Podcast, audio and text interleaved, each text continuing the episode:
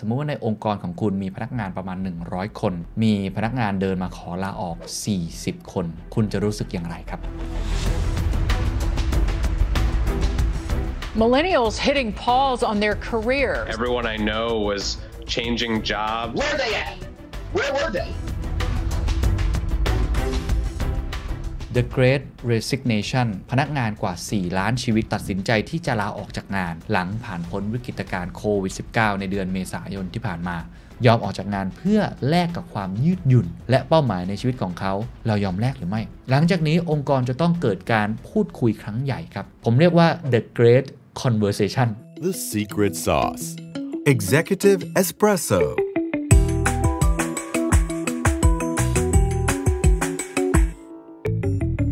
The Great Resignation Big Quit อภิมหาการลาออกหรือการลาออกครั้งมหึมา คืออะไรกระทบพวกเราอย่างไร และถ้าทุกท่านเป็นหัวหน้างาน เป็นองค์กรจะต้องปรับตัวอย่างไรกับปรากฏการณ์ในครั้งนี้ วันนี้อยากชวนคุยเรื่องการลาออกครับ หลายท่านน่าจะพอได้เห็นข่าวบ้างแล้วนะครับ กับคำศัพท์คำนี้ครับ The Great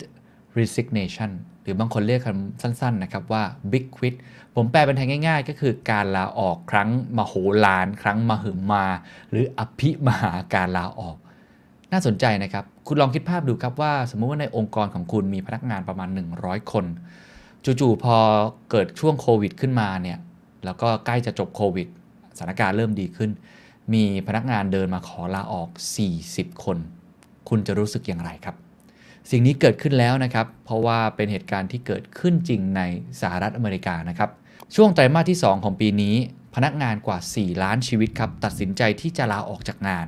หลังที่พวกเขาเนี่ยผ่านพ้นวิกฤตการณ์โควิด -19 ในเดือนเมษายนที่ผ่านมา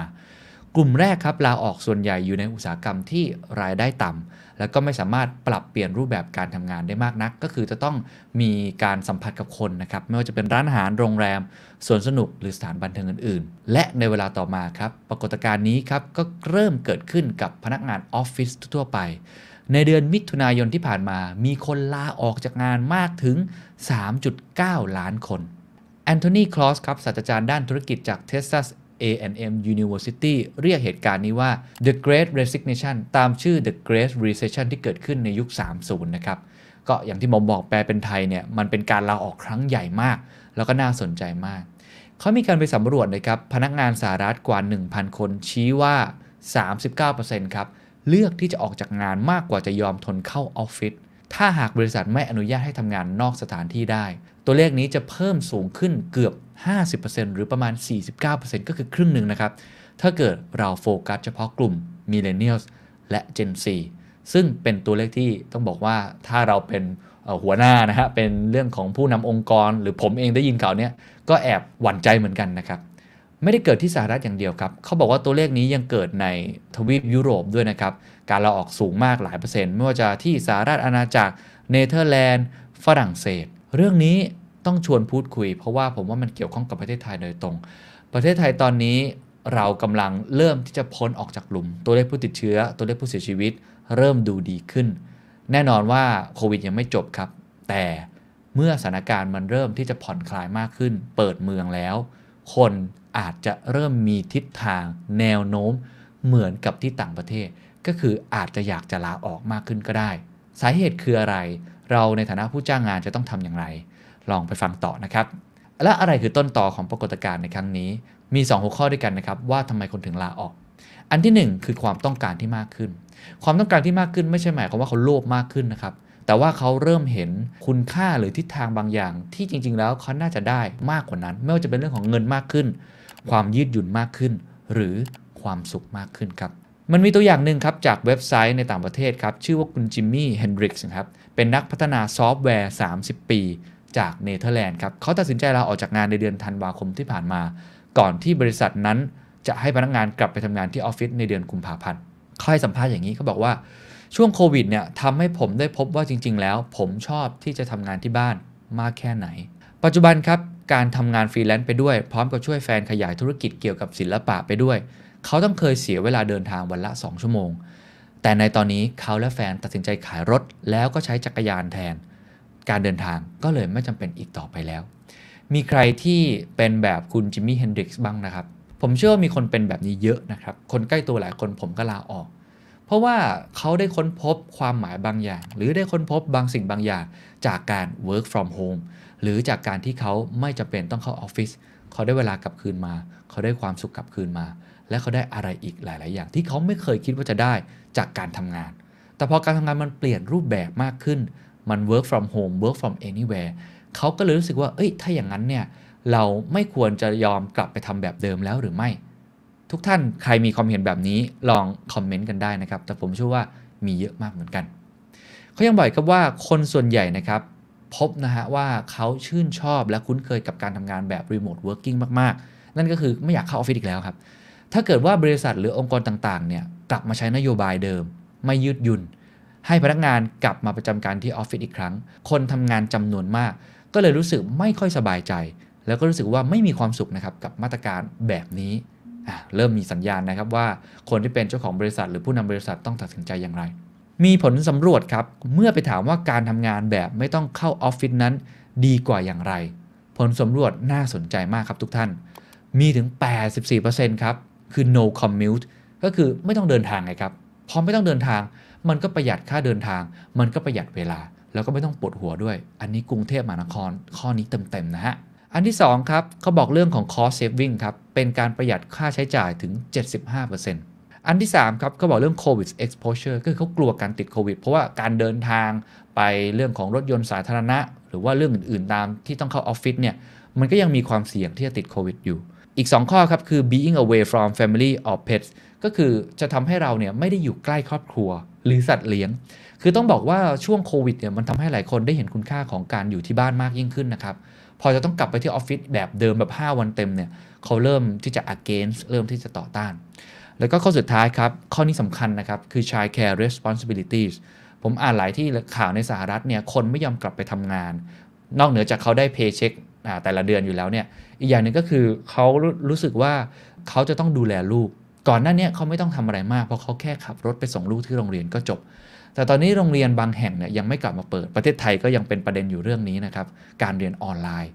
อันเนี้ยมันทำให้เขารู้สึกว่าเขาต้องเป็นห่วงน้องๆ หรือลูกๆหลานๆมากขึ้น ที่จะทำยังไงที่จะช่วยเขาเรียนออนไลน์ หรือว่าดูแลชีวิตด้านอื่นให้มากขึ้น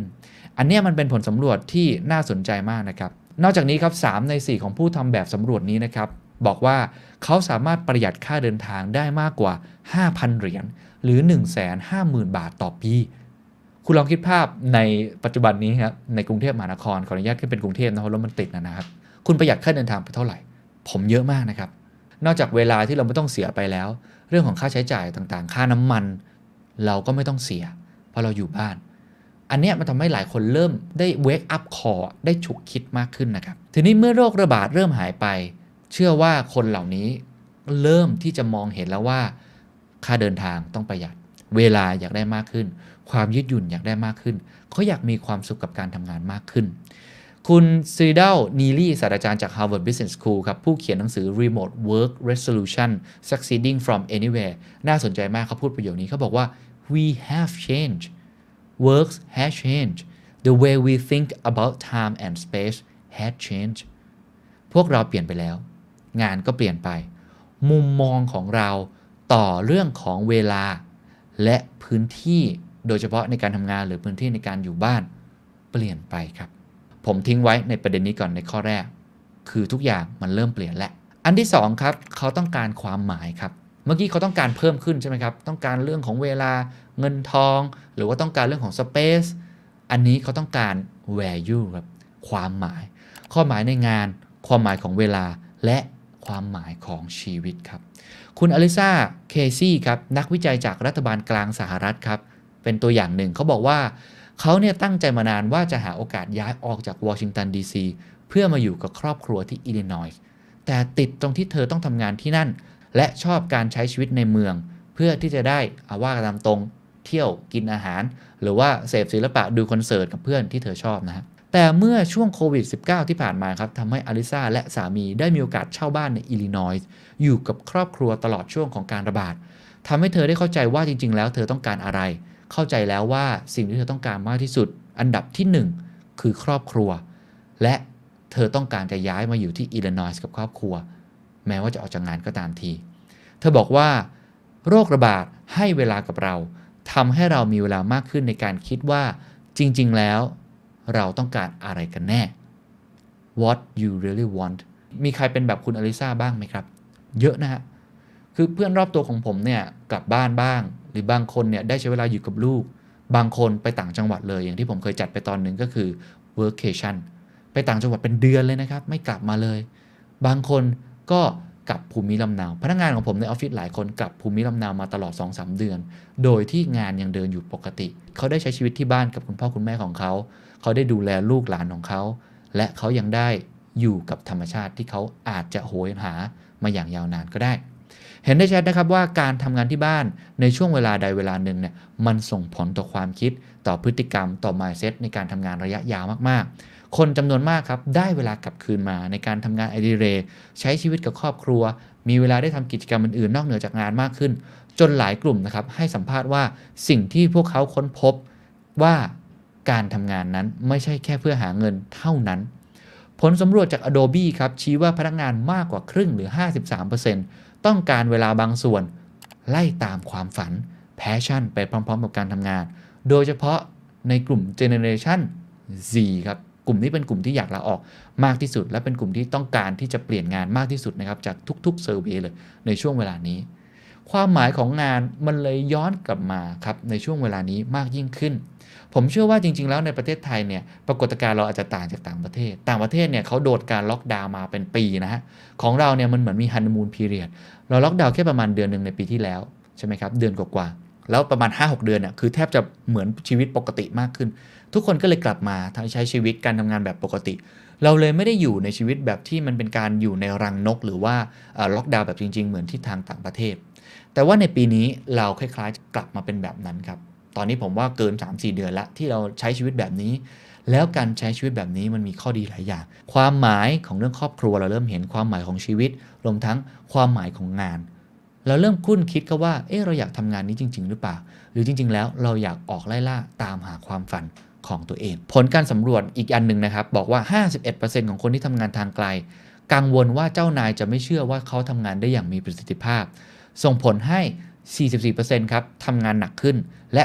37%ถึงขั้นไม่ได้กินข้าวกลางวัน อันนี้แอบบอกให้ฟังนิดนึงว่าจริง ๆ ในเดอะแซนด์ดมีการพูดคุยกันเรื่องนี้นะครับในช่วงโควิดเนี่ยว่าจะทำยังไงให้คนสามารถทำงานได้ แม้ว่าจะอยู่ที่บ้านเนี่ยแต่เขาไม่ได้ทำงานหนักเกินไป ก็มีเสียงมาพูดเหมือนกันกับถึงหูผมเลยว่าเขาไม่ได้กินข้าว ซึ่งเรารู้สึกว่าเออเรื่องแบบนี้มันมันมันไม่ควรจะเกิดขึ้นนะครับ อันนี้เป็นอีกด้านหนึ่ง ในอีกมุมหนึ่งครับยังมีมุมหนึ่งที่น่าสนใจก็คือว่าผลกระทบนี้ยังทำให้เกิดปรากฏการณ์หนึ่งครับ ซึ่งเกิดขึ้นมานานแล้วเหมือนกันนะฮะแต่ว่ามันรุนแรงมากขึ้น คือคำว่า burn out burn out คือความที่เราหมดไฟหมดแรงในการทำงานห่อเหี่ยวอะไรต่างๆ เขาบอกว่าสาเหตุหลักของการลาออกครั้งใหญ่ในนี้ ผลสำรวจนะครับ คนทำงานจาก Indeed เนี่ยนะฮะชี้ว่ากลุ่มคนรุ่นใหม่หรือ Gen Z โดยเฉพาะเนี่ยมีแนวโน้มที่จะเกิดการเบิร์นเอาท์สูงขึ้น หลังจากวิกฤตโควิดจบลง เนื่องจากวิธีการทำงานไม่สอดคล้องกับความต้องการที่เปลี่ยนไป ผมว่าอันนี้ในประเทศไทยชัดมากครับ คนเริ่มรู้สึกว่าเบิร์นเอาท์ไม่ใช่แค่โควิดจบนะโควิดยังไม่จบก็รู้สึกแบบนั้นแล้ว นี่คือสาเหตุหลักๆนะครับที่ทำให้คนเกิดการลาออกครั้งมหึมา ครั้งมโหฬารแบบนี้ ผลสำรวจทั้งหมดเนี่ยสรุปได้อย่างนี้ครับ ผู้คนเนี่ยออกจากงานเพื่อตามหา 3 อย่างที่มากขึ้น 1. เงิน 2. ความยืดหยุ่น และ 3. ความสุขครับ เงิน ความยืดหยุ่นและความสุข ซึ่งเราค้นพบระหว่างทางระยะสั้น ๆ เองครับ ในช่วงของการล็อกดาวน์รวมทั้งคนเหล่านี้ครับยังได้ตั้งคำถามและทบทวนตัวเองอย่างจริงจัง ในเรื่องของความหมายและคุณค่า 3 ประเด็น 1. คุณค่าของงาน การทำงานนั้นความหมายคืออะไรกันแน่ งานที่เราทำมันมีอะไรกับเรา why คืออะไร 2. ชีวิตครับความหมายและคุณค่าของชีวิต ที่แท้จริงคืออะไรกันแน่ ครอบครัวหรืองานอดิเรก หรือว่าการที่ได้อยู่ที่บ้าน 3. ครับเวลาครับ เราจะทำให้ชีวิตของเรามีคุณค่า โดยใช้เวลาให้มีประสิทธิภาพสูงสุดได้อย่างไร คนเริ่มกลับมาคิดในตรงนี้นะครับในทางกลับกันครับ มีผลสำรวจมาจากเขาเรียกว่า Senior Management View ฮะ เป็นผลสำรวจมาจาก PwC อันนี้ต้องบอกเลยว่าเป็นสาเหตุหนึ่งที่ทำให้คนอยากลาออก เพราะผู้บริหารจำนวนหนึ่งยังคิดนะครับว่าเมื่อโควิดจบจำเป็นที่จะต้องให้คนกลับมาออฟฟิศเพื่อที่จะรักษาไว้ซึ่งประสิทธิภาพในการทำงาน เพื่อที่จะรักษาไว้ซึ่งวัฒนธรรมองค์กร ก็คือเขาคุ้นชินแบบเดิมๆ ผลสำรวจเนี้ยจะเห็นเลยนะครับในกราฟเนี่ยจะเห็นเลยว่า คนที่บอกว่าจำนวนวัน ที่เหมาะสมในการเข้าออฟฟิศเพื่อที่จะ maintain company culture นั้น มี 3 วันเนี่ยคนโหวตสูงสุด คือผู้บริหารยังบอกนะครับว่าจะต้องมีเวลาในการเข้าออฟฟิศอย่างน้อย 3 วันต่อสัปดาห์รองลงมาเป็น 5 วันเลยนะครับ 5 วันก็คือเหมือนเดิมเลย ก็คือกลุ่ม Senior Management เหล่านี้ยังคิดเหมือนเดิมว่าต้องมา 5 วัน รองลงมาก็คือ 4 วัน พูดง่ายๆก็คือ 3 อันดับแรกของ Senior Manager เนี่ย 133 คนเนี่ยนะครับใน US เนี่ยนะฮะคิดว่าต้องกลับเข้าออฟฟิศ3 วันเป็นอย่างน้อย 4 วันหรือ 5 วันเลยด้วยซ้ำอันนี้มันเป็นตัวเลขที่บอกชัดนะครับว่ามันก็เลยยิ่งส่งเสริมทำให้คนอยากลาออกมากขึ้น เพราะเมื่อเขาต้องการความหมายในชีวิต เขาต้องการเวลา เขาต้องการเรื่องความสุข ต้องการคุ้นคิดอะไรต่างๆ แต่ตัวผู้บริหารหรือตัวองค์กรไม่มีนโยบายแบบนั้น กลับมีนโยบายให้คนกลับเข้ามาออฟฟิศเหมือนเดิม ความคิดก็เลยสวนทางกัน และอันเนี้ยน่าจะเป็นจุดแตกหักสำคัญ ที่ทำให้โดยเฉพาะ Generation Z อยากที่จะลาออกคำถามต่อมาครับ บทเรียนในครั้งนี้เราเรียนรู้อะไรได้บ้าง ผมอาจจะพูดในมุมของคนที่เป็นคนจัดการองค์กรหน่อยละกันเนาะเพราะว่าถ้าเป็นเรื่องของ personal หรือตัวบุคคลทุกท่านเองเนี่ยผมเคารพการตัดสินใจนะครับทุกท่านก็มีสิทธิ์ที่จะเลือกว่าจะลาออกหรือไม่ลาออก อันนี้เป็นเรื่องปกติ อันนี้ไม่เกี่ยวกับโควิดนะฮะ ก็เป็นอยู่แล้วนะครับ แต่ถ้าทุกท่านที่ฟังอยู่นี้เป็นผู้นำองค์กรเหมือนผม เป็นผู้บริหารผู้จัดการ หรืออย่างน้อยเป็น HR ที่ต้องออกแบบนโยบายเนี่ยอันนี้ควรจะฟังอย่างยิ่งนะครับ จากข้อมูลทั้งหมดนะครับ สรุปได้ครับว่าพฤติกรรมนี้มันเปลี่ยนไปในช่วงโควิดนะฮะคุณลิซ่าเคอร์ติสผู้ก่อตั้งบริษัทคุลิคุลิครับเขาก็เลยเขียนบทความไว้ใน Forbes ครับว่า หัวหน้าคนที่ถืออำนาจในการให้การอิสระกับการทำงานเนี่ยต้องตอบคำถาม 3 ข้อนี้ให้ได้สำคัญนะครับ 1. ระหว่าง work from home ประสิทธิภาพการทำงานของทีมลดลงหรือไม่ ผลสำรวจจากพนักงานสหรัฐ 3,000 คนนะครับ โดยโจเซมาเรียเบอร์โรชี้ว่าการ work from home แค่ 1 วันต่อสัปดาห์ ก็สามารถเพิ่มประสิทธิภาพของการทำงานได้มากถึง 4.8%คุณลองกลับไปคิดครับว่า work from home หรือ work from anywhere หรือ workcation มันช่วยเพิ่มประสิทธิภาพในการทำงานมากน้อยแค่ไหน 2. บริษัทต้องเข้าออฟฟิศครบทุกวันเหมือนเดิมจริงหรือเปล่า 5 วันต่อสัปดาห์จริงหรือไม่ ในหลาย ๆ เคสครับการต้องเสียเวลาเดินทางไปทำงานที่ออฟฟิศไม่ได้ส่งผลดีนะครับและในบางครั้งกลับทำให้บริษัทนั้นมีประสิทธิภาพที่แย่ลงด้วยซูซูกิครับหุ้นส่วนบริษัทออกแบบเพนตาแกรม เคยต้องเผชิญกับการเดินทางยาว 70 นาทีวันละ 2 ครั้ง เขาก็ทำให้รู้สึกว่าตัวเองเหนื่อย แล้วก็คิดงานไม่ค่อยออก อันนี้กรุงเทพมหานครอาจจะหนักกว่านั้นนะครับ บวกเวลาเช้าเย็นไปกลับเนี่ยหลายคน 2-3 ชั่วโมงนะ ประสิทธิภาพลดลงใช่หรือไม่ ต้องลองคิดดูนะครับว่า จำเป็นจริงๆไหมที่บริษัทต้องกลับมาเข้าออฟฟิศแบบเดิม 5 วันต่อสัปดาห์ ข้อที่ 3 ครับ การยอมเสียพนักงานแลกกับการทำงานในออฟฟิศคุ้มค่าจริงหรือไม่ ทุกคนรู้ครับว่าการเข้าออฟฟิศมันมีข้อดีครับไม่ว่าจะเป็นการเจอหน้ามันดีกว่า ระเบียบการทำงานการประสานงานแบบข้ามฝ่าย หรือว่าวัฒนธรรมองค์กร ซึ่งนี้เป็น หัวใจหลักนะฮะในตอนนี้ที่ผมว่าหลายคนกำลัง figure out หาวิธีการในการแก้ปัญหาตรงนี้อยู่ แต่ในเมื่อข้อมูลชี้เห็นอย่างชัดเจนแล้วครับว่าคนรุ่นใหม่โดยเฉพาะ generation Z เนี่ยนะฮะยอมออกจากงานเพื่อแลกกับความยืดหยุ่น และเป้าหมายในชีวิตของเขา เรายอมแลกหรือไม่ อันนี้คิดแบบค่อนข้างจะเป็น performance based นะถ้าคนกลุ่มนั้นจะต้องลาออกไป มันคุ้มค่าหรือไม่ หรือจริง ๆ แล้วเราควรจะยืดหยุ่นมากขึ้น และทำให้พวกเขานั้นมีแรงจูงใจ อยากจะทำงานกับเราต่อไป 3 ข้อนี้ผมทวนอีกครั้งนะครับ work from home ประสิทธิภาพการทำงานลดลงจริงไหม 2. บริษัทต้องเข้าออฟฟิศครบทุกวันจริงหรือเปล่า 3. การยอมเสียพนักงานแลกกับการทำงานในออฟฟิศแบบเดิมๆ มันคุ้มค่าหรือไม่ ถ้าคำตอบทั้ง 3 ข้อนี้คือไม่ คุณเจสันวินการ์ศาสตราจารย์ด้านการจัดการทรัพยากรมนุษย์ครับ องค์กรนโยบายและความเป็นผู้นำที่มหาวิทยาลัยเทมเพิลบอกไว้ครับว่าอนาคตในการทำงานนั้นเราต้องเปลี่ยนแปลงไป และ ได้เขียนข้อเสนอ 3 ข้อ แนะนำนะครับว่าหัวหน้าจะรักษาพนักงานของพวกเขาไว้ได้อย่างไร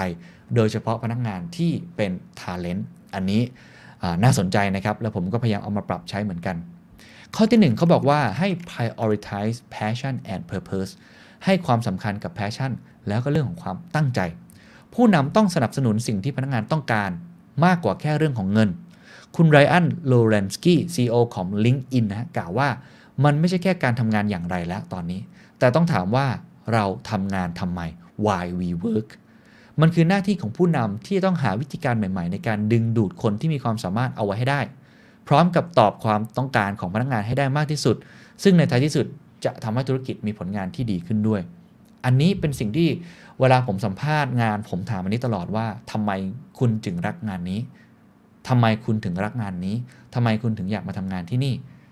แต่ตอนนี้มันจะสำคัญมากขึ้นเรื่อยๆ purpose ของการทำงานหน้าที่ของผู้นำคือช่วยเขาหานะครับ ช่วยในการที่ทำให้เขาค้นหา passion ยิ่งถ้าเกิดเขาค้นหา passion เจอในงานที่เขาทำอยู่ หรืออย่างน้อยๆ อาจจะเป็นตำแหน่งอื่นๆ ในบริษัทของคุณ แล้วเขาเป็นคนเก่ง อันเนี้ยผมว่าก็ทำให้บริษัทนั้นเติบโตได้ ต้องรักษาเอาไว้ อันนี้คือข้อที่ 1 ข้อที่ 2 ครับ banish busy work ครับลดการทำงานที่มากออกไป ก็คืออะไรที่มันเป็น fat อะไรที่มันซ้ำๆ อะไรที่ทำให้คน suffer เนี่ยลดได้ไหม ผู้นำเนี่ยสามารถใช้เทคโนโลยีต่างๆนะครับในการลดภาระของพนักงานในส่วนที่ไม่จำเป็น เช่นงานเอกสาร งานลงทะเบียนต่างๆ เพื่อให้ทีมของคุณนะ่ะได้แสดงศักยภาพ คือผมคิดว่ามนุษย์เนี่ยมีหน้าที่ในการสร้างความคิดสร้างสรรค์นะครับในยุคหลังจากนี้นะก่อนหน้านี้เราอาจจะทำงานรูทีนได้ แต่ว่ามันมีหุ่นยนต์แล้วไงครับ มันมีเรื่องของอความสะดวกสบาย AI อัลกอริทึมหรือว่าอื่นๆเข้ามาเนี่ย เขาบอกว่าให้มนุษย์เนี่ยได้มีส่วนร่วมมี ownership ในการสร้างผลงานจริง ๆ เขาก็จะทำให้การ burnout เนี่ยมันลดลงไปให้ได้ หรือว่าทำให้พวกเขาเนี่ยมีเวลาในการ balance ชีวิต ก็คือเขาใช้ในแง่ของงานที่ไม่เป็น routine มาก ได้คิดได้ออกแบบคิดงานที่นอกสถานที่ได้ไหมอะไรต่างๆ แบบนี้น่าจะทำให้พวกเขาเนี่ยรู้สึกดีมากขึ้นไอการทำงานที่ไม่ค่อยจำเป็นน่ะ เอาออกไปได้ไหม คุณท็อดเกอร์เบอร์นะฮะจาก Adobe เนี่ยกล่าวครับว่าแรงขับเคลื่อนของคนทุกคนในการมุ่งหน้าไปข้างหน้ามันก็คือ passion คือความหวังที่จะได้วิ่งตามเส้นทางที่ตนเองใฝ่ฝัน เขาไม่อยากที่จะจมจอมอยู่กับงานเอกสาร และคนรุ่นใหม่โดยเฉพาะครับเติบโตมาพร้อมกับเทคโนโลยี สามารถใช้มันได้อย่างง่ายดาย เพราะฉะนั้นเขารู้กับว่างานแบบนี้ พี่ใช้โปรแกรมเหอะ พี่ใช้เทคโนโลยีเถอะ พี่ไม่ต้องทำอันนั้นได้ไหม เราจ้างเอาซอร์สได้ไหม อันนี้จะเป็นสิ่งที่คุณจะต้องทำบริษัทตัวคุณเองให้ลีน ไม่ใช่เพื่อเอาใจพวกคนรุ่นใหม่อย่างเดียว แต่นี่จะเป็นประโยชน์ย้อนกลับมากับ efficiency หรือประสิทธิภาพประสิทธิผลในการทำงานของทุกท่านด้วยนะครับ ข้อที่ 3 ครับ screw the 9 to 5อันนี้ผมพูดหลายครั้งอยู่แล้วว่า ระบบการทำงานแบบตอกบัตร9 to 5เนี่ยมันน่าจะหมดเวลาแล้วอะคือมันใช้มานานมากแล้ว มันไม่ได้ผิดนะครับ แต่มันใช้มานานมาก มันเป็นสูตรสำเร็จที่ถูกใช้มาอย่างยาวนาน สูตรนี้ มันอาจจะต้องถึงเวลาปรับเปลี่ยนไปตามโลกที่เปลี่ยนแปลง เพราะพนักงานมากกว่า 61%ต้องการจัดการตารางการทำงานด้วยตัวเอง อันนี้ผมเห็นด้วยสุดๆ ใครมาบังคับให้ผมทำงานตามนี่นี่เนี่ย ความคิดสร้างสรรค์ผมไม่ออก แล้วผมจะไม่อยากทำด้วย แล้วผมเชื่อว่าตอนนี้มีใครหลายคนเป็นแบบนั้น คือเขาอยากออกแบบชีวิตตัวเองได้ ยืดหยุ่นมากขึ้น เราต้องให้เรื่องของพวกนี้มากขึ้น แต่ที่แน่ๆไม่ได้บอกว่าไม่มีวินัยนะครับดิสซิ p ลินต้องมี ตัวผมก็ยังต้องรักษาวินัยในการทำงาน ส่งงานอะไรตรงเวลาตามปกติ เพียงแต่มันไม่จำเป็นต้อง9 to 5มีเพียงแค่ 62%ของคน Gen Z เท่านั้นครับ ที่บอกว่าช่วงเวลาที่เขาสามารถทำงานได้ดีที่สุดคือ 9 โมงเช้าถึง 6 โมงเย็น นั่นหมายความว่าถึงเวลาแล้วครับ ที่ผู้นำจะต้องทิ้งแนวคิดการทำงานแบบนี้ ที่บอกว่าเริ่มงาน 9 โมงเช้า เลิกงาน 5 โมงเย็น เพราะนอกจากจะไม่ตอบโจทย์ทำงานของคน รุ่นใหม่ หรือว่าคนที่อาจจะเป็นรุ่นเก่า แต่ว่ามีหัวคิดทันสมัยแล้ว มันยังทำให้ประสิทธิภาพในการทำงานลดลงไปอีกด้วย บริษัทควรที่จะทดลองหรือว่าพยายามหาแนวทางใหม่ๆ นโยบายใหม่ๆ ในการเข้าออฟฟิศนะครับในการทำงาน ยกตัวอย่างเช่นของผมเองเนี่ยก็พยายามที่จะเอามาใช้แบบนี้มากขึ้นสามสองสองที่ผมเคยพูดไปหลายครั้งเข้าออฟฟิศสามวันไหมเข้าออฟฟิศสามวัน อยู่บ้าน 2 วันอะไรเงี้ย จริงๆ เดอะสแตนดาร์ดในช่วงหนึ่งเราใช้ 1 4 2 เลยด้วยซ้ำนะครับก็คือเข้าออฟฟิศวันเดียวเข้ามาประชุม คือเข้ามาออฟฟิศมาเนี่ยไม่ใช่แค่เพื่อประชุมเรื่องงานนะแต่ประชุมเพื่อปัญหาชีวิตในการทำงาน เพราะว่าเจอหน้ากันมันจะเอมพัตตีมากกว่า หรือมาคุยคุยข้ามแผนกอะไรแบบนี้นะฮะส่วนอีก 4 วันทุนก็อยู่บ้านทำงานไป อันนี้เป็นสิ่งที่โชคดีที่บริษัทผมทำได้ล่าสุดเพิ่งทาวฮอไปนะครับ ก็มีหลายท่านในในพนักงานของผมก็ถามมาว่า work from home จะทำอยู่หรือเปล่า จะแบบไหนจะเป็นยังไง อันนี้อาจจะกลับกันนิดนึงพนักงานของผมเนี่ยอยากเข้าฟิตเพราะว่าเขาอยากไปเจอเพื่อน เขาอยากมาใช้ facility ของออฟฟิศก็พูดตามตรงคือออฟฟิศผมมันค่อนข้างชิลสบายหน่อยนะฮะเขาก็อยากจะมา enjoy กับเพื่อน ซึ่งเราก็ไม่ว่ากันไม่ติดขัดอะไรอยู่แล้ว ถ้าเกิดป้องกันเรื่องโควิดได้ดี มันก็แล้วแต่ยืดหยุ่นกันไป เพียงแต่สิ่งที่ผมอยากจะบอกก็คือว่าเเราก็ยังใช้ work from home anywhere workcation ผมก็ประกาศไปเลยว่าใครอยากทำอะไรก็แล้วแต่ทุกคนมีวินัยในการทำงานอยู่แล้ว ผมไม่ติดเรื่องนี้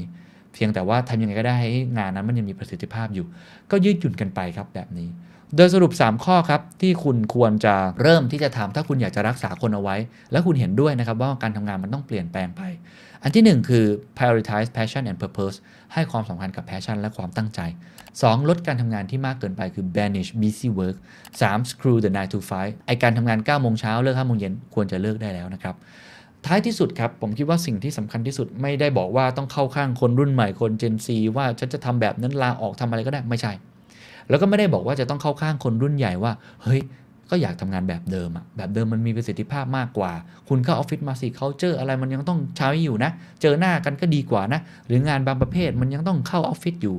ผมไม่ได้บอกเข้าข้างใคร แต่สิ่งที่ผมอยากจะพูดและเป็นประเด็นสำคัญที่สุดครับ คือตอนนี้โลกมันเปลี่ยนไปแล้วครับ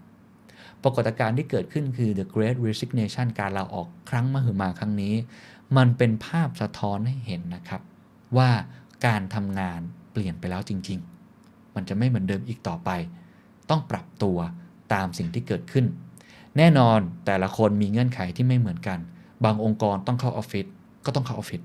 บางองค์กรจะต้องเข้ามาเจอลูกค้า ร้านอาหารจะไม่เข้าร้านอาหารมันก็ไม่ได้ถูกไหมครับ เรื่องของ Security ต่างๆ ในสำนักงานธนาคารใหญ่เนี่ยผมเห็นเขายังต้องเข้าออฟฟิศอยู่ IT บางประเภทก็ต้องเข้าออฟฟิศอยู่ มันมีหลายงานมากเลยที่จำเป็นต้องเข้าออฟฟิศนักข่าวผมก็ต้อง on location ตัวผมเองก็พยายามเข้าออฟฟิศบ้าง เพราะว่ามันจำเป็นเรื่อง face to face มันยังมีความสำคัญอยู่ โดยเฉพาะเรื่องความสัมพันธ์ mental health พราะ work from home มันก็มีสิ่งที่ต้องแลกมาเหมือนกันเนี่ยอันนี้คือสิ่งที่คุณจะต้องไปปรับตัวเองครับ เพราะว่าอันนี้ไม่มีใครที่มีสูตรสำเร็จ แต่ที่แน่ๆ สิ่งที่ผมรู้ก็คือว่า หลังจากนี้คุณต้องเริ่มเอาสมการนี้เปลี่ยนในตัวเอง เอาตัวแปรนี้เข้ามาเปลี่ยนโจทย์ในการทำงาน เพื่อที่จะยืดหยุ่นให้ได้มากขึ้น เงื่อนไขคุณมีอะไรคุณวางเอาไว้ด้วย แต่ในขณะเดียวกันจะทำยังไง ให้มันสามารถยืดหยุ่น และดึงดูดคนทำงานรุ่นใหม่ๆ เพราะนี่คือหัวใจของแรงงานในอนาคต ให้ได้มากยิ่งขึ้น จะทำยังไงให้การทำงานยังมีประสิทธิภาพอยู่ และที่สำคัญครับอย่าลืมเทรดออฟทุกอย่างไม่มีและได้มาฟรีๆ work from home การลักษณะทำงานแบบยืดหยุ่น มีข้อเสียเต็มไปหมดนะครับ แล้วผมก็พูดหลายครั้ง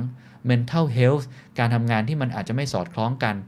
การทำงานแบบ work from home แบบนี้ที่ยืดแบบนี้ คุณก็จะต้องมีการพูดคุยกันเยอะขึ้น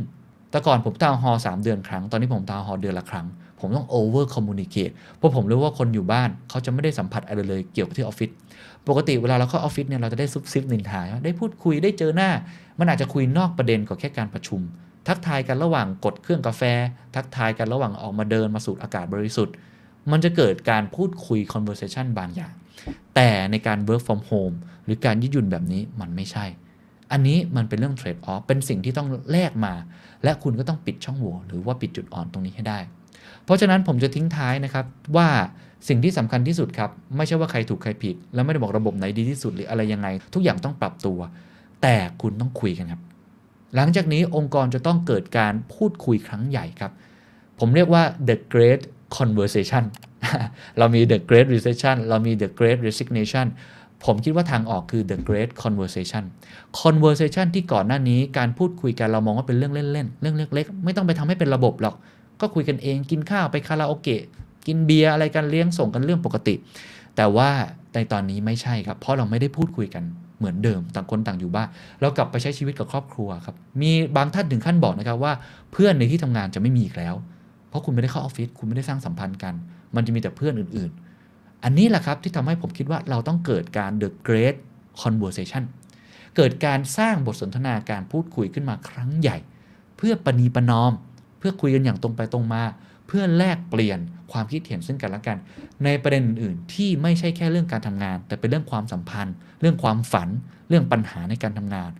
คุณจะออกแบบระบบอย่างไร คุณจะสร้างโปรเซสอย่างไร ให้ทั้งองค์กรสามารถที่จะเกิดการพูดคุยกันให้ได้มากขึ้น อันนี้ผมไม่มีคำตอบแต่ผมคิดว่า นี่คือโจทย์ที่ควรคบคิด นี่คือคำถามใหม่ที่ควรตอบ และนี่คือแนวทางในการบริหารงานการทำงานในอนาคต จาก The Great Resignation สู่ The Great Conversation สวัสดีครับ การบริหารคนหลังวิกฤตโควิด -19 จะต้องทำอย่างไรมีประเด็นที่เราต้องพูดกันเยอะมากครับ ไม่ว่าจะเป็นเรื่องของ The Great Resignation การลาออก ครั้งมโหฬารของคนรุ่นใหม่ ๆ ที่ไม่ยอมแล้วกับการทำงานแบบเดิม อยากได้ความยืดหยุ่นมากขึ้น เรื่องของสุขภาพจิตครับ mental health กลายเป็นอีก requirement หรือความต้องการสำคัญอย่างยิ่งนอกจากเรื่องของสุขภาพกายแล้ว หรือยังมีเรื่องของ transparency ความโปร่งใส หลังจากนี้พนักงานทุกคนต้องการเรื่องนี้ครับว่าทุกคนเท่าเทียมกัน ทุกคนจะต้องได้รับข้อมูลอย่างน้อยๆ โดยพื้นฐานที่ไม่แตกต่างกันมากนัก และมีความโปร่งใสว่า CEO กำลังทำอะไรอยู่ โอ้โห นี่คือเทรนด์ใหม่มากมายเลยนะครับ ของการเปลี่ยนแปลงในเรื่องของทรัพยากรบุคคล ซึ่งเป็นหัวใจสำคัญที่จะทำให้องค์กรนั้นประสบความสำเร็จ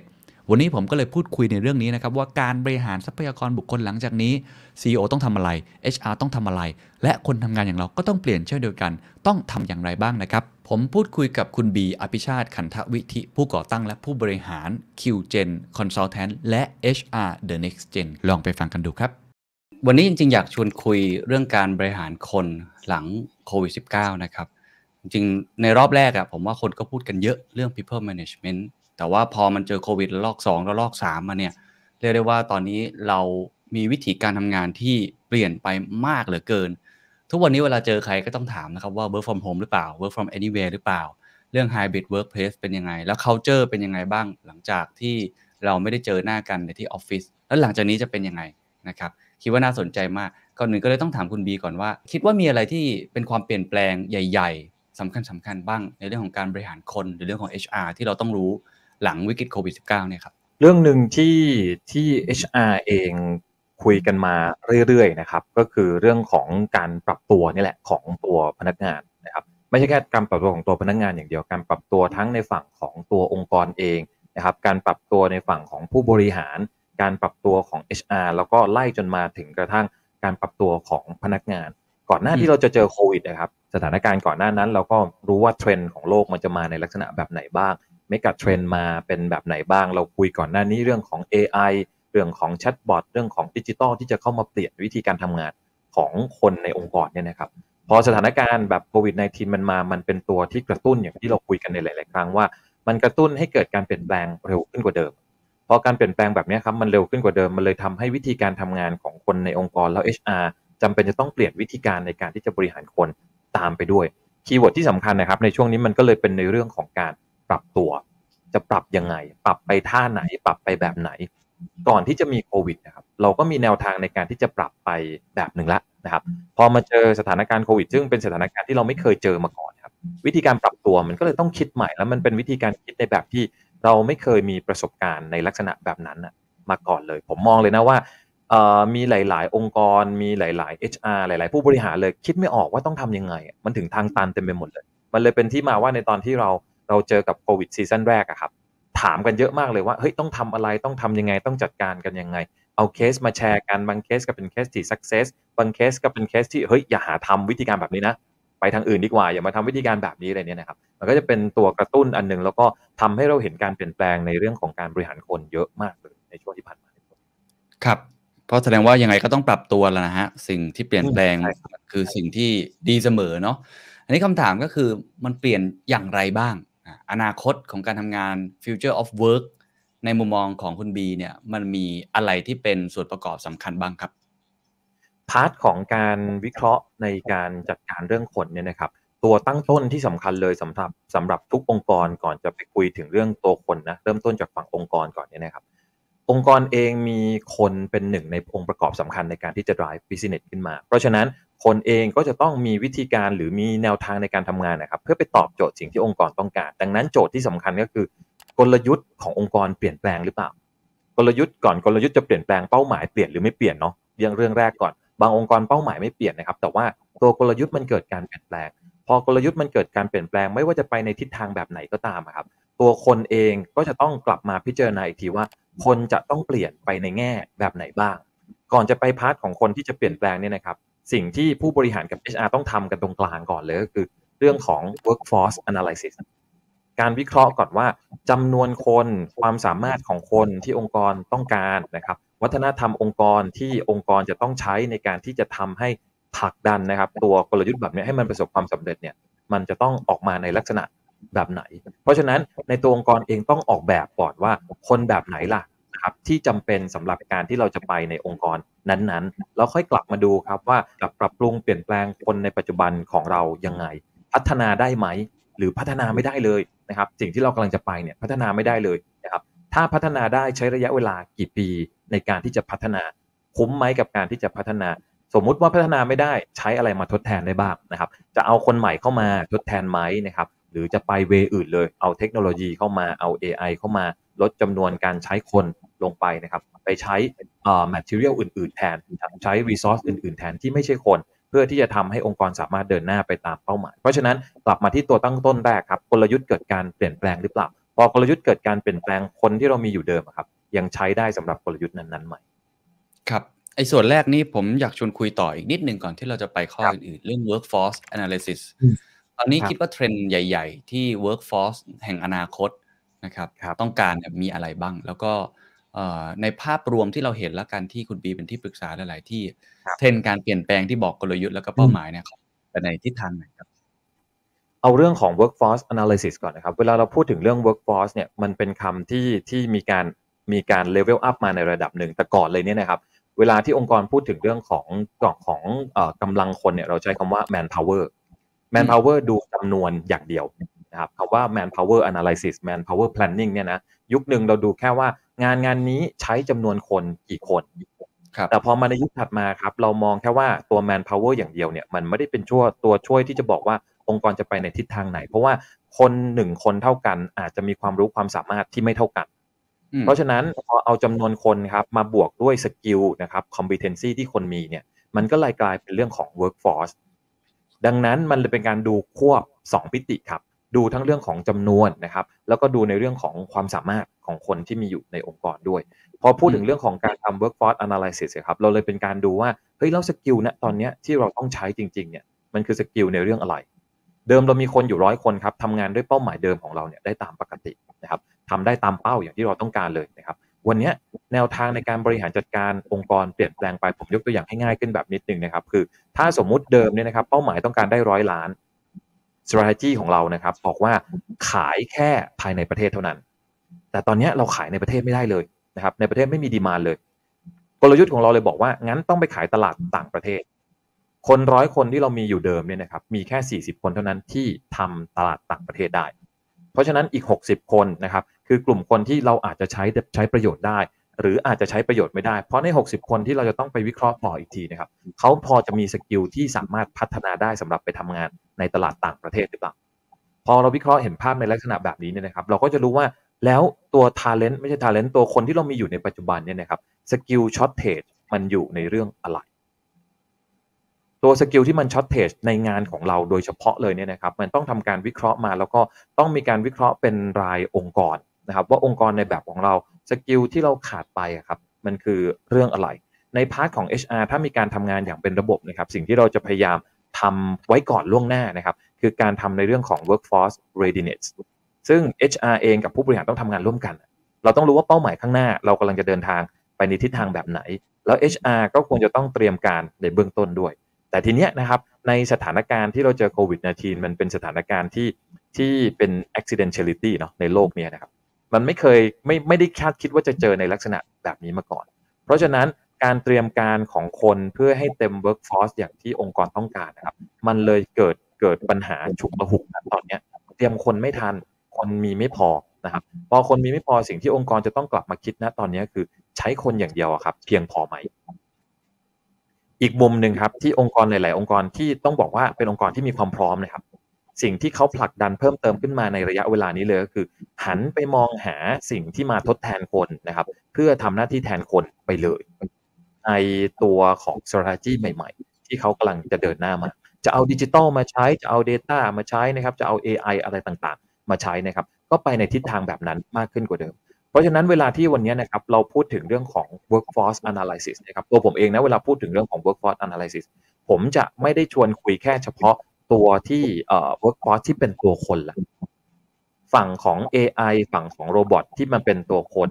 มันเข้ามาทดแทนในงานเดิมอะครับ ได้มากน้อยแค่ไหน กับอีกประเด็นหนึ่งก็คือ เราใช้ outsource นะครับ ที่เราไม่ได้จ้างนะครับ เป็น permanent ของเราเนี่ยได้มากน้อยแค่ไหน แล้วสภาพการจ้างนะครับ ของการทำงานของคนในองค์กรของเรา จะเปลี่ยนแปลงไปจากเดิมมากน้อยแค่ไหน ยังคงต้องเป็น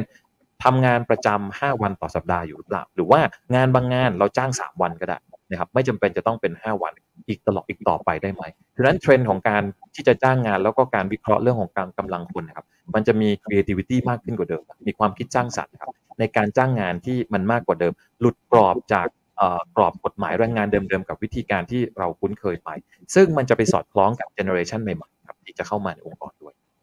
ครับเดี๋ยวคงจะชวนคุยต่อเนาะเรื่อง creativity ที่จะต้องไปสอดรับกับ demand หรือความต้องการของคนรุ่นใหม่ที่อาจจะตอบ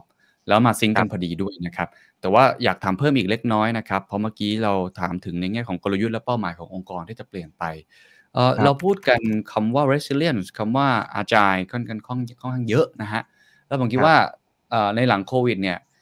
ผู้บริหารหลายคนก็บอกว่าไม่รู้หรอกว่าอนาคตจะเป็นยังไง คือเราเห็นดาวเหนือแหละ แต่บางครั้งเนี่ยเอาแค่ 2 ปีข้างหน้าเนี่ยก็ก็ยากแล้วระดับหนึ่งมันเลยทำให้การที่จะคำนวณหรือว่าคิดวิเคราะห์เรื่อง workforce ก็ยากตามไปด้วย อันเนี้ยมันมันมีวิธีการแก้ไขอย่างไรครับ คือณตอนนี้เนี่ยนะครับวางแผนประเดิมเนี่ยนะครับผมมาคุ้นเคยกับการทำ medium term plan ในระยะเวลา 5 ปี medium term สำหรับผมนะคือวางแผน 5 ปี ยุคหนึ่งทำ5ปี พอถอยมาอีกยุคหนึ่งเราเห็นการเปลี่ยนแปลง VUCA World มัน active ขึ้นกว่าเดิมมีเทคโนโลยีที่เข้ามา disrupt เรามากขึ้นกว่าเดิม medium term plan ของผมลดเหลือ 3 ปี medium จาก 5 ลงมาเหลือ3แล้วเพราะเราเห็นชัดสุดแค่นั้นละไม่ไกลกว่านั้นละพอมาในช่วงโควิดครับสิ่งที่เราเห็น เห็นชัดสุด อันนี้คุยกับกับผู้บริหารหลาย ๆ คนแล้วเราก็ปรึกษากันเรื่องนี้นะครับ สุดท้ายเราไม่ดู medium term plan เลยครับเกณฑ์เราดู6เดือน6เดือนรีวิวทีหนึ่งยิ่งในช่วงช่วงซีซั่นแรกของโควิดเนี่ยนะเราเห็นเลยว่าโควิด ในบ้านเราเราไม่เทียบที่อื่นเลยนะครับในบ้านเราอะมันจะเวียนกลับมาทุก4เดือนดีผ่อนคลายในระยะหนึ่งอีกสี่เดือนกลับมาอีกสี่เดือนกลับมา เราเลยตกลงกันว่าเฮ้ยถ้างั้นเราจะดูแผนเนี่ยนะเพื่อเป็นตัวตั้งสำหรับการวางแผนในเรื่องคนเนี่ยนะครับผมดูทีละหกเดือนก่อน อันนี้คือในช่วงระยะปี 2 ปีนี้นะครับ ผมดู 6 เดือนว่าเป้าหมายขององค์กรจะไปในทิศทางแบบไหนจะมีการปรับเปลี่ยนอะไรมากน้อยแค่ไหน เพราะฉะนั้นพอเราดูแค่ในระยะเวลา 6 เดือนบอกได้เลยครับว่า เราแทบจะเปลี่ยนแปลงนะครับแทบจะเปลี่ยนแปลงในเรื่องของกำลังคนในองค์กรเนี่ยได้ยากมาก เพราะฉะนั้นองค์กรหลายๆหลาย ๆ องค์กรเลยใช้วิธีการ freeze องค์กรเอาไว้ก่อนเลย ในช่วงระยะเวลานี้นะครับคำว่า freeze คือ freeze จำนวนคนที่จะเข้ามา ถ้าเกิดว่ามีการเปลี่ยนแปลงอะไรใด ๆ เกิดขึ้นก็ตาม ช่วงแรกของการทดลองครับ หลายองค์กรสิ่งที่ผมก็แนะนำด้วยเหมือนกันนะครับ ใช้วิธีการใช้ outsource ก่อน ยืม third party มาใช้ก่อนนะครับ ในทฤษฎี HR ในหลักการ HR เราจะมี 3คำครับที่ HR จะคุ้นเคยกันอยู่ เราใช้คำว่า build buy หรือ borrow 3 ตัวนี้นะครับเป็น workforce process build ชัดเจนอยู่ละพัฒนาคนของเราเอง การจะพัฒนาคนของเราเองมีเงื่อนไขตรงที่ว่าสิ่งที่มันเป็นแกลบของการพัฒนาครับ เรามั่นใจใช่ไหมว่าเราพัฒนาทันกลยุทธ์ ระยะเวลาของกลยุทธ์ที่เรากำหนดเอาไว้นะครับบายคือเรามองแล้วว่าคนของเราที่มีอยู่ยังไงก็พัฒนาไม่ทัน สิ่งเดียวที่จะต้องทำนะวันนี้คือไปซื้อเหมือชีพเข้ามาเลย เอาคนที่มีความสามารถมาพร้อมกับความสามารถแล้วเราก็ประเมินตัวเราเองด้วยว่า เราไม่เก่งพอที่จะพัฒนาคน เพราะฉะนั้นซื้อคนที่เก่งมาเลยนะครับกับอันที่3ครับ borrow ครับยืมตัวผู้เล่น อยืมตัวผู้เล่นจะใช้ outsource ที่เป็นมืออาชีพมาทำในเรื่องนี้เลยนะครับหรือว่าจ้าง consult เข้ามาทำที่เขามีมี practice ของเขาอยู่แล้วนะครับเพื่อเข้ามาทำเรื่องนี้โดยเฉพาะเลยแล้วทำให้เกิดการเปลี่ยนแปลง แล้วในระหว่างนั้นนะครับเราค่อยคิดวิเคราะห์ต่ออีกทีว่า เรื่องที่เราคิดว่าจะลงหลักปักฐานกับกลยุทธ์เนี้ยมันไปต่อได้จริง ๆ ใช่ไหม ถ้าเรามองประเมินแล้วว่า 6 เดือนผ่านไปแล้วมันยังอยู่ต่อได้อีก 6 เดือน ในจังหวะนั้นนะครับ เราค่อยเริ่มกระบวนการในการที่จะฟีดอินคนเข้ามาเป็นเป อีกทีหนึ่งนะครับเพราะฉะนั้นในช่วงระยะเวลานี้เนี่ยนะครับสิ่งที่เราจะต้องกลับมาประเมินในเรื่องของการทำ workforce เนี่ยนะครับคือดูให้ชัดก่อนว่าแผนของเราเนี่ยมันมีโอกาสที่จะไปได้ในระยะยาวหรือเปล่า อย่าเพิ่งรีบในการที่จะ recruit คนเข้ามาเพราะเราต้องไม่ลืมครับ recruit คนเข้ามายิ่งในยุคนี้นะครับผมค่อนข้างเชียร์ว่า วันนี้จะ recruit ใครเข้ามาเนี่ยนะครับใช้เวลากับการรีคูดเยอะหน่อย โดยเฉพาะตำแหน่งที่สำคัญสำคัญนะครับแล้วถ้าเขาไม่ใช่เอาเขาออกให้เร็ว มันจะวินวินทั้งคู่นะครับไม่ค้าไม่อย่างนั้นเขาก็อยู่กับ environment ในแบบของเราไม่ได้ เราเองก็เสียโอกาสเขาเองก็เสียโอกาสด้วยเช่นเดียวกัน เพราะฉะนั้นไอ้กลยุทธ์เรื่อง the right people นะครับ at first time เนี่ยมันเลยเป็นจุดอันหนึ่งที่ทุกองค์กรเองนะครับต้องพยายามใส่ใจกับเรื่องนี้ให้มากขึ้นกว่าเดิม เพราะถ้าเราถ้าเราเองเนี่ยนะครับเลือกคนผิดเข้ามาคนหนึ่งนะครับการเปลี่ยนแปลงมันเกิดขึ้นเร็วแล้วบทพิสูจน์อันหนึ่งที่ผมพิสูจน์มาตลอดทั้งชีวิตของผมเนี่ยนะเราเองพัฒนาคนกันไม่ได้เก่งขนาดนั้น เราไม่ควรจะเชื่อเรื่องของเรื่องของการที่แบบโอ้ยเข้ามาแล้วพัฒนาได้ เอาเข้ามาก่อนแล้วค่อยพัฒนาเนี่ย ผมจะไม่ค่อยเชื่อในเรื่องแบบนั้นเลย เขาต้องมีของของเขามาในระดับหนึ่งแล้วเรามาเติมบางอย่างให้กับเขานะครับ อย่าคิดว่าเราจะเอาคนที่มีมีโปรไฟล์น้อยมากนะครับ มีสิ่งที่ทำได้น้อยมาก แล้วเราเก่งมากในการที่จะพัฒนาเขา ยิ่งในตอนนี้นะครับ การเปลี่ยนแปลงมันเกิดขึ้นเร็ว คุณจะมีเวลาน้อยมากเลยในการที่จะไปโฟกัส แล้วก็ drive คนคนหนึ่งให้เก่งขึ้นมาอย่างที่คุณคาดหวัง เขาต้องมีของมาตั้งแต่ตอนแรก ครับโอเคเราคุยกันแล้วหัวข้อแรกนะครับ เรื่องของกลยุทธ์และเป้าหมาย แล้วก็เมื่อกี้อย่างที่คุณบีบอกว่าในช่วงนี้เองถ้าเกิดยังไม่มั่นใจ ว่ากลยุทธ์ครับจะเป็นยังไงเนี่ยก็อาจจะต้องใช้วิธีการ freeze ไว้ก่อน แล้วก็อาจจะใช้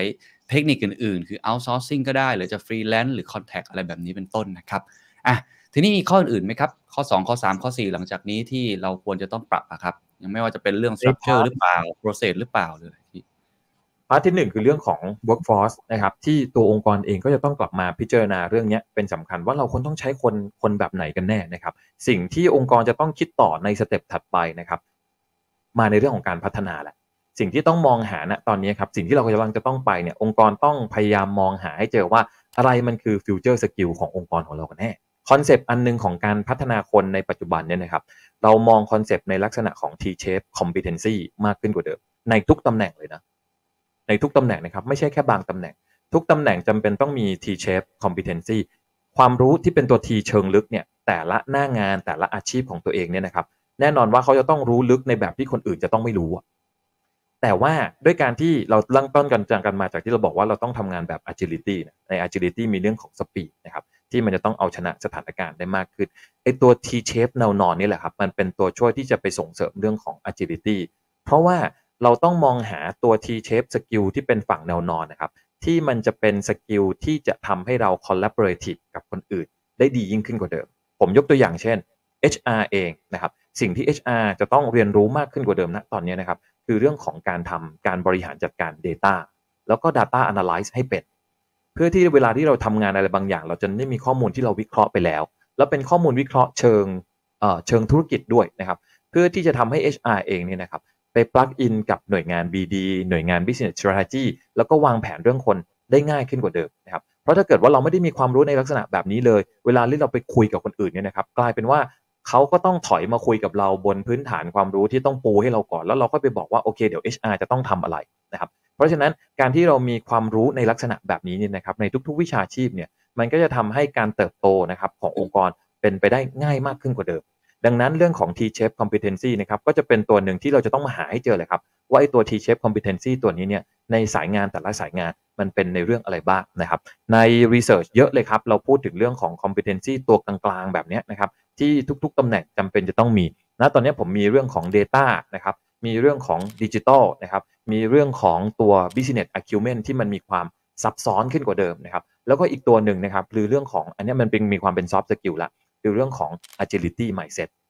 อันนี้คือสิ่งที่ทุกองค์กรจำเป็นจะต้องไปคิดวิเคราะห์ตัวนี้ให้ได้มากขึ้นกว่าเดิม agility mindset นะครับมันอาจจะมีหลายคอนเซปต์มากเลยนะ แต่คอนเซปต์ที่ผมชอบมากอันหนึ่งแล้วก็เอามาคุยอยู่บ่อยๆ แล้วกระตุ้นให้หลายองค์กรพยายามทำนะครับโดยเฉพาะองค์กรใหญ่ ๆ ในเมืองไทยนะ agility mindset อันหนึ่งที่ต้องพยายาม build มันขึ้นมาคือ การลดความเป็นพิธีรีตองลงไป อยู่กันแบบ informal เยอะๆหน่อย นะครับลดความเป็นพิธีรีตองนะครับแล้วพยายามไปเบรกบูโรเคติกนะครับเบรกสภาวะการเมืองที่มันเกิดขึ้นในองค์กรเนี่ยให้มันน้อยลงนะครับแล้วก็ไปเพิ่มในเรื่องของการสื่อสารที่มันมากขึ้น อย่างน้อยขอมี 3 เรื่องเนี้ยนะครับผมคิดว่ามันก็น่าจะทำให้อ่า environment ในการทำงานของเราเนี่ยนะครับมันกระชับได้มากขึ้นกว่าเดิม แล้วก็น่าจะเพิ่มความเร็วในการทำงานได้ง่ายขึ้น ครับ อันนี้เป็นเรื่องของสกิลนะครับที่คงต้องปลูกฝังแล้วก็พูดถึงในแง่ของตัวองค์กรเองด้วยว่า จะต้องลดอืม เรื่องของ bureaucratic red tape อะไรอย่างนี้เนาะ แล้วก็เพิ่มการสื่อสารแทนเข้าไปมากกว่าจะเป็นเรื่องของกระบวนการอะไรต่าง ๆ นะครับ อีกประเด็นหนึ่งที่ เอ่อ จริง ๆ ตัวผมเองก็มีปัญหาเรื่องนี้ค่อนข้างมากในตอนนี้ แล้วผมเชื่อว่า ผมคุยกับผู้บริหารหลาย ๆ ท่าน ก็มีปัญหาในเรื่องนี้ค่อนข้างเยอะมากเลยก็คือเรื่องของการ manage คนในปัจจุบัน อืม เพราะว่าพอเราทำงานที่บ้าน นะฮะเป็น hybrid workplace หรือบางที่ก็อาจจะ work anywhere ไปเลยอย่างเงี้ยมันทำให้ความห่างของเราเนี่ยมันมันยิ่งห่างขึ้นไปมากขึ้น อันนี้ครับคุณบีมองยังไงว่าจะจัดการยังไง เอาประเด็นแรกก่อนก็ได้ว่า วิธีการทำงานที่เป็น flexible workplace หลังจากเนี้ยมันมีหน้าตาเป็นยังไงในมุมของคุณบีและเราควรจะจัดการไอ้สิ่งที่โอเคมันมีเบนฟิตแหละ แต่บางทีมันก็มีสิ่งที่เป็นความเสี่ยงหรือว่าเป็นอุปสรรคที่ตามมาเช่นกันเนี่ยในฐานะ HR หรือ CEO เนี่ยต้องเปลี่ยนวิธีคิดหรือมีวิธีการในการจัดการ เหล่านี้ยังไงครับ อย่างแรกเลยนะครับผมมองว่าเราเลี่ยงไม่ได้ในเรื่องของ flexible นะครับ เพราะอันนึงเนี่ยนะครับที่เราเห็นภาพชัดขึ้นมา ในซีซั่นแรกของการที่เราเจอโควิด -19 มันเกิดความตะกุกตะกักอยู่แล้วนะครับในการที่จะกลับไปทำงานที่บ้าน remote workplace นะครับทำงานกันอยู่คนละที่เนี่ยนะครับ แต่ตอนนี้นะครับถ้าวัดกันจริงๆนะผมค่อนข้างเชื่อว่า ถ้าเราเปรียบเทียบตัวคนของเราแต่ละคนจริง ๆ นะครับ ในตอนแรกของการทำงานแบบ work from home กับตอนนี้นะครับเรา work from home มาเป็นเวลาลับไปกลับมาเนี่ยนะเดี๋ยวเดี๋ยวผ่อน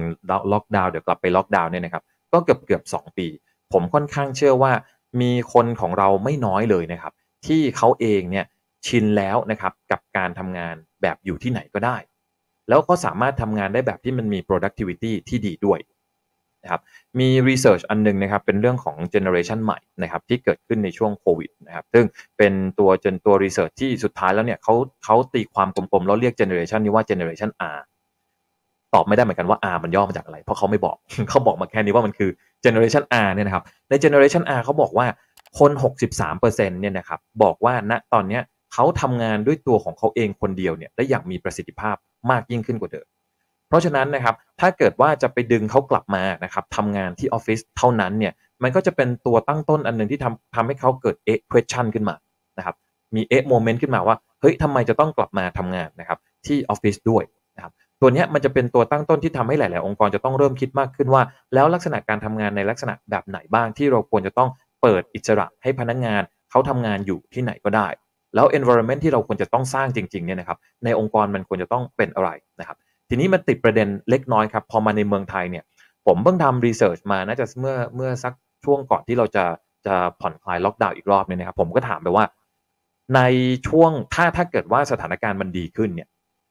มีกี่คนหรือตัวเราเองเนี่ยรู้สึกว่าเราอยากจะกลับมาทำงานที่ออฟฟิศไหมทำงานแบบเต็มเวลานะครับ เหมือนก่อนที่เราจะเจอสถานการณ์โควิดนะครับห้าสิบสามเปอร์เซ็นบอกว่าไม่อยากกลับนะครับสี่สิบเจนบอกว่าบอกว่าอยากจะกลับมา เพราะฉะนั้นตัวเลขมันครึ่งครึ่งเลย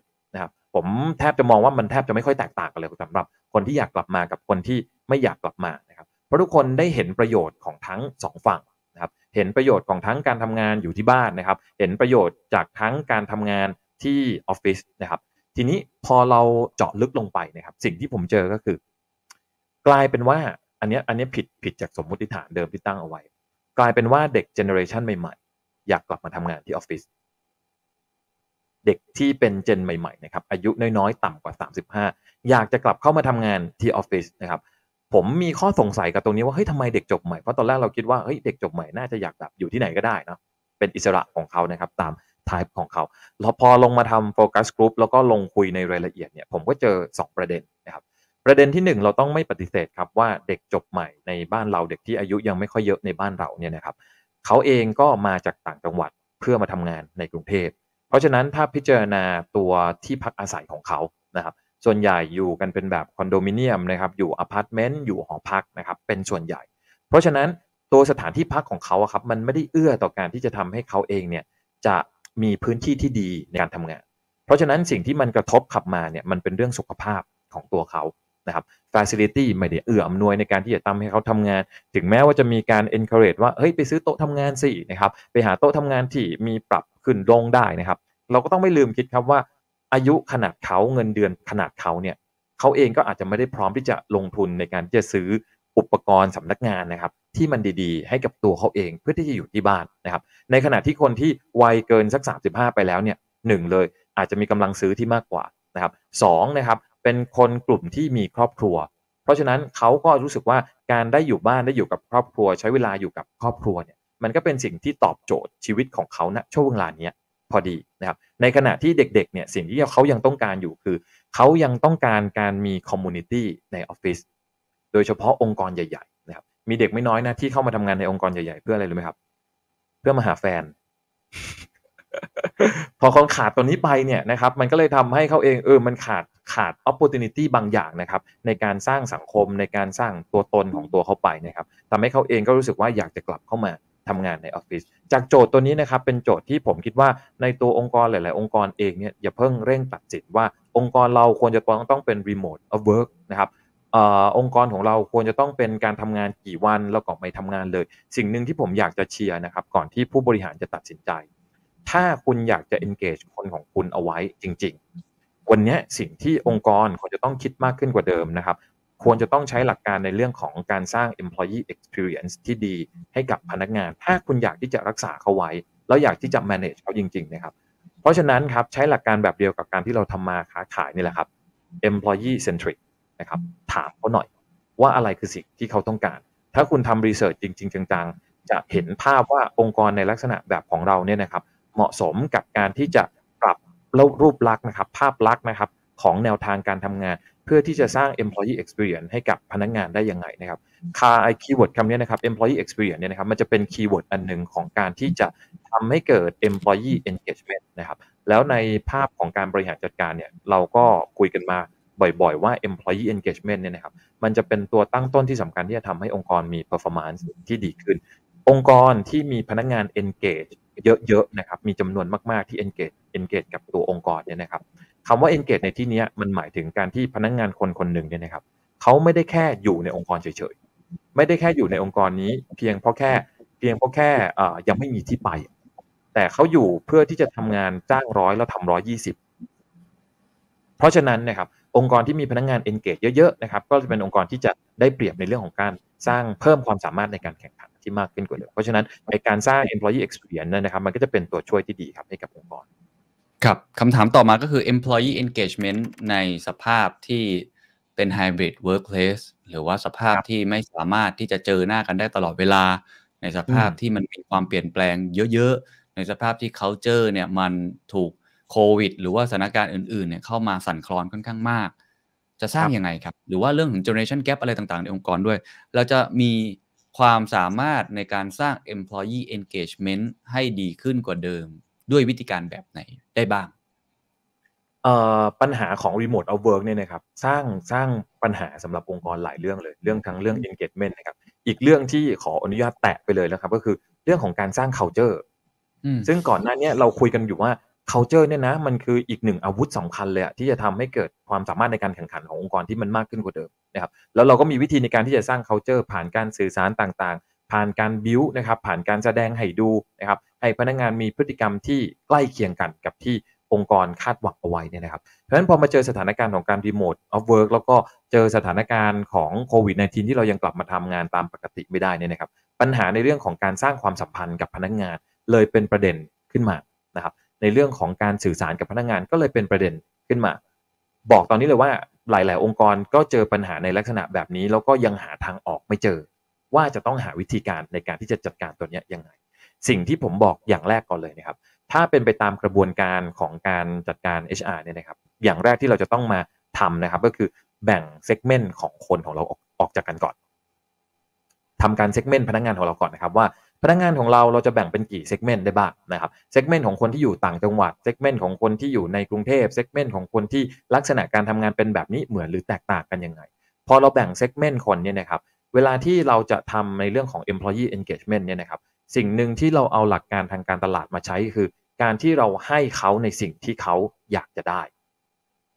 การที่ให้เขาในสิ่งที่เขาอยากจะได้นะครับเพราะฉะนั้นสิ่งที่องค์กรจะต้องทำเยอะๆในช่วงเวลานี้นะครับเป็นบทหนักของ HR แล้วก็ หัวหน้างานในแต่ละในในแต่ละสายงานเนี่ยนะครับที่จะต้องทำก็คือ empathy ลูกน้องให้ได้เยอะ empathy พนักงงานของเราครับ เป็นตัวตั้งต้นแรกก่อน เพื่อที่เราจะหาให้เจอครับว่าอะไรคือสิ่งที่สิ่งที่เป็นเป้าหมายที่เขาต้องการนะครับ employee engagement ในโมเดลเดิมๆนะครับในโลกเดิมๆที่เราบอกว่าอะวิธีการในการที่จะ engage คนเนี่ยนะ เรื่องที่ 1 ผลตอบแทนก็จะต้องดีนะครับ มีเรื่องของผลตอบแทน มีเรื่องของการที่จะสร้าง career ให้กับเขานะครับ มีเรื่องของการที่จะพยายามให้เขาสร้างตัวตนของเขาเองขึ้นมา มีเรื่องของ relationship ที่มันดีนะครับกับคนทั้งองค์กร วันนี้อาจจะต้องมาตอบโจทย์ใหม่ว่า ถ้าเป้าหมายของการทำ engage ของเราเป้าหมายแรกตัวที่1นนะครับคือการที่จะทำให้ performance ขององค์กรมันดีขึ้น กับอย่างที่2นะครับเป้าหมายของการทำ engage นะครับก็คือรักษาคนที่เป็น right people นะครับไว้กับเราให้ได้ อันนี้คือคีย์ที่เราอยากได้ เพราะฉะนั้นนะครับสิ่งที่เราจะต้องมาคิดใหม่อีกอันหนึ่งก็คือ แล้วเราเองเนี่ยนะครับเข้าใจคนของเรามากน้อยแค่ไหน วันนี้ครับคนของเราเนี่ยนะครับคนในองค์กรเนี่ยเปลี่ยนแปลงไปค่อนข้างเยอะนะถ้าเราไม่ไม่ไม่หลอกตัวเราเองเนี่ยนะครับเราจะเห็นว่าคนในองค์กรของเราเราเปลี่ยนเปลี่ยนกรอบความคิดของเขาอะไปเยอะเลยนะครับสถานการณ์ณตอนนี้คนที่เคยชอบการ work hard มากๆเนี่ยเขาตอนนี้อาจจะอินกับความชิลของการที่ทำงานแบบ work from home การบริหารจัดการตัวเองได้เป็นอย่างดี ไม่ต้องมีกรอบเวลาต่างๆ มาใช้ในการที่จะบอกว่าต้องทำงานกี่โมงถึงกี่โมงนะครับ เพราะฉะนั้นเขาเองเนี่ยเริ่มเห็นแล้วว่าเขาสามารถที่จะใช้ชีวิตแบบฟรีลี่ได้ ในขณะที่ productivity ของเขาอะยังดีอยู่ เพราะฉะนั้นเราเลยใช้กรอบเดิมๆนะครับในการบริหารจัดการคนได้ยากขึ้นกว่าเดิม ทีนี้นะครับโฟกัสไปที่คนที่เราบอกว่าเนี่ยคือกลุ่มคนที่เป็น the right people ที่เราอยากจะอยากจะ engage เขาไว้ แล้วก็เป็นกลุ่มคนที่เราอยากจะให้เขา drive performance ให้มันดีขึ้นกว่าเดิมนะครับ มี 3 เรื่องที่เป็น part empathy ที่เราจะต้องพยายามเจาะเข้าไปที่จะเข้าใจเขาก่อนนะครับหนึ่งคือตัวเราเองเข้าใจเป้าหมายชีวิตของเขาณนะช่วงเวลานี้ใช่หรือไม่ ตัวที่2นะครับอะไรคือสิ่งที่เขามองว่ามันเป็นความท้าทายในปัจจุบันที่เขาเจออยู่ ไม่ว่าจะเป็นความท้าทายทางบวกหรือทางลบนะครับ และตัวที่ 3 ครับ อะไรคือ limitation ของเขาณนะช่วงเวลาเนี้ยบ้างนะครับ ผมเองนะตอนนี้ไม่ค่อยมอง engagement ระยะยาวนะครับเนื่องจากสถานการณ์มันเปลี่ยนแปลงอยู่ตลอดเวลาเนาะผมมอง engagement ในระยะเวลาสักแค่1 period 1 ปีเท่านั้นแหละนะครับแล้วพิจารณา 3 อย่างเนี้ยว่าคนของเรามีเป้าหมายในเรื่องอะไร มีโกในเรื่องอะไร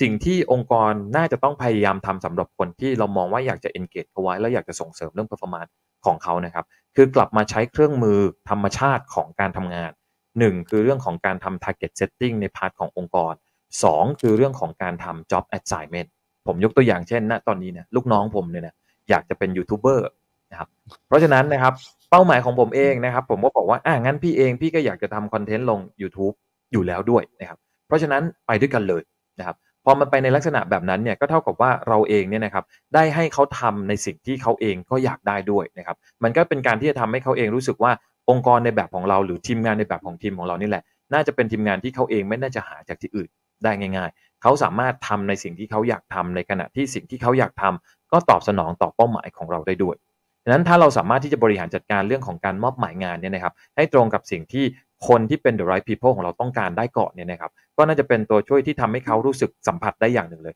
คีย์เวิร์ดสำคัญครับของการที่ทำให้พนักงานในปัจจุบันเนี่ยนะครับรู้สึกว่าองค์กรนะครับรู้สึกว่าเขาเองอยากจะ engage กับองค์กร คือองค์กรหรือตัวหัวหน้าตัวผู้บริหารเองเนี่ยนะครับทำให้เขาสัมผัสให้ได้ว่าเราเองเห็นคุณค่าในตัวเขาอะจริง ๆ ไม่ว่าจะด้วยวิธีการแบบไหนก็ตาม การมอบหมายงานในสิ่งที่เขาอยากได้นะครับ ก็ทำให้เขารู้สึกได้ว่าเราเห็นคุณค่าในตัวเขา เพราะฉะนั้นเราเองก็เลยได้ให้ในสิ่งที่เขาอยากจะได้ฉะนั้น engagement ในปัจจุบันนี้เนี่ยครับถ้าจะมีเครื่องมือเยอะๆนะครับจะกี่เครื่องมือก็ตามนะครับ keyword ที่สำคัญคือทุกอย่างที่เราให้กับเขาเป็นการให้นะครับ ที่ทำให้เขาสัมผัสได้ไหม ว่าเราเห็นคุณค่าในตัวเขาจริง ๆ ครับโอ้อันนี้น่าสนใจมากแล้วก็เป็นอะไรที่แล้วแต่บริษัทเลยเนาะไม่มีสูตรสำเร็จตายตัว ไม่ใช่ว่าแค่ทำ survey ก็จบ แต่ว่าไอ การที่จะบอกว่า empathize จนเห็นคุณค่าในตัวของเขาแล้วเขาก็รู้สึกว่าเราเนี่ยกำลังรับฟังเขาอยู่เนี่ย อันนี้เป็นโจทย์ที่แต่ละที่ก็คงต้องไปปรับนะครับแต่ผมอยากจะชวนคุยไอประเด็นนี้เล็กน้อยนะครับ เพราะว่าผมคิดว่ามี requirement หรือว่า demand ความต้องการใหม่ๆ ระดับหนึ่งที่เรามองเห็น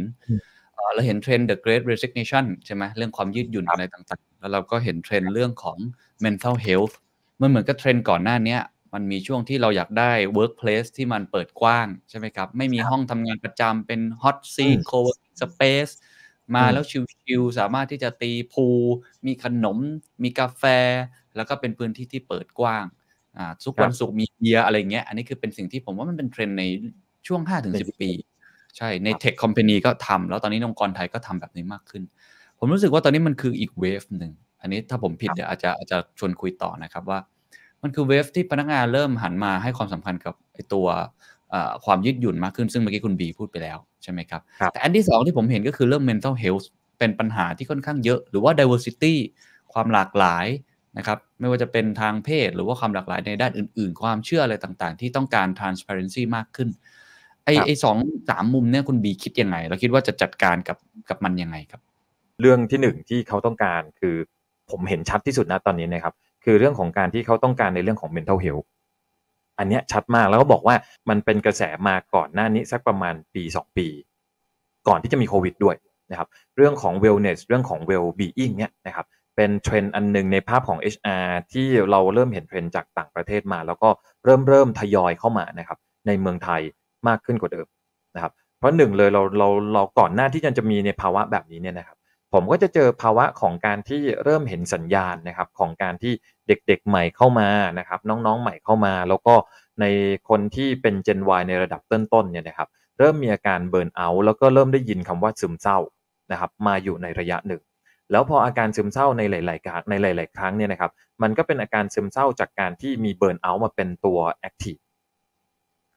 burnout เป็นตัวตั้งนะครับทำให้เกิดอาการซึมเศร้า ซึ่ง burnout เนี่ยนะครับมันก็เป็นภาวะส่วนหนึ่งที่เกิดขึ้นจากเรื่องของเรื่องของตัวงานนะครับก่อนหน้านั้นที่องค์ที่ HR โฟกัสกันเยอะๆเราโฟกัสกันเรื่องของ work life balance มันมีความมันเหมือนเป็นเป็นการเติบโตจาก work life balance มาเป็น work life integration นะครับแล้วก็ไล่มาเรื่องของการที่เฮ้ยทุกวันนี้ต้องมาดูเรื่อง well being กันแล้วนะตอนที่เราคุยเรื่อง well being เนี่ยนะครับผมเพิ่งคุยกับคุณหมอมาท่านหนึ่ง แล้วก็เราคุยตีความกันกับคำว่า well being ไว้ไว้ว่า well being มันคือสภาวะที่เราต้องแข็งแรงทั้งร่างกาย แล้วก็แข็งแรงทั้งจิตใจ ทั้งสองอย่างเนี่ยประกอบกันนะครับ แล้วเราเองอาจจะเป็นคนที่แข็งแรงทางด้านร่างกายมาก ผมเป็นคนที่แข็งแรงทางด้านร่างกายมากสมมตินะครับตรวจร่างกายมาไม่ได้เจอปัญหาอะไรเลยนะครับ ยังออกกำลังกายได้ตามปกติ แต่ไม่สามารถการันตีได้ว่า ผมเองจะไม่มีปัญหาเรื่องของ mental health แล้วไอ้ตัวนี้ครับมันเป็นตัวตั้งอันหนึ่งที่ทำให้เฮ้ยถ้าคนคนหนึ่งที่จะทำงานได้อย่างมีประสิทธิภาพ งานวิจัยออกมาเยอะมากว่า ถ้าคุณจะทำงานได้อย่างมีประสิทธิภาพ สุขภาพร่างกาย แล้วก็สุขภาพจิตใจของคุณต้องแข็งแกร่งพอๆกัน แล้วอีกจุดตั้งต้นหนึ่งที่มันเป็นโจทย์สำคัญก็คือ เราอยู่ใน VUCA world ครับ การเปลี่ยนแปลงเกิดขึ้นตลอดเวลา VUCA world volatility ความผันผวนนะครับความไม่แน่นอน ความซับซ้อนความคลุมเครือไอ้ภาวะแบบนี้แหละครับ ที่มันส่งผลกระทบทางด้านจิตใจเยอะเลย อันหนึ่งที่ผมคิดว่าคนในวัยทำงานเนี่ยนะครับจะเจอกันบ่อยๆ ก็คือ ตอนตั้งต้นต้นปีหรือต้นพีเรียดเนี่ยนะครับ เราตั้งเป้าไว้แบบหนึ่ง แล้วเราก็วางแผนว่าตลอดทั้งไมล์สโตนทุกๆไมล์สโตนที่เราจะทำทุก 3 เดือนจะทำอะไรบ้างให้ achieve แต่ละเรื่องแต่ละเรื่องนะครับพอถึงตอนที่จะเป็นปลายพีเรียดนะครับงานกำลังจะสำเร็จอยู่ละสิ่งที่เกิดขึ้นก็คือ มีปัจจัยภายนอกมาทำให้งานงานนี้มันไม่สำเร็จ โอ้โหเฟลยาวเลยนะครับแล้วมันก็จะกระทบในเรื่องของ mental health แน่ๆมันเป็นอาจจะเป็น mental health ในลักษณะที่บางคนไม่รู้ตัว มีคนเยอะเลยนะครับ ที่ไม่รู้ตัวว่าตอนนี้เรามีปัญหาในเรื่องของ mental health อยู่ จากการที่ผิดหวังในเรื่องของงาน ผิดหวังในหลาย ๆ อย่างนะครับ พอเรามีอาการอ่าพอเราเห็นเริ่มจับสังเกตอาการตัวเองได้ หรือเริ่มมีการให้ความรู้มากขึ้นนะครับ ในเรื่องของเบิร์นเอาท์ในเรื่องของซึมเศร้านะครับ มันก็เลยทำให้เราเริ่มรับรู้มากยิ่งขึ้นกว่าเดิมว่า ณตอนนี้เราเองค่อนข้างที่จะคนทำงานเนี่ยนะครับมีความเสี่ยงมากขึ้นในเรื่องของ mental health ประกอบกับเจเนอเรชันใหม่ครับเป็นเจเนอเรชันที่ค่อนข้างชินกับเรื่องของ ความใส่ใจในเรื่องของ mental health เลยทำให้เกิด requirement ขึ้นมา ว่าวันนี้องค์กรเองตัวบริษัทเองจะดูแลพนักงานแค่เฉพาะนะครับเรื่องของสุขภาพร่างกายไม่ได้ ประกอบทั้งสองฝั่งนะครับ ฝั่งบริษัทเองก็รู้แล้วว่าถ้าวันนี้ mental health ไม่ดีนะครับ มันก็ส่งผลต่อเรื่องของ performance แล้วยิ่งเราอยากให้โดยเฉพาะนะครับ ย้อนกลับไปเรื่องเมื่อสักครู่นี้ที่ผมบอกว่า ถ้าคนเก่งๆ แล้วเขา mental health ไม่ได้ดีอยู่ตลอดเวลา เราไม่สามารถที่จะรักษามาตรฐานความเก่งของเขาไว้ได้ แล้วความเก่งในปัจจุบันมันอาจจะไม่ใช่ความเก่งในอนาคตด้วย เขาเองก็จะต้องถูกถูก pressure บางอย่างนะครับ มีความเครียดในระดับหนึ่งที่จะทำให้เขาเอง สามารถที่จะ drive ความเก่งของเขาขึ้นมา เพราะฉะนั้นถ้าเราองค์กรเองไม่พยายามตรวจจับให้เจอเลยว่า พนักงงานของเราเนี่ย mental health ของเขาทั้งองค์กรเนี่ยมันดีหรือไม่ดีแค่ไหนนะครับ มันก็เป็นความเสี่ยงอันหนึ่งที่องค์กรจะเจอ เพราะฉะนั้นในภาพขององค์กรเองครับก็จะใส่ใจในลักษณะแบบนี้มากขึ้นกว่าเดิม แล้วก็ทุกวันนี้เราเริ่มเห็นแล้วครับว่ามันมีเมทเทคต่างๆนะ เข้ามาเป็นตัวช่วยมากขึ้นกว่าเดิม หลายองค์กรครับได้ใช้บริการเมทเทคตัวนั้นเนี่ยการการแพร่หลายพอสมควรเลยนะ ได้เข้าไปลองใช้แต่ว่าผมก็ต้องมองว่าน่าจะเป็นช่วงเวลาของการที่จะ improve เพื่อให้เกิดความเข้าใจที่มันมากขึ้นกว่าเดิม เราคิดว่ามันจะกลายเป็นอีกหนึ่งสวัสดิการจำเป็น ทุกวันนี้สิ่งที่เรามองว่าเป็นสวัสดิการที่พนักงานอยากได้ แล้วก็เราก็พร้อมจะให้ก็คือเรื่องของประกันสุขภาพนะครับไปหาหมอได้จัดการตัวเองได้ อีกส่วนหนึ่งครับที่เดี๋ยวในอนาคตมันก็จะมีความจำเป็นมากขึ้น ก็คือในเรื่องของ mental health นี่แหละ ที่องค์กรเองก็อาจจะต้องมีการจัดหานะครับไว้ให้กับพนักงานในอนาคตด้วยเช่นเดียวกันนั้นเรื่อง mental health ก็เลยเป็นเรื่องหนึ่งครับที่จะเป็นประเด็นโอ้กลายเป็นเรื่องสำคัญเรื่องใหม่เลยเนาะเป็น new normal ใหม่ ถ้าเกิดองค์กรไม่ให้ความสำคัญกับเรื่องนี้ก็อาจจะเอ่อเป็นองค์กรที่ไม่น่าอยู่สำหรับพนักงานบางกลุ่มด้วยเนาะเหมือนกับที่ตอนนี้ถ้าบริษัทไหนเนี่ยไม่ได้ความสำคัญกับเรื่องประกันสุขภาพ ไม่ได้มีสวัสดิการที่ดูแลด้านสุขภาพกายเนี่ยก็เหมือนกับจะเป็นหนึ่งใน choice ที่ทำให้คนเนี่ยรู้สึกว่าอาจจะไม่ได้เลือกใช่ไหมฮะแต่ตอนนี้ใช่กลายเป็น mental health กลายเป็นอีกเทรนด์หนึ่งนอกจาก mental health แล้วเนี่ยคุณบีเห็นอะไรอีกไหมครับ ที่เป็น requirement ใหม่ๆ เป็น new normal ของสวัสดิการของการจัดการที่คิดว่าองค์กรน่าจะให้ความสำคัญนะครับ ตัว new normal อีกอันหนึ่งคือเรื่องของ transparency นี่แหละครับ คือความเราเราต้องการความโปร่งใสที่มันมากขึ้นกว่าเดิม จริงๆ ความโปร่งใสตอนแรกเราผมมาคิดว่ามันมาจากการที่มีเจเนอเรชันใหม่ๆขึ้นมา แล้วเขาเองด้วยกรอบความคิดของเขาเนาะอันหนึงเนี่ยนะครับที่ผมค่อนข้างเชื่อคือในทุกๆ ยุคสมัยของการเปลี่ยนแปลงกลุ่มคนเนี่ยนะครับ กรอบความเชื่อของคนในแต่ละเจเนอเรชันเนี่ยก็จะมีไม่เหมือนกัน และไอ้ตัวกรอบความคิดเนี่ยไอ้ตัว mindset นี่แหละครับมันจะเป็นตัวกำหนดพฤติกรรมที่เขาจะแสดงออกออกมานะครับเพราะฉะนั้นถ้าเขาเชื่อนะครับในเรื่องที่มองว่าเรามองว่าทุกอย่างต้องมีความเท่าเทียมกันนะครับ แล้วเราเองก็ไม่ควรที่จะเหยียดกันไม่ควรที่จะด้อยคุณค่าซึ่งกันและกัน ซึ่งมันเป็นกระแสอยู่ในณในปัจจุบันเนี่ยดังนั้นนะครับในตัวองค์กรเองสิ่งที่ผมเริ่มเห็นเห็นมีการพัฒนามากขึ้นกว่าเดิมนะครับ ก็คือกฎระเบียบต่างๆนะครับ ที่เกี่ยวข้องกับการที่จะดูแลพนักงานนะครับมีถ้าเหอะถ้าในกรณีที่อย่างผมเคยอยู่ในสังคมที่เราก็รู้สึกว่าการบูลลี่กันมันเป็นเรื่องตลกมันเป็นเรื่องสนุกสนานในในยุคหนึ่งในวัยหนึ่งนะครับในสังคมหนึ่งเนี่ยนะครับ แต่พอมามองย้อนกลับมาในบริบทปัจจุบันเนี่ยนะครับ การพูดในลักษณะแบบนั้นเนี่ยเมื่อมาพูดในปัจจุบันในอีกสังคมหนึ่งเนี่ยมันกลายเป็นเรื่องที่เซนซิทีฟมากไปแล้ว แล้วเราก็กลับมองในมุมปัจจุบันด้วยเช่นเดียวกันว่าเฮ้ยสิ่งที่เขาคิดเห็นในปัจจุบันมันคือเรื่องจริงที่เราควรจะต้องเปลี่ยนแปลงนะไม่ใช่ยึดถือสิ่งสิ่งที่บอกว่าในอดีตเราเคยทำมาเป็นแบบนี้ไม่เห็นเป็นไรเลยการที่พี่พูดแซวน้องแบบนี้ ก็เพื่อที่จะทำให้เราสนิทกันง่ายขึ้นกว่าเดิมมันคือ ice breaking แบบหนึ่งเนี่ยนะครับ แต่ ice breaking แบบนั้นมาใช้ในปัจจุบันเนี่ยมันใช้การไม่ได้ ดังนั้นตัวองค์กรเองก็จะต้องมีการออกกฎระเบียบต่างๆเนี่ยนะครับเพื่อให้สอดคล้องกับบริบทของสังคมที่มันเปลี่ยนแปลงไปด้วยนะครับการออกใบเตือนการการมีการการทำให้เกิดข้อขัดแย้งในลักษณะแบบเรื่องแบบนี้ในองค์กรคือสิ่งที่ HR ก็จะต้องไปบริหารจัดการมากยิ่งขึ้นกว่าเดิมคำว่าบริหารจัดการของผมในที่นี้หมายถึงการไปให้ความรู้นะครับการไปให้ความรู้กับคนในแต่ละ generation การพยายามที่จะทำให้คนในแต่ละแต่แต่ละ generation ทำความเข้าใจถึงที่มาที่ไปนะครับไม่ใช่คน generation ก่อนหน้านี้ก็บอกว่าโอ้ยเด็กมัน sensitive เหลือเกินพูดแค่นี้เองทำไมถึงได้อ่อนไหวนะครับในขณะที่เด็ก ๆ เองก็ต้องทำความเข้าใจด้วยเหมือนกันว่า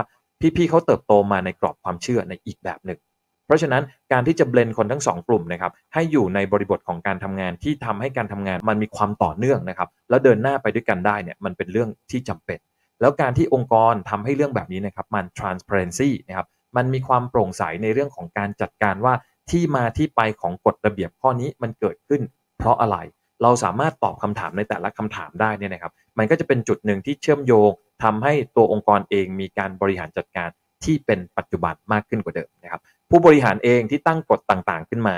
HR ต่างๆ ที่ตั้งกฎต่างๆ ขึ้นมา ซึ่งเป็นกฎที่เคยมีอยู่ในอดีตนะครับ สิ่งที่เราควรจะทำณตอนนี้นะ ตอบคำถามไม่ได้ว่าไอ้กฎเนี้ยมีไว้ทำไม มันอาจจะเป็นกฎที่ดีในอดีตนะครับ แต่ปัจจุบันมันไม่ได้ใช้แล้วอะ เพราะฉะนั้นพอไม่ได้ใช้แล้วจะมีทำไมอะทำไมจะต้องมีเพื่อเพื่อให้เด็กที่เข้ามาใหม่มาตั้งคำถามกับเรื่องนี้นะครับ เพราะฉะนั้นถ้าอะไรที่เรากลับไปรีวิว แล้วปรากฏว่าเฮ้ยไอเรื่องที่มันมีอยู่ในปัจจุบันเนี่ยนะมันไม่ได้สอดคล้องกับบริบทที่เรากำลังทำงานอยู่ตอนนี้แล้วอะตัดมันทิ้งซะนะครับ แล้วให้เหลือแต่สิ่งที่มันจำเป็นจริงๆนะครับกฎระเบียบยังคงจำเป็นจะต้องมีอยู่ วินัยในการทำงานยังเป็นความจำเป็นนะครับสำหรับองค์กรอยู่ แต่มีในสิ่งที่จำเป็นเท่านั้นนะครับอะไรที่มันเป็นแฟตอะไรที่มันเคยมีมาแล้วการที่จะตอบแค่ว่าในอดีตเคยทำแบบนี้ ปัจจุบันก็ควรจะทำแบบนี้ อย่าตอบแบบนั้นเลยนะครับไปหาวิธีการตอบแบบอื่นดีกว่านะครับน่าจะทำให้ความน่าเชื่อถือขององค์กรมีมากยิ่งขึ้นกว่าเดิม นะครับอันนี้คือประเด็นในเรื่องของ transparency นะครับอีกประเด็นหนึ่งนะครับที่ผมเองทุกวันนี้ก็ให้ความสนใจมากขึ้นกว่าเดิมเนาะคือเรื่องของการที่องค์กรเองบอกว่า องค์กรอยากได้ growth mindset ตัวองค์กรนะครับผมค่อนข้างเชื่อว่าองค์กรที่ทำการ study แล้วก็มีการพูดคุยกันถึงเรื่องของภาพลักษณ์ของคนที่เราอยากได้ เราค่อนข้างที่อยากอยากได้คนที่เป็น growth mindset พอคนที่บอกว่าพอเราบอกว่า องค์กรอยากได้ growth mindset แล้วองค์กรที่ดีนะครับ อยากที่จะให้พนักงานล้มแล้วลุกได้บ่อยๆล้มแล้วลุกล้มแล้วลุกแบบนี้เนี่ยนะครับ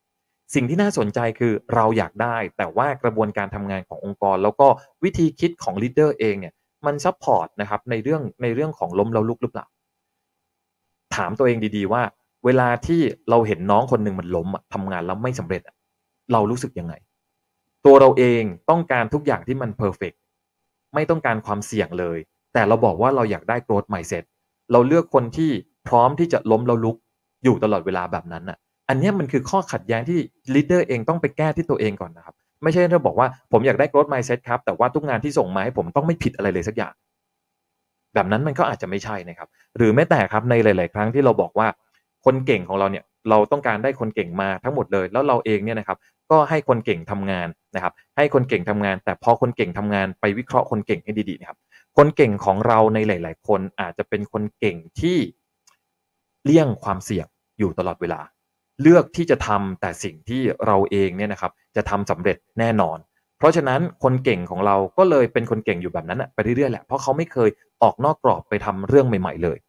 ดังนั้นอีกหนึ่งเรื่องนะครับ ที่ตัวองค์กรเองเนี่ยนะครับ ก็จะต้องกลับไปคิดสำหรับในยุคปัจจุบันนะครับ คิดใหม่ทำใหม่อย่างหนึ่งนะคือการที่จะต้องมา redefine ครับให้คำนิยามคำว่าคนเก่งกันหน่อย ว่าคนเก่งในองค์กรของเราอะเป็นแบบไหนกันแน่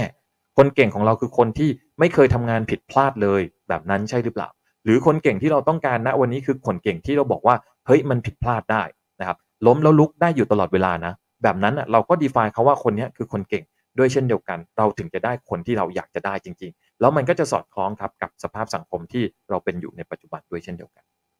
โอ้ชัดเจนครับ ขอบคุณมากครับ ไม่ว่าจะเป็นเรื่อง mental health work life integration หลังจากนี้ต้องให้ความสำคัญนะครับ เรื่องของ transparency ซึ่งอันนี้คือมาจาก leader ด้วย แล้วก็ตัวกฎเกณฑ์ต่างๆ ของบริษัทนโยบายต่างๆ ด้วย แล้วก็ growth mindset อันนี้ผมเห็นด้วยมากๆนะครับ เพราะในระยะหลังเนี่ย ผมได้รับเชิญไปพูดเรื่อง growth mindset ค่อนข้างเยอะ ซึ่งก็ไม่แน่ใจว่าเพราะอะไรนะฮะพอไปเชิญได้รับเชิญไปพูดเนี่ยผมมักจะพูดคล้ายๆคุณบีเสมอว่า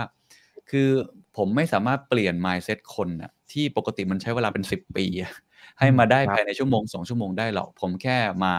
เหมือนกับสปาร์กไอเดียหรือว่าพูดในมุมของตัวเองที่มันเป็น แล้วผมเห็นด้วยมาก ๆ ว่าจะต้อง redefine คนเก่ง เพราะคนเก่งหลังจากนี้อาจจะไม่ใช่คนที่เก่งที่สุด perfect ที่สุด แต่เป็นคนที่มี growth mindset มากที่สุดก็ได้นั้นเรื่องของตัวชี้วัดเรื่องอะไรก็คงจะต้องเปลี่ยนนะครับ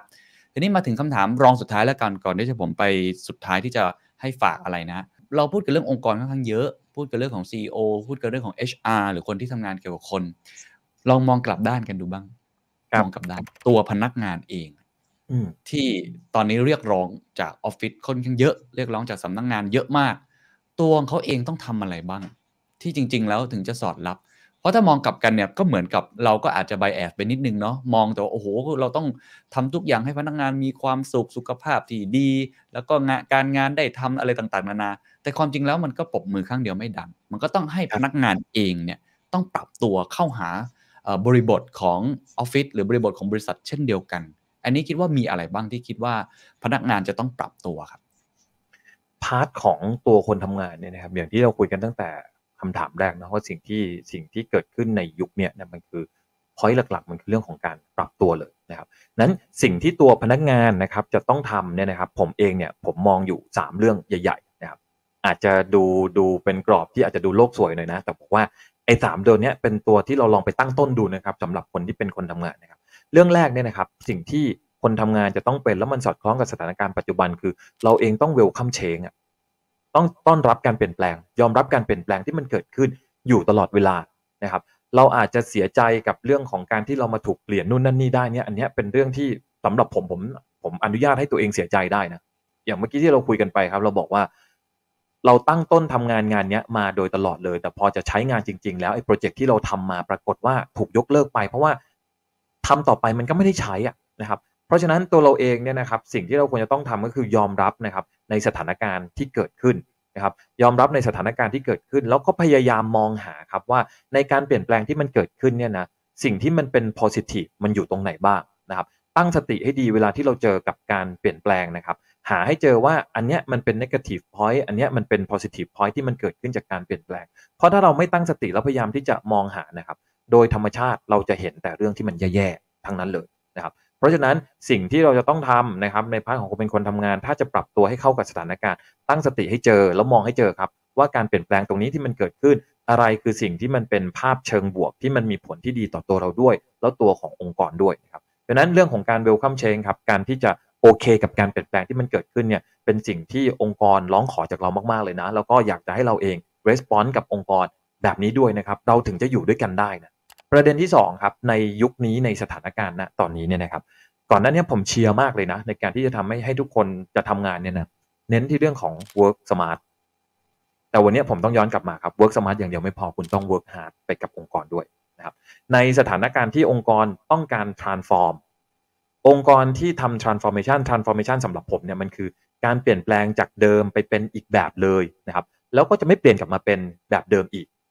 เพราะฉะนั้นในช่วงของการ transform ครับองค์กรที่จำเป็นจะต้อง transform ผมค่อนข้างเชื่อนะว่า องค์กรส่วนใหญ่ผู้บริหารเองจริง ๆ ก็อาจจะไม่ได้อยาก transform หรอกมันเหนื่อยนะครับแต่ว่าสถานการณ์มันบังคับให้เราจำเป็นจะต้อง transform แล้วเวลาเรา transform เนี่ยครับเชื่ออย่างหนึ่งว่า มันไม่ใช่การ transform ในลักษณะที่ลองอย่างหนึ่งแล้วจะประสบความสำเร็จได้เลยในทันที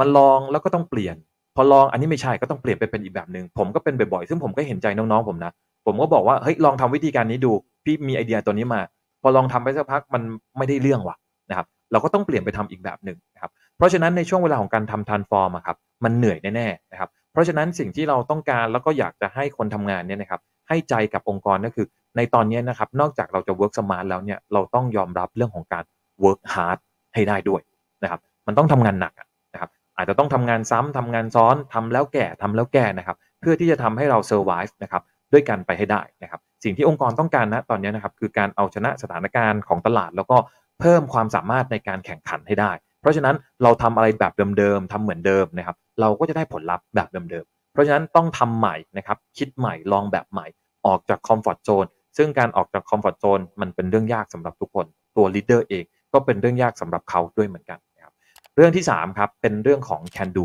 attitude วันนี้นะครับเราก็จะเจอการเปลี่ยนแปลงเยอะอย่างที่เราคุยกันมาโดยตลอดนี่แหละครับ แล้วก็เราก็จะมีเรื่องที่เรา brainstorm กัน แล้วก็หาไอเดียว่าควรจะต้องทำแบบนู้นแบบนั้นแบบนี้เนี่ยนะครับ เพราะฉะนั้นในทุกๆไอเดียที่มันเกิดขึ้นเนี่ยในหลาย ๆ ครั้งครับมันเป็นไอเดียที่ ทั้งเราและคนอื่นๆ ก็ไม่เคยทำมาก่อนนะครับ เพราะฉะนั้นพอไม่เคยทำมาก่อน การด่วนตัดสินว่าสิ่งที่เราคิดกันเนี่ยนะมันเป็นไปไม่ได้ มันอาจจะเร็วไป เราใช้กัดฟิลลิ่งของเราอะมากเกินไปในสถานการณ์ที่เราไม่เคยเจอมาก่อนบางทีมันเป็นแบบนั้นนะครับ ไม่ได้เราจะใช้แต่ประสบการณ์เดิมที่เราเคยมีมาในอดีต แล้วตัดสินว่าสิ่งที่กำลังจะคิดทำข้างหน้าเนี่ยนะครับ เป็นสิ่งที่มันเป็นไปไม่ได้อาจจะเร็วไป เรายังไม่ได้มี Data ที่มากเพียงพอ ราะฉะนั้นนะครับอย่าเพิ่งปฏิเสธนะครับในสิ่งที่ในสิ่งที่เรายังไม่ได้รู้จริง ๆ ลองทำซะก่อนนะครับเพราะฉะนั้นเราจะต้องมี can do attitude ก่อนนะครับคิดว่ามันมีความเป็นไปได้ซะก่อนก่อนที่จะเบรกทุกอย่างนะครับเราอาจจะเจอวิธีการใหม่ ๆ แนวทางใหม่ๆนะครับในการทำงานที่ทำให้เราเองเนี่ยนะครับก็เก่งขึ้นนะครับแล้วก็ทำให้ตัวขององค์กรเนี่ยเก่งขึ้นได้ด้วยเช่นเดียวกัน ความสามารถที่เพิ่มขึ้นนะครับของตัวเราและความสามารถที่เพิ่มขึ้นขององค์กร ก็ช่วยให้องค์กรสามารถที่จะ เอาชนะในทุกๆ สถานการณ์ได้นะครับ แล้วก็อีกตัวหนึ่งครับ ตัวสุดท้ายที่ผมมองว่ามันก็น่าจะเป็นประโยชน์สำหรับพวกเราทุกคนก็คือรีวิวตัวเองบ่อยๆ ทบทวนตัวเองบ่อยๆ ในทุกช่วงระยะเวลานะครับผมเองเนี่ยทำอยู่บ่อยๆนะครับอย่างน้อยที่สุดนั้นหนึ่งปีนะเราจะถามตัวเองทีหนึ่งว่าหนึ่งปีที่ผ่านมา ผมเก่งอะไรขึ้นมาบ้าง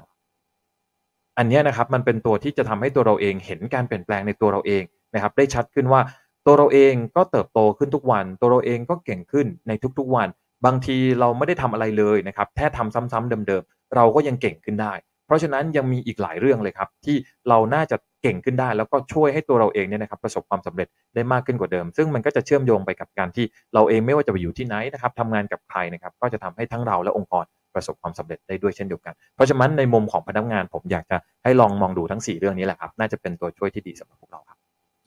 โอ้ ดีมากเลยครับ ต้อนรับความเปลี่ยนแปลง แล้วก็ทำงานหนักเนาะ เห็นใจองค์กร องค์กรก็อยู่ในช่วงเปลี่ยนแปลงเช่นเดียวกัน เพราะฉะนั้นหลายครั้งเนี่ยเราก็ต้องมีส่วนช่วยนะครับ อันที่สาม can do attitude นะครับ เรื่องใหม่ๆ เต้นไปหมดเลย ถ้าเราคิดว่าทุกอย่างเป็นไปไม่ได้เนี่ย โอ้โห มันคงจะไปยากนะฮะ แล้วก็อันที่สี่รีวิวตัวเองบ่อยๆ นะครับ สุดท้ายแล้วกันนะครับ ผมคิดว่าคนที่ฟังเนี่ยก็มีหลายคนที่คงจะมีหน้าที่โดยตรง เกี่ยวกับการบริหารจัดการทรัพยากรบุคคล เดี๋ยวที่เราคุยกันมาตลอดเรื่อง workforce เรื่อง people management เนี่ยนะครับ CEO MD หรือว่าจะเป็น HR นะครับ หรือว่าจะเป็น leader ที่จะต้องตอนนี้คือกลายเป็นงานหลักของทุกคนแล้วว่าคุณต้องบริหารคนได้ด้วยนะครับ อะไรคือสิ่งที่เขาควรจะเลิกทำนะและอะไรคือสิ่งที่เขาควรจะเริ่มทำเพื่อตอบรับกับการบริหารคนในยุคแห่งอนาคตที่ไม่มีใครรู้เลยว่าจะเป็นยังไงครับ สำหรับผมสิ่งที่เราควรจะค่อยๆนะใช้คำว่าค่อย ๆ เลิกทำก็คือ การใช้แค่ประสบการณ์ของตัวเราเองเท่านั้น ในการที่จะตัดสินคนนะครับไม่ว่าจะตัดสินคนไปในทิศทางแบบไหนก็ตาม ไม่ว่าจะตัดสินคนในเรื่องอะไรก็ตามนะครับ อย่าใช้แค่ประสบการณ์ของเราเท่านั้นนะครับ ประสบการณ์ของเรามีมาเยอะมากน้อยแค่ไหน มันก็อาจจะยังแคบมากเมื่อเทียบกับจำนวนคนที่เราดูแลเขาอยู่ เพราะฉะนั้นสิ่งที่เราจะต้องเริ่มทำมากขึ้นกว่าเดิมนะครับ บริหารคนด้วย Data ให้เยอะขึ้นกว่าเดิม รู้ข้อมูลของคนของเราให้เยอะขึ้นนะครับ อย่างน้อยที่สุดนะ ถ้าวันนี้เนี่ยนะครับ เรามีลูกน้องอยู่ในมือเราสัก 5 คนหรือ 10 คนเนี่ยนะครับ ลองถามตัวเองแบบเร็วๆก่อนว่า เรารู้ไหมว่าน้องๆ 10 คนของเราณปัจจุบันเนี่ยครับเขาอายุเท่าไหร่ อยู่กับอยู่กับเราทำงานกับเราเนี่ยนะครับ มากี่ปีแล้วนะครับทำงานในตำแหน่งงานเดิมของเขาเนี่ยมากี่ปีแล้วเนี่ยนะครับเขามี education background ในเรื่องอะไร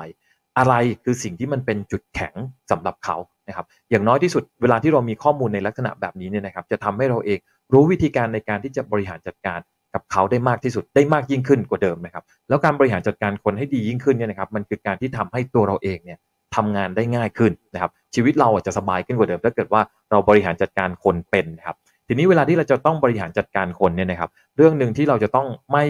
ไม่ลืมนะครับคือการที่ กลับมาในความเป็น HR 101นะครับ put the right man to the right job นะเรื่องนี้เป็นเรื่องเบสิกที่สุดเลยนะครับ ของการที่จะบริหารจัดการคน แต่ในความที่จะแต่ในความที่จะ put the right man to the right job เนี่ยนะครับ นั่นแปลว่าตัวเราเองในฐานะของ leader เนี่ยนะครับ ต้องรู้ 2 เรื่อง แล้วต้องรู้ให้ลึกนะครับ ต้องพยายามอะถ้าใครยังไม่รู้เนี่ยต้องเริ่มรู้ด้วยนะครับ เรื่องที่ 1 ก็คือต้องรู้ให้ได้ว่างานที่เราทำอยู่ อะไรคือสิ่งที่มันเป็น key success ที่จะทำงานงานนั้นให้สำเร็จ นะครับตัวนี้อาจจะต้องใช้ประสบการณ์ของเราใช้ทั้งตัวเราเองที่จะต้องหาความรู้นะครับ ให้มันเยอะขึ้นกว่าเดิมนะครับ ว่าในบริบทปัจจุบันงานงานเนี้ยนะครับที่จะทำให้สำเร็จอะไรคือ key success ของมัน แล้วคนนะครับที่จะทำงานงานนี้ให้สำเร็จ จะต้องมีความรู้ความสามารถทักษะในเรื่องไหน เพื่อที่เราจะได้หยิบเอาไอ้จุดนี้เนี่ยนะครับ ไปแมปกับตัวคนของเราได้อย่างมีประสิทธิภาพมากยิ่งขึ้นกว่าเดิมนะครับ เพราะฉะนั้นผมยังคงเชียร์เรื่องเดิมครับคือการที่เราเองเนี่ยนะครับบริหารคนที่ใช่เลือกคนที่ใช่นะครับแล้วก็มอบหมายงานให้กับคนที่ใช่นะครับถ้าวันนี้การมอบหมายงานของเราการบริหารจัดการของเรา ยังมีความสเปะสปะอยู่นะครับใครว่างก็ให้คนนั้นทำนะครับทำแบบนั้นมันจะอาจจะกลับกลายไปเป็นปัญหานะครับย้อนกลับมาหาตัวเราอีกครั้งหนึ่งก็ได้ เพราะฉะนั้นตั้งต้นให้ดีครับเอมพัตตีคนของเราให้เยอะเอมพัตตีตัวงาน ของของเราให้เยอะขึ้นกว่าเดิมครับ ก็น่าจะเป็นตัวช่วยที่ทำให้เราเองนะครับในฐานะลีดเดอร์ทำงานได้อย่างมีประสิทธิภาพมากยิ่งขึ้นครับ workcation ทำงานไป เที่ยวไป เทรนด์ใหม่ โอกาสใหญ่มาก วันนี้อยากชวนคุยเรื่องสบายๆนะครับ แต่ผมคิดว่าเป็นเรื่องที่มีนัยยะสำคัญอย่างยิ่ง เป็นโอกาสใหญ่เลยครับ ที่คุณควรจะคว้าเอาไว้นะครับ ก็คือคำว่า workcation คำศัพท์มาจาก 2คำศัพท์ครับ ก็คือ work รวมกับ vacation ทำงานไปแล้วก็เที่ยวไป ใครที่กำลังรับชมผ่าน YouTube นะครับคงจะสัมผัสได้ ถ้าใครฟังพอดแคสต์เนี่ยคงจะไม่รู้สึกเลยใช่ไหมครับ ว่าตอนนี้ผมกำลัง workcation อยู่เช่นกันนะครับ ผมไม่ได้อยู่ที่ห้องอัดเหมือนปกติ ไม่ได้อยู่ที่บ้าน แต่ว่าตอนนี้ผมอยู่ที่ปราณบุรีนะครับ มองออกไปด้านข้างเนี่ยจากห้องที่ผมอัดเนี่ยนะฮะ ก็จะเห็นสระว่ายน้ำแล้วก็จะเห็นชายหาดรวมทั้งทะเลสุดลูกหูลูกตาเลยนะครับ แต่พอมองเข้ามาเนี่ยผมก็มีอุปกรณ์พร้อมหมดเลย มีกล้องมีไฟนะครับแล้วก็มีคอมพิวเตอร์รวมทั้งมี Wi-Fi ที่เร็ว มีอินเทอร์เน็ตที่เร็วที่ทำงานกับน้องๆทำงานกับทีมงานได้ตลอด ผมคิดว่านี่คือเทรนด์สำคัญอย่างยิ่งในช่วงเวลานี้นะครับเพราะหลังจากที่เราเจอโควิดเข้าไปฮิตเข้ามาเกือบ 2 ปีทั่วทั้งโลกเนี่ยนะครับทำให้คนเริ่มตระหนักถึง balance ของชีวิตมากยิ่งขึ้นทำให้คนมองเห็นแล้วครับว่า การที่คุณทำงานอย่างเดียวนั้น มันอาจจะไม่ใช่จุดมุ่งหมายสำคัญของชีวิต และทำให้คนได้ย้อนกลับมาตระหนักคิดครับว่า เฮ้ยไอการที่เรา work from home มาเนี่ย จริง ๆ มัน work นี่นา มันไม่จำเป็นอีกแล้วครับ ที่ต้องเข้าออฟฟิศตลอดเวลา แล้วเราได้ balance ชีวิตกลับคืนมา ผมว่าอันที่หนึ่งก็คือ productivity ยังอยู่ ท่านผู้ชมครับ หรือท่านผู้ฟังท่านไหนไหมครับ ที่ทำงานที่บ้านแล้วรู้สึกว่าทำงานน้อยลง ผมว่าน้อยมากครับคือร้อยละ 99.99 นะครับรวมทั้งตัวผมเองด้วยนะครับปรากฏว่าทำงานที่บ้านแล้วทำงานหนักมากขึ้นมาก อันนี้ต้องยอมรับก่อนว่าเป็นงานที่ทำได้นะ ผมไม่นับงานที่ต้อง on-site on location อะไรต่างๆนะครับอันนั้นไม่นับนะ แต่เอางานที่มันพอที่จะทำที่บ้านได้นะครับ โดยที่แค่มีอินเทอร์เน็ตติดต่อสื่อสารการประชุมเนี่ยโอ้ทำงานหนักมากเลย ประชุมกันตลอดเวลานะครับ แทบจะต้องมาคุยกันเรื่อง mental illness กันเลยด้วยซ้ำเพราะว่าทำงานหนักครับในขณะเดียวกันครับ productivity ก็ยังดีอยู่ ก็ยังทำได้ดีอยู่นะครับ ผมว่าเนี่ยเหตุผลเนี่ยทำให้คนเริ่มตระหนักแล้วว่าไอการที่ไม่ต้องเข้าออฟฟิศแล้วอยู่ที่บ้าน มันเริ่มเป็น new normal เป็นความคุ้นชิน และงานก็ยังเดินดีอยู่ แต่อันที่ 2 ครับที่เขาได้ตามมาอย่างมากๆรวมทั้งตัวผมเองด้วย คือได้ชีวิตกลับคืนมา มันได้ไลฟ์กลับคืนมาครับ ไม่ว่าจะเป็นเรื่องของการที่คุณอยู่กับครอบครัว อยู่กับลูก อยู่กับเพื่อน หรือว่าการที่คุณได้มีเวลาส่วนตัว ในการพักผ่อนในมุมอื่นๆที่คุณอาจจะไม่ค่อยได้ทำต้นไม้ขายดีนะครับเฟอร์นิเจอร์ขายดีนะครับของตกแต่งบ้านขายดีมากนะครับ เพราะอะไรครับ เพราะว่า คนใช้ชีวิตอยู่บ้านมากยิ่งขึ้น แล้วคนรู้สึกว่ามันเริ่มสมดุลมากขึ้น เฮ้ย นี่คือชีวิตที่เราปกติเราไม่เคยนึกฝันเลยว่ามันจะทำได้ เราทำงานเสร็จปุ๊บหันมาอีกที เราเจอลูกของเราอยู่ข้างๆแล้ว เราทำงานเสร็จปุ๊บเราสามารถที่จะรดน้ำต้นไม้ได้ เราสามารถที่จะมีเวลาทำอะไรได้ เพราะฉะนั้น productivity เพิ่มขึ้นในขณะที่สมดุลของชีวิตเริ่มกลับคืนมาแล้วรู้สึกว่ามันเป็นไปได้ ไม่ต้องเผชิญกับรถติดยิ่งกรุงเทพมหานครเฮ้ยแสดงว่าหลังจากนี้ถ้าจบโควิดโควิดซาลง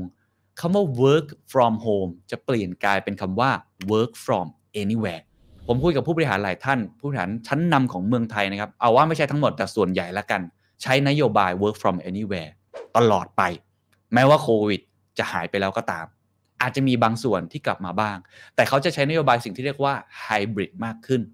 อันนี้แหละครับเป็นเหตุผลพอจาก work from anywhere ครับคนก็เลยเริ่มคิดว่าถ้าอย่างนั้นไอ้คำว่า anywhere เนี่ยก็ไม่ต้องเป็นบ้านอย่างเดียวสิ ก็เป็นสถานที่ท่องเที่ยวก็ได้สิ ก็เลยเกิดคำศัพท์ว่า workation ขึ้นมา น่าสนใจนะครับ ทีนี้พาไปดูผลสำรวจสักเล็กน้อยนะครับ เดี๋ยวจะหาว่าเป็นความรู้สึกส่วนตัวของผมอย่างเดียว เดี๋ยวผมจะเล่าความรู้สึกส่วนตัวแล้วผมรู้สึกยังไง จากการได้ทดลองมาทำประมาณอาทิตย์กว่าๆเนี่ยนะฮะว่ามันดีหรือไม่ดีอะไรยังไง แล้วมีปัจจัยอะไรที่จะสนับสนุนหรือจะส่งเสริมต่อไปนะครับ จากผลสำรวจจาก Travel Trends นะครับ 2021 นะครับ จัดทำโดยบริษัทที่ปรึกษา Simon Kucher and Partners อันนี้ขออนุญาตอ้างอิงจาก Binomics นะครับ เป็นสถาบันวิจัยจากธนาคารกรุงเทพนะครับเขาบอกว่าเกือบ 50%ของผู้ทำแบบสอบถามกว่า 7,000 คนจาก 7 ประเทศ มีจีนฝรั่งเศส เยอรมนีเนเธอร์แลนด์รัสเซียอังกฤษ และสหรัฐ มีแผนที่จะเที่ยวแบบ workation มากยิ่งขึ้น และหากเจาะเป็นรายประเทศจะเห็นว่าในประเทศจีนมีคนที่คาดว่าจะไปเที่ยวไปทำงานไปมากถึง 70%มีกราฟมาให้ดูครับจะเห็นได้ว่าความเป็นไปได้ คือเขามองว่าความเป็นไปได้ของการเที่ยวไปทำงานไปเนี่ยมีมากน้อยแค่ไหน 37%บอกว่าเป็นไปไม่ได้ 11%บอกว่าอาจจะเป็นไปได้ 9%บอกไม่แน่ใจ 22%บอกว่าเป็นไปได้ และ 21%บอกเป็นไปได้อย่างมาก รวมกันก็เลยเป็น 43%คุณตกอยู่ในช่องไหนครับ ถ้ามีการสำรวจคุณจะเลือกช่องไหน ของผมเนี่ยต่ออันสุดท้ายเป็นไปได้อย่างมากเลย เพราะว่าผมทดลองทำมาแล้ว อันนี้แหละครับเป็นประเด็นสำคัญว่ารวมกันเป็นไปได้กับเป็นไปได้อย่างมากถึง 43%ผมตีกลมๆเลยครึ่งหนึ่ง เกือบ 50%ของคนที่ทำงานกว่า 7,000 คนในกลุ่ม 7 ประเทศนี้ ตอบว่ามีโอกาสที่เขาจะ workation มากขึ้น อันนี้ผลสำรวจอันที่ 1 เริ่มเห็นทิศทางนะครับ นอกจากนี้ครับรายงานดังกล่าวยังชี้เห็นด้วยว่าหนึ่งในปัจจัยสำคัญในการเลือกสถานที่สำหรับ workation คือโครงสร้างพื้นฐานที่เอื้ออำนวย ดังนั้นครับโรงแรมและบ้านพักจะต้องเน้นพัฒนาอุปกรณ์และสถานที่จำเป็นต่อคนทำงานมากขึ้น ไม่ว่าจะเป็น Wi-Fi อินเทอร์เน็ตอันนี้สำคัญที่สุดนะครับ ระบบต้องแรงและก็เสถียร 2. co-working space พื้นที่ทำงานที่เหมาะสม หรือสภาพแวดล้อมที่ปราศจากมลภาวะทางเสียง อันนี้ผมแชร์ประสบการณ์ส่วนตัวเล็กน้อยนะครับ ตอนนี้ Wi-Fi ผมเร็วมาก โรงแรมที่ผมอยู่ก่อนหน้านี้เป็นบ้านพักแล้วกันนะฮะ ก่อนหน้านี้เนี่ย Wi-Fi ช้ามาก แล้วก็ทำให้มันมีปัญหาในการติดต่อสื่อสารประชุมมาก อันที่2ครับห้องทำงานของเขาเป็น business center อย่างนั้นนะครับมันไม่ค่อยเก็บเสียงเสียงรถวิ่งผ่านนี่เข้ามาตลอด แต่พอผมย้ายสถานที่มาอยู่ในห้องนี้นะครับทุกท่านมองไม่รู้เลยใช่ไหมครับว่าตอนนี้ผมอยู่ที่ไหน เหมือนห้องอัดดีๆห้องหนึ่งเลย สถานที่ค่อนข้างเงียบสงบสะอาดและ Wi-Fi แรงด้วย อันนี้จะเป็นสิ่งที่สำคัญมากในอนาคตเดี๋ยวผมจะมาเล่าต่อว่าข้อเสนอแนะของผมโอกาสที่ผมเห็นว่าโรงแรมจะต้องปรับตัวยังไงสถานที่ต้องปรับตัวยังไงนะครับผลสำรวจยังบอกต่อครับว่า และหากโครงสร้างพื้นฐานและเครือข่ายอินเทอร์เน็ตสามารถครอบคลุมไปถึงจังหวัดและชนบทได้มากขึ้น ก็จะสามารถกระจายนักท่องเที่ยวไปในจังหวัดเหล่านี้ด้วยเช่นกันนะครับเราจะเห็นเลยว่าปัจจัย 63%ถ้าดูตามกราฟนะครับอินเทอร์เน็ต Wi-Fi 44%บอกว่าพื้นที่ทำงานที่เหมาะสม 35%บอกว่าเครือข่ายอินเทอร์เน็ตที่ครอบคลุมทั่วถึง แล้วก็34%บอกมีการเช่ายืมอุปกรณ์อำนวยความสะดวก ก็อย่างเช่น สมมติว่าใครเป็น beauty blogger เป็นบล็อกเกอร์อะไรเงี้ยถ้ามียืมไฟวงให้ได้อะไรแบบนี้นะครับ ของผมเองเนี่ยผมก็ทำงานลักษณะแบบประชุมด้วย รวมทั้งมีการบ r อ a แคสต์ออกไปอย่างนี้ด้วย ถ้ามีอุปกรณ์ที่อาจจะให้เช่ายืม ก็อาจจะเป็นอีก choice หนึ่งหรือว่าตัวเลือกหนึ่งด้วยกันนะครับ นี่คือผลสำรวจที่ผมเอามาฝากก่อน เพื่อทำให้ทุกคนเห็นว่าไอสิ่งที่ผมพูดเนี่ยเทรนด์ที่ผมพูดเนี่ยมันไม่ใช่เทรนด์ลักษณะแบบที่ผมทึกทักไปเอง แต่มันเกิดแนวคิดนี้มากขึ้นทั่วทั้งโลก แล้วก็จริง ๆ แล้วคำว่า workation เนี่ยก่อนหน้านี้มันมีคำศัพท์อื่นๆอีกเช่นเดียวกันนะครับ ที่หลายคนอาจจะบอกว่าไม่เห็นจะเป็นเรื่องใหม่ตรงไหนเลยมันต่างอะไรเหรอกับคำว่า leisure เคยได้ยินใช่ไหมครับ leisure ก็คือ business บวก leisure คือคนไปทำธุรกิจ แล้วก็พักผ่อนไปในตัวด้วย หรือว่าจะมีเทรนด์อื่นๆที่เขาพูดกันมาตั้งนานดิจิทัลโนแมด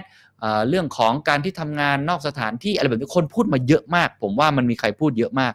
แต่ผมคิดว่ามันไม่เหมือนปรากฏการณ์นี้ เพราะปรากฏการณ์นี้ทำทั้งหมดทั้งโลกและกระทบพร้อมกันหมด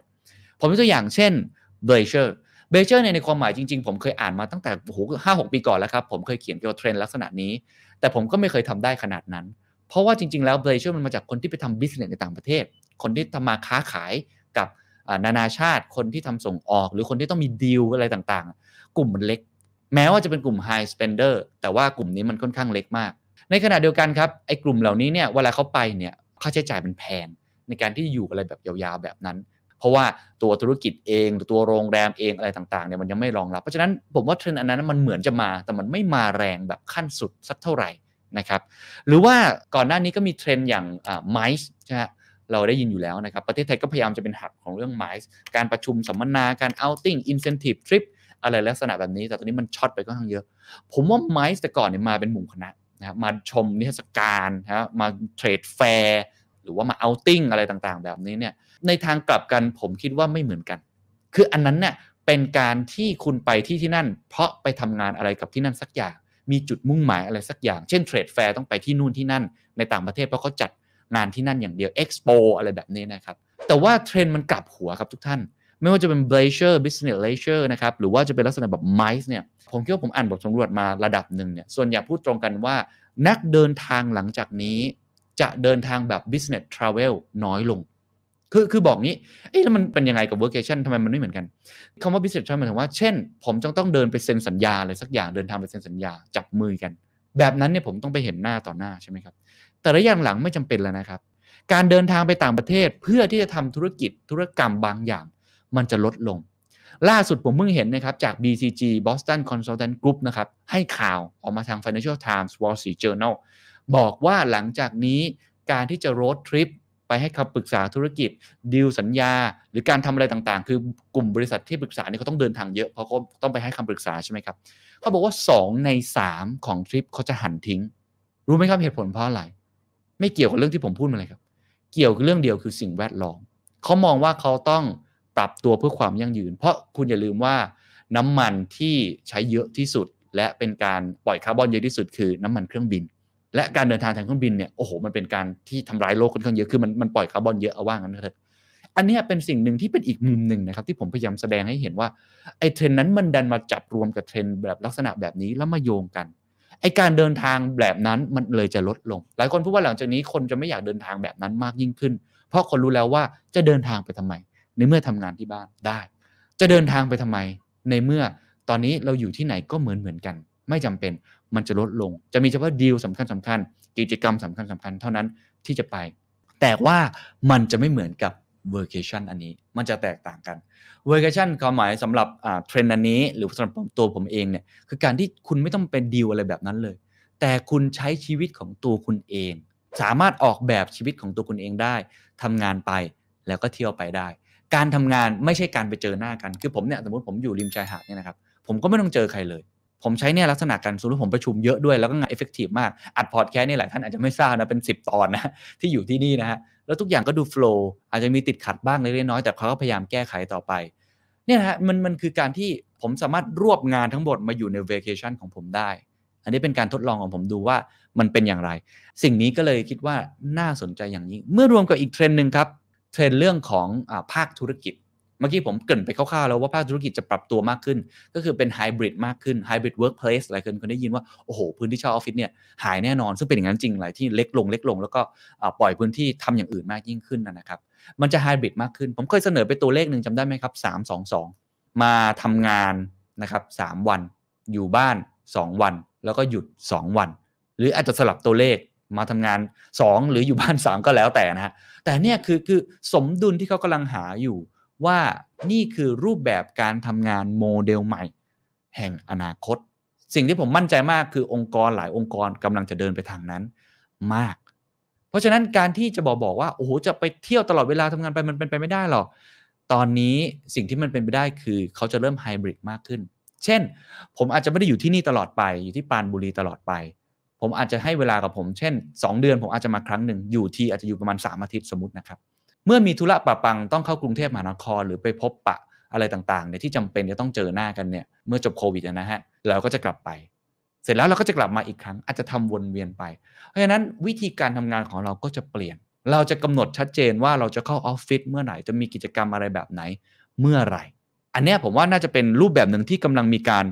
ทดลองอยู่ที่น่าสนใจมากๆ ผมขออนุญาตแชร์ประสบการณ์ส่วนตัวหลังจากที่มาทำสักเล็กน้อยว่ามันเป็นยังไงกันบ้างนะ อันแรกก็คืออผมคิดว่ามันมันค่อนข้าง effective มากในการทำงาน ก็คือไม่ได้มีผลอะไรมากนะ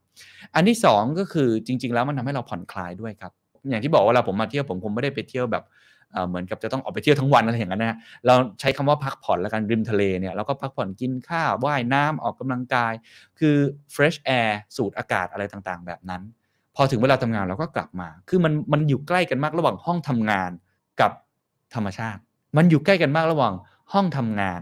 กับสถานที่พักผ่อนหย่อนใจ มันคล้ายๆกับตอนที่คุณอยู่บ้านนะครับแล้วมันเบลอกันมากคือ ห้องทำงานกับห้องนั่งเล่น อันนี้คล้ายๆ กันห้องทำงานกับลักษณะที่สถานที่ท่องเที่ยวเลย มันอยู่ใกล้กันมาก มันก็ทำให้เขาเรียกว่า balance คือจิตใจเราก็เบิกบานนะแล้วสำหรับตัวผมเองผมก็ได้มีไอเดียใหม่ๆ ในการคิดงานเนี่ยค่อนข้างที่จะหัวแล่นมากกว่าอะไรแบบนั้นนะครับอันที่ 3 ก็คือเออผมคิดว่าสิ่งสำคัญที่สุดก็คือเรื่องของอุปกรณ์อำนวยความสะดวกอินเทอร์เน็ตในต่างๆ อันนี้ต้องพร้อมมากๆนะครับแต่ว่าอันที่ 4 ก็มีข้อเสียเหมือนกัน ข้อเสียหลาย ๆ ข้อ เช่นมันอาจจะไม่สะดวกเหมือนกับอยู่ที่บ้าน มันอาจจะไม่สะดวกเหมือนกับอยู่ที่ทำงานอะไร แต่ถามว่ายอมแลกไหมกับสิ่งเหล่านี้ ถ้ามองเรื่องค่าใช้จ่ายด้วยนะครับที่ต้อง balance ดีๆเนี่ยผมว่ามันก็ก็น่าสนใจเหมือนกัน มาถึงเรื่องสุดท้ายครับก่อนที่จะไปถึงว่าเราจะจับเทนนี่ยังไง จะคว้าโอกาสอย่างไร ผมไปดูผลสำรวจอันนี้ครับ น่าสนใจมาก กรุงเทพรั้งเบอร์หนึ่งสุดยอดเมือง Workation เหตุค่าครองชีพไม่แพง มีเอกลักษณ์ ระบบ Wi-Fi ดี เป็นการสำรวจนะครับมาจาก h o l y d o นะครับ Search Engine ยักษ์ใหญ่ของอังกฤษด้านสถานที่พักร้อนยอดนิยมนะครับเขาใช้ชื่อคำว่า Workation Index ประจำปี 2021 สำรวจและตัดสินเมือง 150 แห่งทั่วโลก ที่เหมาะสมต่อการพักร้อนและทำงานก็คือ a workation นี่นั่นเองนะครับ รายงานระบุอย่างนี้ครับว่าการตัดสินใจพิจารณาจากปัจจัยต่างๆ ไล่เรียงตั้งแต่ดังนี้ครับ ค่าเช่าที่อยู่อาศัยรายเดือน ค่ากินดื่มเที่ยวหลังเลิกงาน ความเร็วของอินเทอร์เน็ต Wi-Fi สถานที่ท่องเที่ยว และกิจกรรมท่องเที่ยว พร้อมข้อมูลความเห็นจากบรรดาเว็บไซต์ท่องเที่ยวต่างๆ อย่างเช่น bestcities.org หรือ TripAdvisor ไปดูอันดับกันบ้างนะครับ อันดับที่1ครับกรุงเทพมหานครครับ นี่แหละครับทำไมผมถึงตื่นเต้นที่จะมาเล่าเรื่องนี้เพราะผมคิดว่านี่คือโอกาสสำคัญของประเทศไทยมากๆ ไปดูอันดับ 2 ก่อนนะ อันดับที่ 2 กรุงนิวเดลีของอินเดีย เราลงมาหลังจากนั้นลิสบอนของโปรตุเกสบาร์เซโลนาของสเปน อันดับที่ 5 มี 2 เมืองร่วมกันคือบัวโนสไอเรสของอาร์เจนตินาบูดาเปสต์ของฮังการีอันดับที่ 7 อินเดียแล้วก็คือมุมไบตามด้วยอิสตันบูลของตุรกีบูคาเรสต์ของโรมาเนีย และอันดับ 10ภูเก็ตครับประเทศไทยติดถึง 2 อันดับ ไม่มีเมืองไหนในสหรัฐได้รับอันดับ top 10 เลย มีแค่ลอสแองเจลิสเท่านั้นครับ ที่รั้งตำแหน่งสูงที่สุดอันดับที่ 30 แต่ประเทศไทยมีถึง 2 เมืองที่ติด top 10 นะครับ และเป็นอันดับที่ 1 เลยด้วยซ้ำสำหรับกรุงเทพมหานคร คุณซาร่าซิดเดิลครับผู้จัดการฝ่ายประชาสัมพันธ์และการตลาดของ Holidu กล่าวว่า การระบาดของโควิดได้เปลี่ยนแปลงวิถีชีวิตและการทำงานของคนส่วนใหญ่อย่างที่ไม่เคยมีมาก่อน โดยเฉพาะอย่างยิ่งไม่ต้องทำงานเข้าออฟฟิศในวันทำการ สามารถทำงานจากที่ไหนก็ได้ ก็เลยเกิดกระแส workation มากยิ่งขึ้นนะครับทีนี้ข้อสังเกตของเขาสำหรับเมืองที่ได้รับการโหวตในอันดับต้นๆ เช่นกรุงเทพมหานครหรือว่านิวเดลีเนี่ยคนอาจจะงงโอ้นิวเดลีเนี่ยนะ เขาบอกว่ามันคือค่าครองชีพที่ไม่แพงมาก ไม่ว่าจะเป็นราคาที่พักอาหารเครื่องดื่มบวกกับเมืองเหล่านี้ เป็นแหล่งรวมวัฒนธรรมที่มีเอกลักษณ์น่าทึ่งอย่างมาก ให้นักท่องเที่ยวได้ดูและได้ทำนอกจากนี้ Holidu ยังได้คาดการณ์ด้วยว่าแนวโน้มปรากฏการณ์ที่เรียกว่า digital nomad ซึ่งหมายถึงความสามารถในการทำงานที่ไหนก็ได้บนโลกเนี่ยจะได้รับความนิยมหลังจากนี้ 2-3 ปี แนวโน้มนี้สอดคล้องกับ Trip เป็นแอปพลิเคชันสำหรับวางแผนจัดการท่องเที่ยวครับ ที่พบว่ายอดจองที่พักของผู้ใช้บริการในปัจจุบันเพิ่มขึ้นจากช่วงปี 2019 ถึง 10 เท่า โดยส่วนใหญ่ครับอยู่เฉลี่ยอยู่ที่ 13 ถึง 14 วัน ขณะที่ผู้จองเที่ยวบินเดินทางไปทำงานหรือบิสเนสทั่วโลกราว 89%ยอมรับว่าได้บวกเวลาพักร้อนของตนเพิ่มขึ้นไปแล้ว หลังเล็งเห็นว่าสามารถจัดการงานจากที่ห่างไกลได้ คุณเห็นผลสำรวจนี้ เห็นผลวิจัยนี้ เห็นความคิดเห็นของผู้เชี่ยวชาญนี้แล้ว มีความคิดเห็นอย่างไรบ้างครับสำหรับผมนี่คือโอกาสครับ ผมถึงตั้งชื่อตอนว่าเทรนด์ใหม่โอกาสใหญ่นั่นเองนะครับ เพราะประเทศไทยมีโอกาสสูงมากๆ ผมจะพูดด้วยกันประมาณ 3 ประเด็น ประเด็นที่1เนี่ยผมจะพูดถึงในแง่ของตัวองค์กร อันที่ 2 ผมจะพูดถึงธุรกิจที่เกี่ยวข้องคือธุรกิจท่องเที่ยวนะครับบริการอะไรต่างๆ และอันที่3ครับคือจะพูดถึงภาพใหญ่ของประเทศ ว่าเฮ้ยทททหลังจากนี้ เฮ้ย เรื่องของกระทรวงการท่องเที่ยว เฮ้ย อะไรต่างๆ ที่ต้องโปรโมทเราจะทำยังไงต่อไป ไปอันที่ 1 ก่อนครับ อันนี้ผมว่าน่าสนใจมากคือองค์กรหลังจากนี้จะต้องยืดหยุ่นมาก คำว่ายืดหยุ่นไม่ใช่มาโดยง่ายๆนะต้องออกแบบระบบที่ดีพอ เช่นเดอะสแตดเองเราก็พยายามออกแบบวิธีการออกแบบนโยบายให้ทำงานที่ไหนก็ได้อยู่แล้ว อันนี้อาจจะโชคดีเพราะวิธีการทำงานของ Standard มันเป็นเรียกได้ว่าเป็น Creative Industry อยู่แล้ว คือไม่ใช่เป็นลักษณะแบบต้องมีสิ่งก่อสร้าง ต้องมีอุปกรณ์อะไรเยอะแยะนะครับมันก็พอที่จะยืดหยุ่นที่พอที่ทำได้ แต่ถ้าคุณไม่ได้เป็นแบบนั้น คุณจะออกแบบวิธีการทำงานอย่างไร ให้พนักงานมีความยืดหยุ่น และยัง effective การทำงานยังมี discipline มีวินัยอยู่ อันนี้ผมว่า 1 ปีกว่าๆทุกคนทำมาอนข้างเยอะอยู่แล้วระดับหนึ่ง แต่องค์กรก็ต้องเพิ่มความยืดหยุ่นเข้าไปอีก และเพิ่มความเป็นไปได้ที่จะใช้วิธีการแบบนี้ตลอดไป forever เพราะนี่คือการดึง talent นะครับ ผมกล้าฟันธงแล้วว่า talent ในอนาคตคนเก่งๆเนี่ยจะมองลักษณะแบบผมค่อนข้างเยอะ เพราะเขาอยากออกแบบชีวิตของตัวเองได้มากยิ่งขึ้น มุมที่2ครับคือมุมของคนที่จะทำธุรกิจเกี่ยวกับการท่องเที่ยว ผมว่าหลังจากนี้ครับไอ้คำว่าที่เคยมี FHA ชาใช่ไหมครับ เรื่องของความสะอาดที่จะรองรับกับโควิด ไม่พอครับ โรงแรมแต่ก่อนเรามีคำว่า business hotel budget hotel อะไรแบบนี้นะหลังจากนี้ครับ vacation hotel vacation place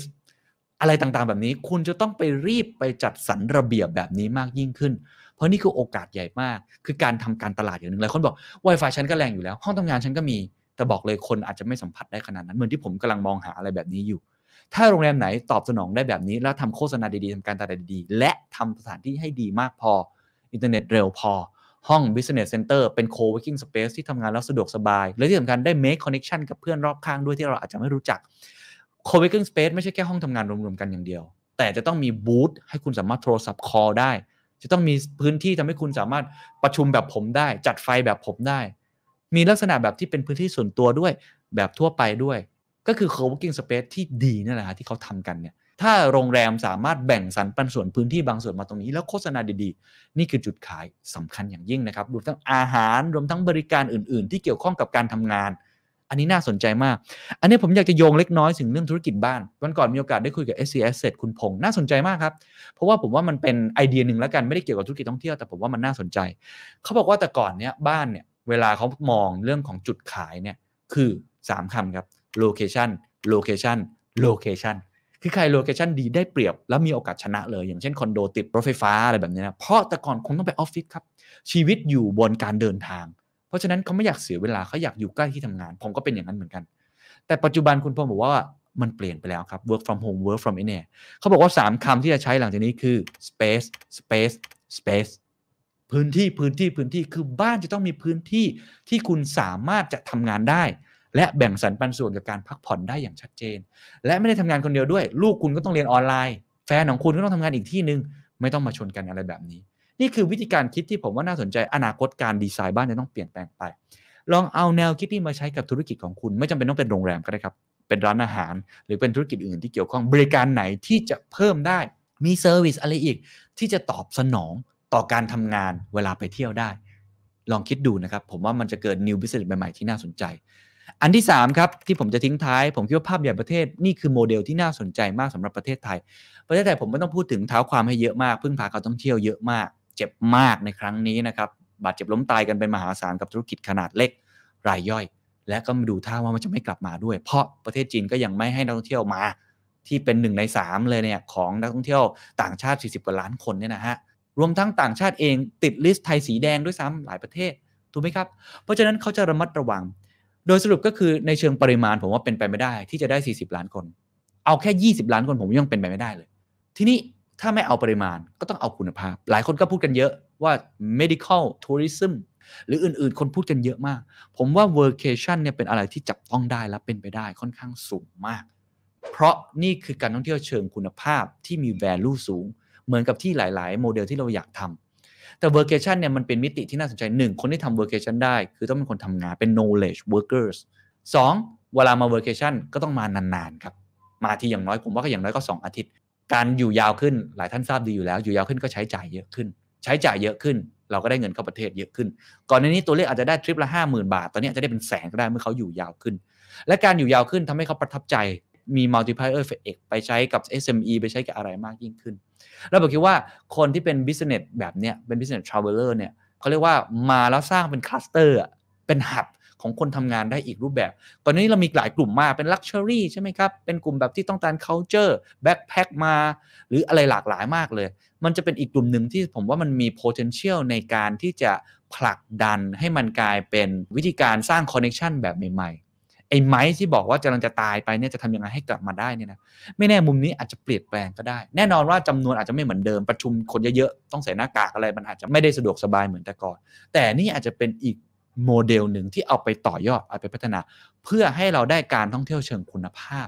มากยิ่งขึ้น ที่สำคัญผมเชื่อว่ากลุ่มคนเหล่านี้เป็นกลุ่มคนที่ใส่ใจความยั่งยืนครับเพราะว่าเขาอยู่ยาว เขาจะไม่ใช่กลุ่มคนเดิมๆที่แบบทัวร์ศูนย์เหรียญมาแล้วก็ไปมาแล้วก็ไปเป็นเด็ดปะการังเด็ดดอกไม้ หรือทำอะไรทิ้งขว้างขยะอะไรแบบนั้น ผมว่าจะเป็นกลุ่มที่มีความน่าสนใจ ที่สำคัญที่สุดผมเห็นแล้วว่าททททำแล้ว มี Workation Thailand แล้วนะครับแต่เป็นลักษณะแบบที่ทำในประเทศไทยเอง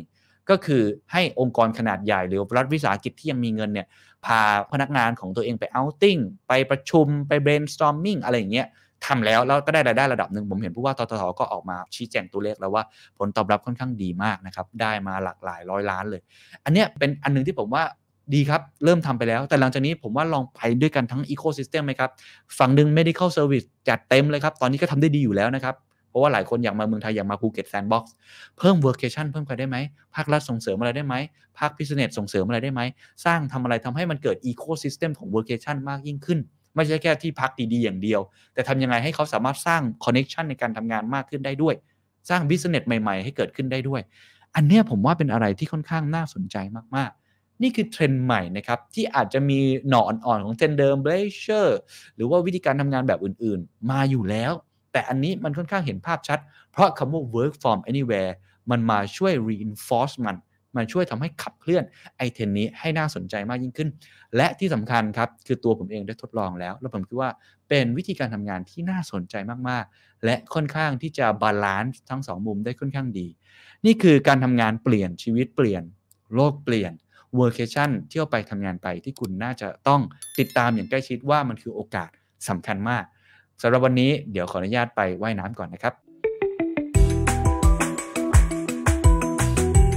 secret sauce. สวัสดีครับ ผมเคนนักครินทร์และนี่คือ The Secret Sauce What's your secret? คุณผู้ฟังเคยได้ยินคำว่า flow ไหมครับ F L O W สภาวะที่เราจดจ่อกับสิ่งที่ทำจนลืมเวลาตัวตนหายไป แล้วก็เกิดประสิทธิภาพสูงสุดเป็น high performance ที่สุด เกิดความสุข เป็นเคล็ดลับของความสำเร็จและความสุขของใครหลาย ๆ คน ถ้ายังนึกไม่ออกครับ ลองคิดภาพตามนะครับว่าเราเคยรู้สึกแบบนี้ไหมครับ เวลาเราร้องเพลง แล้วจู่ๆตัวตนของเราก็หายไป เรามีความสุขมาก เวลาเราเต้นรำครับ เราหลุดลอยไปในผวัง เราเล่นกีฬาบางประเภท เช่น เล่นฟุตบอล วิ่ง เซิร์ฟ หรืออาจจะเป็นกีฬาขี่ม้า หรือกีฬาประเภทไหนก็ได้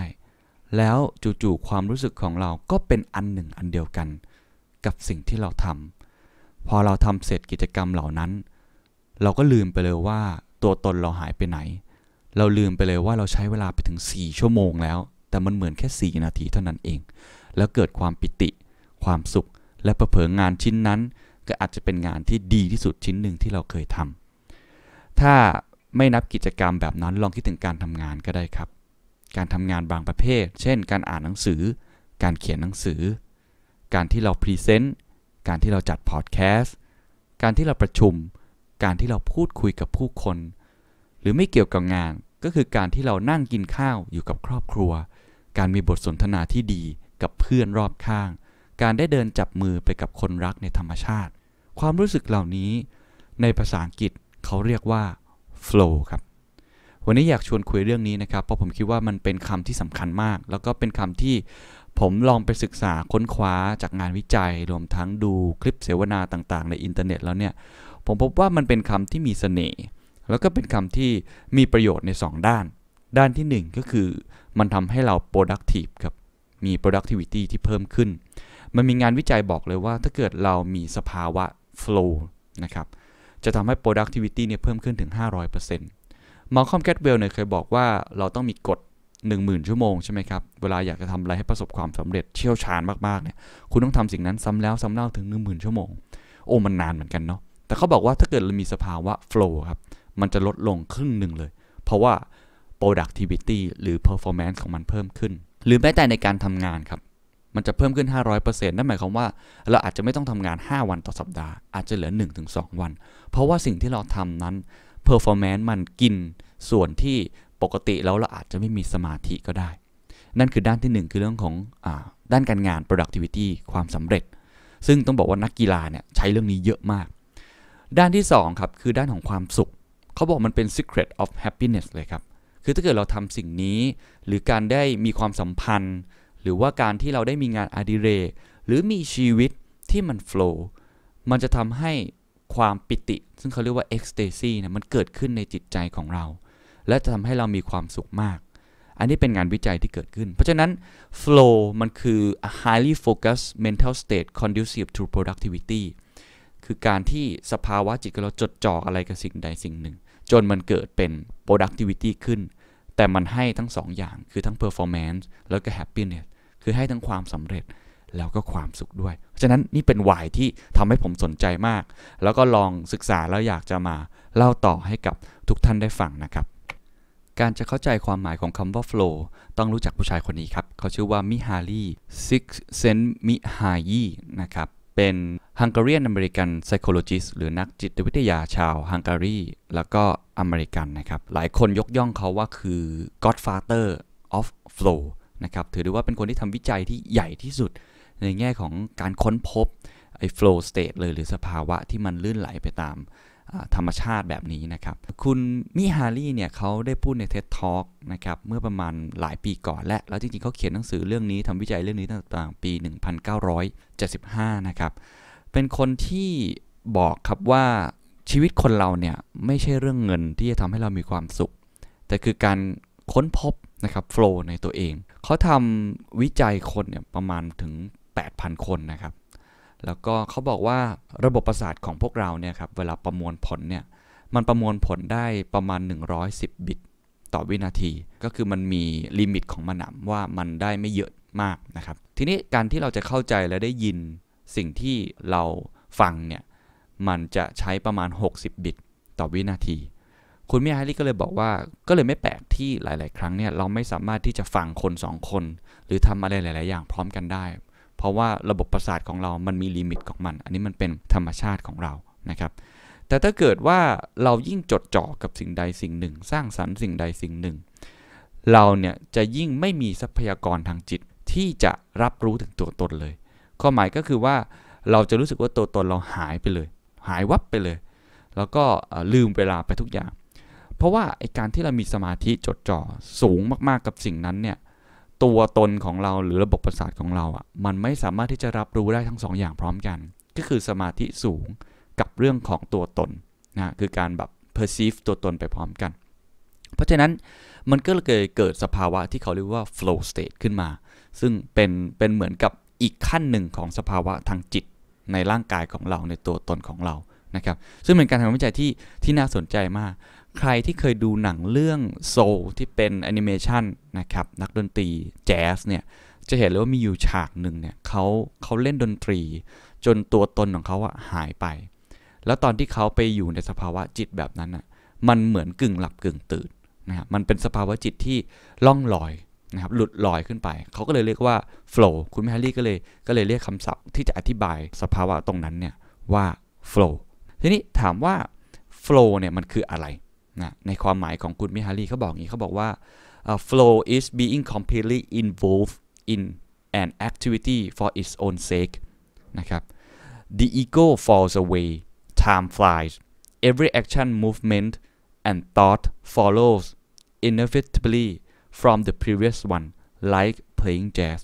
นะก็คือมันเป็นสภาวะที่เราอะหนึ่ง fully alive คือรู้สึกมีชีวิตอยู่เต็มเต็มที่เลย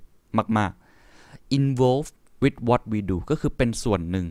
กับสิ่งที่เราทำนะเป็นส่วนหนึ่งกับกิจกรรมที่เราทำมีความกลมกลืนกับสภาพแวดล้อมที่เกิดขึ้น จนหลายครั้งเนี่ยอีโก้หายไป ตัวตนหายไป เขาบอกว่าเปรียบเทียบเนี่ยผมว่าเปรียบเทียบดีก็คือเหมือนการเล่นแจ๊สนะฮะมันเหมือนแจ๊สคือมันโฟล์ไปตามสภาวะสภาพแวดล้อมที่เกิดขึ้น ถ้ายังไม่เห็นภาพนะครับว่ามันมันมีความรู้สึกหรือมีสภาวะ ยังไงเนี่ยคุณมิฮารีเนี่ยเขาก็เอาผลวิจัยที่เขาสัมภาษณ์คนประมาณ 8,000 คนนะครับ แล้วก็ติดตามสภาวะการที่เขาทำแล้วมันเกิดความรู้สึกแบบนี้ขึ้นมาเนี่ยเขาบอกว่ามันจะมีสภาวะด้วยกัน 7 อย่าง อันที่ 1 ก็คือจะมีสมาธิจดจ่อแรงกล้ามาก อันที่ 2 ก็คือเกิด ecstasy คือมีความปิติอิ่มเอิบ ข้อที่ 3 คือกระจ่างแจ้ง กระจ่างแจ้งคือรู้ว่าการที่เราจะไปจากจุด A ไปจุด B เนี่ยควรจะไปอย่างไร เช่น สมมุติเราทำกิจกรรมบางอย่างอยู่ อาจจะเป็นเรื่องของการเตะฟุตบอลอย่างเงี้ยครับ เราจะรู้เลยว่าการเคลื่อนไหว movement ของเรา จะต้องเคลื่อนไหวอย่างไรต่อไป จึงจะทำให้มัน flow หรือเกิดประสิทธิภาพที่ดีที่สุด ข้อที่ 4 ก็คือได้รับผลสะท้อนกลับมา รู้ว่าต้องทำอะไร และรู้ว่าทำอะไรได้ พูดง่ายก็คือการทำสิ่งที่ยากเนี่ย ไม่ได้เป็นสิ่งที่ทำให้เรากังวลใด ๆ เลย คือเรารู้ว่าศักยภาพเรามีแค่ไหน เรารู้ว่าต้องทำอะไรและเราทำอะไรได้บ้าง เราก็จะทำสิ่งนั้น ข้อที่ 5 คือการมี serenity หรือมีความสงบ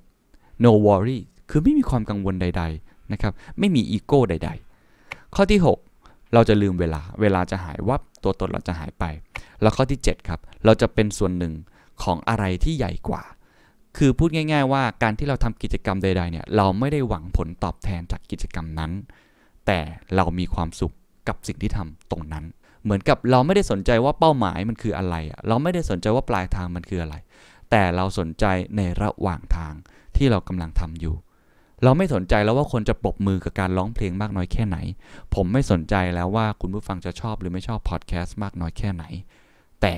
กิจกรรมที่กำลังทำอยู่ระหว่างที่กำลังพูดทีละประโยคทีละประโยค เรารู้สึกว่าเราเป็นส่วนหนึ่งกับสิ่งนั้นและ มีความสุข อิ่มเอิบในสิ่งสิ่งนั้นไปแล้ว อันนี้คือสภาวะ 7 อย่างนะครับที่คุณมิฮารีบอกไว้นะ ยังมีอีกงานวิจัยหนึ่งที่น่าสนใจครับ คุณสตีเฟน คอตเลอร์เนี่ย เขาเป็นนักเขียนเนาะชื่อดังเขียนเรื่อง abundance เขียนหนังสือหลายเล่มที่บิล คลินตันอ่านใครอ่านหลายคนนะครับ แล้วก็เป็นคนที่ก่อตั้งเหมือนเป็น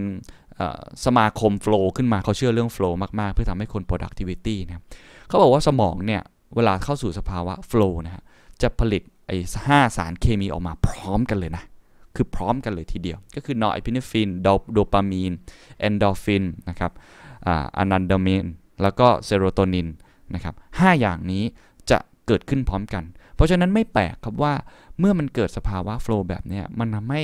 หลายครั้งเนี่ยมันเกิดสิ่งที่เรียกว่า peak experience คือประสบการณ์ที่สุดยอด หรือหลายครั้งเนี่ยนักกีฬาจะใช้คำว่า in the zone getting into the zone ให้ได้ คือทำยังไงก็ได้ให้เราไปถึงโซนนี้ให้ได้ เมื่อไหร่ก็ตามที่เราไปถึงโซนนี้นั่นหมายความว่าผลงานในสนามนะฮะหรือว่าผลงานที่กำลังทำอยู่ คุณอาจจะเล่นกีฬา extreme อะไรก็ตามเนี่ยมันจะเกิดผลงานที่สุดยอดมาก เพราะว่าคุณรู้สึกว่าตัวเองเนี่ยตัวตนหายไป แล้วก็สามารถทำสิ่งที่มัน creativity สุด ๆ ได้ ทีนี้ถ้าเกิดเราเข้าใจไอ้เรื่องความหมายของคำว่า flow แล้วนะครับ หลายคนก็คงจะสงสัยเหมือนกับผมนะฮะว่า how ล่ะครับ แล้วจะทำยังไงให้มันเกิด เราอยากรู้เหมือนกัน ซึ่งมันมี flow chart เลยนะครับ มันมันเป็นคำว่า flow chart จริง ๆ นะคุณมิฮารีเนี่ยเขาบอกว่ามันมีคำสองคำที่เราต้องเข้าใจว่าการที่จะเกิดสภาวะ flow ได้ต้องมีสองคำนี้ถึงพร้อมๆกัน ฟังดี ๆ นะครับคำที่หนึ่งคือคำว่าทักษะหรือ skill และคำที่สองคือ challenge หรือความท้าทาย คือคุณต้องมี skill level และ challenge level ที่ high ครับ คือถึงพร้อมทั้ง2ออย่างพร้อมกัน คือทักษะสกิลรวมทั้งเรื่องของอตัว mindset ของคุณเอง หรือว่าเทคนิคต่างๆ ในสิ่งที่คุณทำเองเนี่ย มันต้องหายมาก ๆ คือมันต้องสูงมาก ๆ ในขณะเดียวกันครับ ความท้าทายหรือสิ่งที่คุณคุณทำนั้นน่ะ มันก็ต้องเป็นสิ่งที่ยากระดับหนึ่ง มันถึงจะเกิดสิ่งนี้ได้ เขามี flow chart ออกมาเลยครับทำออกมาใครดู YouTube ดูตามนะครับ ใครฟังพอดแคสต์เดี๋ยวผมค่อยๆอธิบายนะครับ เป็นกราฟนะกราฟ ธรรมดาเลยครับ แกน x แกน y แกน x เนี่ยคือ skill level หรือในเรื่องของทักษะนะครับ ก็จากซ้ายไปขวาเนาะ ถ้าซ้ายก็คือ low ขวาก็คือ high แกน y เนี่ยเป็น challenge level หรือความท้าทาย low ก็คือน้อย high ก็คือสูงนะครับ ลองคิดภาพตามนะถ้าเกิดว่ากิจกรรมที่เรากำลังทำสิ่งที่เรากำลังจะทำเนี่ยนะฮะ ความท้าทายมันต่ำคือมันง่าย ในขณะเดียวกันสกิลเราก็ไม่มี คือทำอะไรไม่ได้เลย เขาจะเกิดสิ่งที่เรียกว่า apathy ก็คือเฉื่อยชาไร้อารมณ์ และหลายครั้งสิ่งนี้อาจจะทำให้เกิดสภาวะที่เรียกว่าซึมเศร้าได้เลยนะแต่ลองคิดภาพตามถ้าเกิดว่ามันเริ่มดีขึ้น สมมุติว่าเราเก่งขึ้นทักษะเรามากขึ้นในงานที่ทำนะครับ แต่ว่าความท้าทายมันยังน้อยอยู่เอออสมมุติว่าผมกำลังฝึก เรื่องของการอ่าเล่นเซิร์ฟแล้วกันอะสมมติเล่นเซิร์ฟนะฮะเซิร์ฟสเก็ตหรือจะเป็นเซิร์ฟทะเลจริงก็ได้ ผมเริ่มเก่งขึ้นละแต่คลื่นมันน้อยมากเลย หรือว่าการที่ผมเล่นในพื้นแฟลตธรรมดาเนี่ยมันไม่มีความท้าทายใด ๆ เลย มันจะเกิดสิ่งที่เรียกว่า boredom ก็คือเบื่อนะเกิดความเบื่อเกิดขึ้น แล้วยิ่งถ้าเกิดว่าผมพัฒนาทักษะตัวเองเข้าไปสูงสุด ๆ เลยคือเก่งมากๆเลยระดับเทพแล้วแต่ความท้าทายยังต่ำอยู่นะฮะ มันก็จะเกิดสิ่งที่เรียกว่า relaxation ก็คือการผ่อนคลาย ซึ่งสิ่งเนี้ยเกิดมากๆ ก็อาจจะไม่ดี คือมันเบื่อ มันง่ายเกินไป แล้วก็เกิดความที่เราอาจจะไม่ได้มีความกระตือรือร้นใด ๆ เกิดขึ้นนะครับ แต่ถ้าเกิดว่ามองอีกมุมหนึ่งว่าไอความเก่งของเราเนี่ยมันเริ่มสอดคล้องกับ challenge level สมมติว่า challenge level เนี่ยมันเพิ่มขึ้น ความท้าทายมันยากขึ้นไปเรื่อยๆ ถ้าความท้าทายนั้นมันมากกว่า skill level ของเรา มากกว่าทักษะที่เรามี เราจะเกิดสิ่งที่เรียกว่าความกังวลถูกไหมฮะเริ่มเกิดความกังวล แล้วถ้าเกิดว่าไอ้ความท้าทายนั้นมันยากสุดๆเลย โอ้ มัน โอ้ มันไม่ไหว มันไม่ไหวจริง ๆ ที่จะให้ผมไปเล่นคลื่นสูงระดับแบบไม่รู้กี่เมตรเนี่ย โอ้ตายพอดี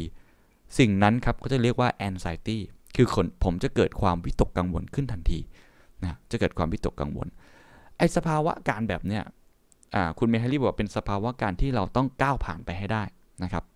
พูดง่ายๆก็คือฝั่งแรก too easy มันง่ายเกินไปนะฮะก็คือสกิลของเราเนี่ยมันเยอะเกินกับความท้าทาย และฝั่งที่2ครับคือมันยากเกินไปครับ มันทำให้เราเกิดความเครียดเกิดสเตรสเกิดขึ้นได้ ก็คือความท้าทายมันมากเกิน ไม่สอดคล้องกับทักษะของเรา เพราะฉะนั้นสิ่งสำคัญที่สุดครับ คุณต้องทำให้ตัวเองเนี่ยคือในแง่ของความสามารถทักษะ สอดคล้องกับความยากและความท้าทาย ต้องไปพร้อมๆกัน แล้วก็ optimum flow คือให้มันค่อยๆไหลลื่นขึ้นไปนะครับ แล้วมันจะเกิดสภาวะที่ใกล้กับคำว่า flow มากที่สุด คือ flow คือปลายทางที่สำคัญที่สุดของกราฟเนาะ คือ high กับ high ชนกันเนี่ย ก่อนที่จะเข้าไปถึงสภาวะหรือปลายยอดแหลมไอ้ peak experience ตรงนั้น มันจะเกิดสภาวะที่ใกล้เคียง 2 อย่างนะครับ อันแรกคือ arousal arousal ก็คือเร้าอารมณ์เร้าอารมณ์หมายความว่า ไอ้ความท้าทายของเราอะสูงแล้วแต่สกิลเรายังไม่ถึงใกล้ละอีกนิดนึง แต่มันก็ไม่ยากจนเกินไป จนเราจะเกิดความกดดันหรือความวิตกกังวลเกิดขึ้นได้ เราจะเริ่มสนุกและใกล้ละอีกนิดนึงนะครับเหมือนการวิ่งมาราธอนเนี่ยเราฝึกจนเราแบบเพสเราเริ่มได้แล้วทุกอย่างเราเริ่มโอเค สภาวะร่างกายเราฝึกมาอย่างดีทุกอย่างแล้วเหมือนตอนที่เรากำลังร้องเพลงเนี่ยในท่อนที่มันยากมากๆเนี่ยสภาวะว่าคนที่ดูเราเยอะๆกดดันมากเลย แต่ว่าเราเริ่มสึกเริ่มแล้วใกล้ละใกล้ที่จะทำได้ในถึงจุดพีคแล้ว นะครับอีกฝั่งหนึ่งครับคือฝั่งที่เขาเรียกว่า control หรือควบคุมได้ ก็คือ skill level ของเราอะสูงมาก แต่ความท้าทายเรายังแตะไม่ถึงตรงนั้น คือมันยังไม่ถึงขั้นสุด เราก็จะเริ่มรู้สึกว่าเออมันง่ายก็จริงไม่ถึงขั้นผ่อนคลาย พอที่จะควบคุมได้ แต่ก็ยังไม่สนุกยังไม่เร้าใจถึงขั้นว่าจะเกิดสภาวะ flow และถ้าเกิดว่าสภาวะนั้นเกิดพร้อมกันครับ คือทั้งทักษะนะคือ skill ของเราที่เรามีกับความท้าทายที่มี มันถึงพร้อมในสภาวะเวลาตอนนั้น มันจะเกิดคำว่า flow เกิดขึ้นครับ เป็นสภาวะชั่วคราวที่เกิดขึ้น แล้วก็อย่างที่ผมบอกครับ มันเหมือนกับหลายคนตอนวิ่งมาราธอนตอนกำลังว่ายน้ำหรือตอนกำลังทำกิจกรรมบางอย่างเกิดขึ้นเนี่ย มันอาจจะเกิดสิ่งนี้เกิดขึ้นได้ สิ่งที่น่าสนใจก็คือว่าคุณมิฮารีนะเขาบอกว่า เพราะฉะนั้นเนี่ย flow is hard to achieve without effort flow is not wasting time คือการที่เราจะมี flow ได้เนี่ยมันต้องมี2อย่าง อย่างที่ 1 ก็คือมันต้องมี effort ต้องมีความพยายามที่เกิดขึ้นนะต้องฝึกฝนพัฒนาสกิลตัวเอง กับอย่างที่ 2 ก็คือ เราก็ต้องกล้าที่จะท้าทายตัวเองด้วยครับ คือเราต้องกล้าที่จะใส่ความยากลงไปด้วย ทีนี้ถ้าเกิดว่าคุณเป็นตัวคุณเองเนี่ยคุณจะรู้ว่าวิธีการฝึกคุณต้องไต่ระดับขึ้นไปเรื่อยๆถูกไหมฮะถ้าเกิดว่าชาเลนจ์มันน้อยเกินไป ทักษะที่คุณมีก็จะมันง่ายเกินก็ไม่เกิดประโยชน์ แต่ถ้าเกิดว่าในอีกมุมหนึ่งคุณฝึกยังไม่ถึงขั้นความท้าทายนั้น คุณก็ต้องทำให้ตัวเองเนี่ยนะครับมีความพยายามที่จะฝึกตรงนั้น ผมว่าอันนี้ใช้ได้กับเรื่องการงานด้วยนะครับ คือคุณแม่ลี่เขาบอกอย่างนี้เขาบอกว่า ถ้าพูดในมุมของการทำกิจกรรมงานดิเรกเราพอนึกภาพออก แต่เขาก็ไปสัมภาษณ์นักธุรกิจมาเยอะมากเหมือนกันครับ ไม่ว่าจะเป็นคนที่ทำบอดี้ช็อป คนที่ทำโซนี่อะไรแบบนี้เขาบอกว่าในการทำธุรกิจเนี่ยนะฮะ การจะเกิดสภาวะ flow ได้ มันต้องมี 2-3 อย่าง อันที่ 1 คือคุณต้องทำงานหนัก อันที่ 2 คุณต้องมี joy enjoyment คือมีความสนุกมีความสุขในงาน และอันที่ 3สำคัญที่สุดครับ จะไม่เกิดสิ่งนี้เลย คือ meaningful คืองานที่คุณทำเนี่ยมันต้องมีความหมาย ความหมายความหมายความของคุณมิไฮรีหมายความว่า งานนั้นมันต้องมีความหมายต่อคนอื่น มันต้องสร้างผลกระทบที่ดีต่อสังคม หรือ impact ที่ดีด้วย การทำแค่งานหนัก แล้วก็เติมเต็มความสุขแค่ตัวเองรวยอยู่คนเดียว ไม่ได้เกิด flow ในสภาวะของคนที่ทำงานตรงนั้น จะต้องมี meaningful หรือความหมายต่อคนอื่นด้วยเขายกตัวอย่างเช่นคุณมาซารุอิบุกะครับ สร้างโซนี่โดยไม่มีเงินหรือไม่มี product แต่มีไอเดียครับ อยากสร้างที่ทำงานที่วิศวกรจะมีความสุขในการสร้างนวัตกรรมได้ แบบนี้เป็นต้น หรือ Body Shop ก็อยากสร้างเรื่องของ sustainability ที่เกิดขึ้นในโปรดักต์ของตัวเขาเอง แบบนี้เป็นต้น เพราะฉะนั้นย้อนกลับมาครับว่าการที่จะเกิดสภาวะ flow ในองค์กรคุณได้ ไม่ใช่ว่าคุณจะแค่เข้าใจในแง่ของ arousal หรือ control อย่างนี้อย่างเดียว แต่คุณต้องเข้าใจความรู้สึกของคนอื่นด้วย หลายคนครับ โดยเฉพาะทานเลนพนักงานบริษัทเก่งๆเนี่ย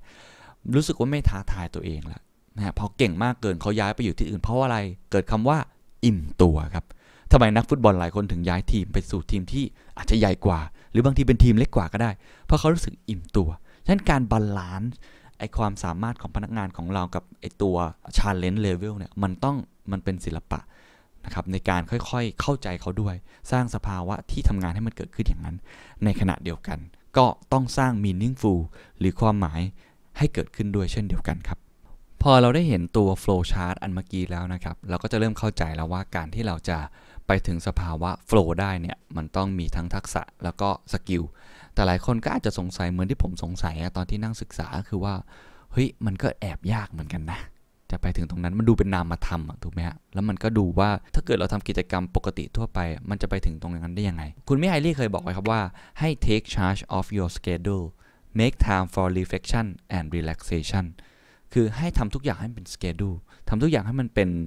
routine น นะครับแล้วก็ให้เวลากับการที่เราจะ reflection หรือสะท้อน สิ่งที่เราทำแล้วก็ relaxation ก็คือพักผ่อนด้วย ต้องทำอย่างต่อเนื่องมันไม่ได้เกิดขึ้นโดยมันตั้งขึ้นมาเลยจู่ๆมันก็เกิดขึ้นอย่างเดียว ซึ่งหลายครั้งเนี่ยมันไม่ได้ทำให้มันง่ายได้แบบนั้น ฉะนั้นสิ่งที่ต้องทำคือทำเป็นสเกจดู ผมก็เลยลองไปศึกษาเพิ่มเติมนะครับ จากบล็อกที่ชื่อว่า Trello ซึ่งเขาพยายามจะทำให้มันเป็นกิจกรรม routine มากขึ้นที่มันเป็นสเต็ป by สเต็ปแบบง่ายขึ้นได้ เขามีด้วยกัน 4 step นะครับในการทำให้มันเกิดขึ้น อันที่1เนี่ยเขาบอกว่าผมแปลเป็นไทยนะครับว่าให้หาสิ่งที่สนุกแล้วก็มีความหมายนะคือหาสิ่งที่มันเราสนุกกับมันนะแล้วเรารู้สึกว่าสิ่งนั้นนะมันมันมันเป็น right task คือมันมีความหมายด้วยทั้ง2ออย่างประจวบเหมาะพร้อมกัน ก็อย่างที่ผมบอกไปนะว่า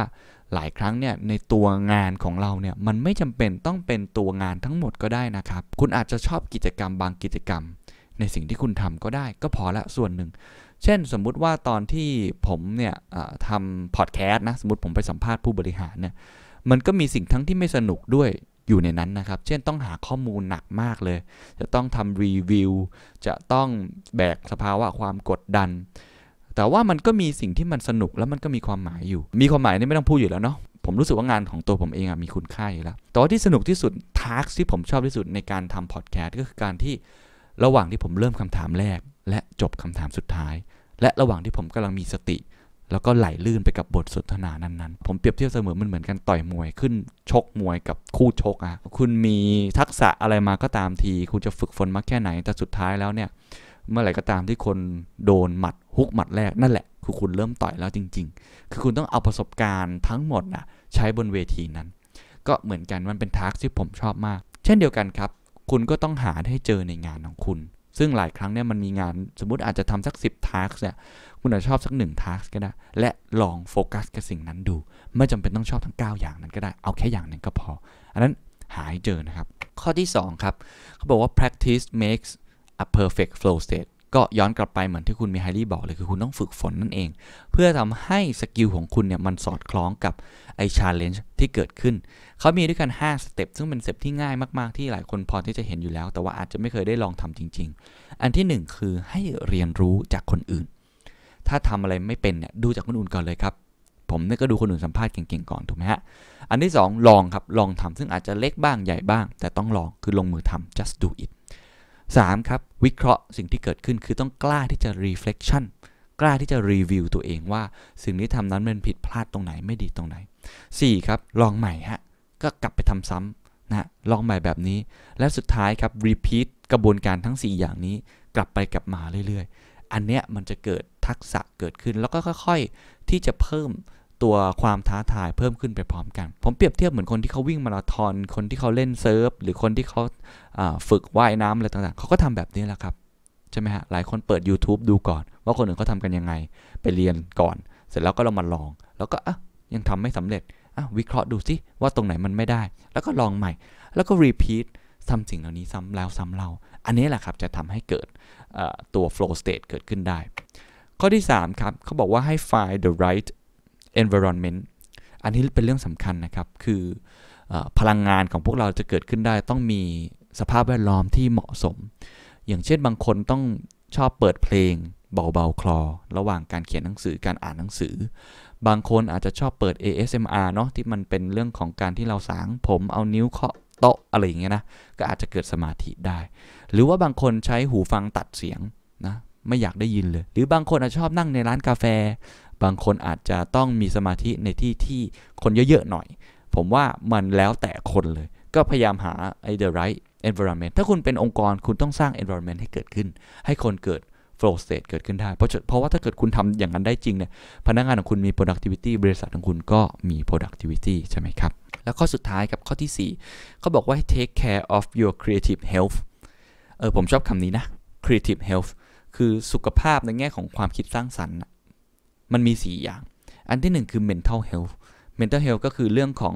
ตัวสภาพจิตของคุณเลย ว่าจะคุณจะรักษาไอ้ตรงนี้ได้ยังไง เช่นคุณอาจจะต้องพักผ่อนด้วยการอ่านหนังสือ คุณอาจจะต้องทำการผ่อนคลายบ้างก็ว่ากันไป meditation อะไรแบบนั้นนะฮะ อันที่ 2 คือ social rest social rest ก็คือการพักผ่อนทางสังคม ซึ่งอันเนี้ยมันแล้วแต่คนนะครับ บางคนเป็น introvert บางคนเป็น extrovert บางคนพักผ่อนด้วยกันได้ไปเจอผู้คน ปาร์ตี้สังสรรค์เหงามากเลยน้ำลายบูดต้องได้คุยกับคน บางคนต้องอยู่เงียบๆคนเดียว พักอยู่เฉยๆอยู่ที่ห้องก็ได้เหมือนกัน หรือบางคนต้องทำทั้งสองอย่าง ผมเองเนี่ยเป็นทั้งสองอย่าง บางครั้งเนี่ยโอ้น้ำลายบูดมากเลย อย่างช่วงนี้กักตัวอยู่ใช่ไหมก็น้ำลายบูดจังเลย อยากจะพูดคุยกับเพื่อนจังเลย ก็โทรคุยกับเพื่อน หรือว่าอาจจะซูมคอคุยกันก็ว่ากันไป แต่บางช่วงเวลาเราสัมภาษณ์คนเยอะมาก เราประชุมเยอะมาก เราเจอคนเยอะมาก เราก็อาจจะอยากอยู่คนเดียวเงียบๆ ก็เป็นได้เหมือนกัน อันที่3ครับคือเรื่องของ spiritual หรือเรื่องของจิตวิญญาณนะจิตวิญญาณข้างในเราเติมเต็มด้วยอะไร เช่น ธรรมชาติ ไปอยู่กับธรรมชาติ ไปอยู่ในพื้นที่ที่เป็นพื้นที่โปร่ง พื้นที่โล่งฮะอันนี้ก็เหมือนกันด้านสุดท้ายอันนี้ก็คือเห็นภาพชัดสุดก็คือเรื่องของ physical นะฟิสิกอลก็คือเรื่องของการที่เราต้องทำให้สภาพร่างกายของเรานะแข็งแรง ออกกำลังกาย หรืออาจจะนอนหลับพักผ่อนให้เพียงพอกินอาหารที่ดี ถ้าเกิดเรามี creative health ทั้ง 4 อย่างเนี้ยมันจะทำให้เกิด flow state ได้ดีขึ้น เพราะถ้าเกิดสุขภาพไม่ดี สุขภาพจิตไม่ดี จิตวิญญาณไม่ได้ หรือเรื่องแง่ของโซเชียลไม่ดีเนี่ย มันก็อาจจะทำให้เราไม่เกิดสิ่งเหล่านี้ได้นะครับ เพราะฉะนั้นก็สี่อย่างเนาะในการที่จะเป็นสเต็ป by สเต็ปที่ทำให้เกิดก่อนที่จะไปถึงไอ้ flow chart อันนั้น อันที่ 1 ก็คือหา right task แล้วโฟกัสกับมันนะครับ สิ่งที่สนุกแล้วก็มีความหมายเนาะ อันที่ 2 ก็คือฝึกฝนนะครับ 3. ให้หาสภาพแวดล้อม environment ที่ถูกต้องสำหรับตัวเอง ไม่จำเป็นต้องเหมือนกัน 4. ครับ ให้ take care of your creative health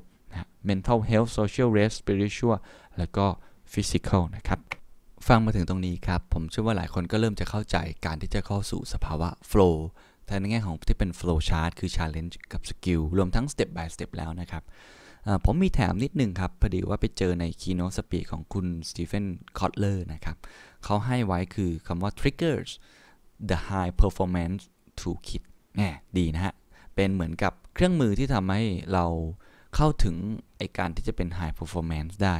เขาแบ่งเป็น 2 อันเลยทั้งในแง่ของบุคคลกับแบบที่เป็นทีมหรือเป็นกลุ่มแบบของทีมเนี่ยดีนะฮะ เพราะว่ามันทำให้เราบริษัทของเราหรือถ้าคุณเป็นผู้บริหารเนี่ยคุณคงอยากให้เกิดเนาะ ให้เกิดสภาวะ flow ให้เกิดขึ้นในองค์กรของคุณ เพราะว่า productivity ก็เพิ่มขึ้น รวมทั้งความสุขของพนักงานคุณก็เพิ่มขึ้น องค์กรของคุณก็น่าจะเติบโต ผมอาจจะไม่ได้พูดทุกข้อนะครับ อาจจะพูดคร่าวๆ บางข้อที่ที่น่าสนใจเป็นทริกเกอร์สำคัญได้ เช่น ถ้าเป็นรายบุคคลก่อน คุณควรจะมี passion กับ purpose นะมีเป้าหมายแล้วก็มี passion ในสิ่งที่คุณทำ แต่แค่นั้นไม่พอฮะ คุณต้องมี risk คือมีความเสี่ยงเกิดขึ้น ความเสี่ยงไม่ใช่สิ่งไม่ดีนะ เป็นสิ่งที่ดีเหมือนกันทำให้เกิด flow เห็นไหมฮะ challenge ต่างๆ มี novelty หรือมีเรื่องของความแปลกใหม่ มี complexity มีความซับซ้อน มี unpredictability มีความไม่แน่นอน คือไอ้คำพวกนี้มันกลายเป็นคำที่เหมาะกับยุคในปัจจุบันนะฮะ ถูกไหมฮะ คือความผันผวนโลกวูกาที่เราพูดกันเยอะเนี่ย จริง ๆ มันเป็นส่วนทริกเกอร์ส่วนหนึ่งเหมือนกันนะ คือถ้าเราใช้ให้มันในด้านบวก มันก็ช่วยทำให้เราเกิดโฟล์ได้ เพราะฉะนั้นสภาวะโลกแบบนี้ครับโควิด -19 เกิดโฟล์ได้ดีขึ้นนะเพราะมันมีความไม่แน่นอนเกิดขึ้นก็มองเป็นเรื่องดีได้ หรือการที่คุณมี clear goals มีเป้าหมายที่ชัดเจน มันทำให้คุณเกิดสิ่งเหล่านี้ได้ก็คือมีความหมายในการงานนั่นแหละ รู้ว่าเราทำไปเพื่ออะไร อาจจะเป็นเรื่องของ challenge skills ratio ที่กล่าวไปแล้วเนาะสัดส่วนของ challenge กับ skill creativity กับ pattern recognition รู้ว่า creativity ควรจะมีอะไรแล้วก็ pattern บ้างสลับกัน อันนี้คือรายบุคคลนะครับรายทีมก็อาจจะมีส่วนที่คล้ายกันอยู่บ้าง เช่น 1. มี complete concentration คือคุณต้องมีสมาธิร่วมกันแบบสมบูรณ์ คือคนใดคนหนึ่งจะทำให้สมาธิเสียไม่ได้ จะพายเรือไปพร้อมกันเนี่ย มันต้องเกิดไอ้ complete concentration share goals อันนี้สำคัญนะฮะคือคุณต้องมี goal ร่วมกัน เพราะฉะนั้นผู้บริหารต้องมี communication skill ที่ดี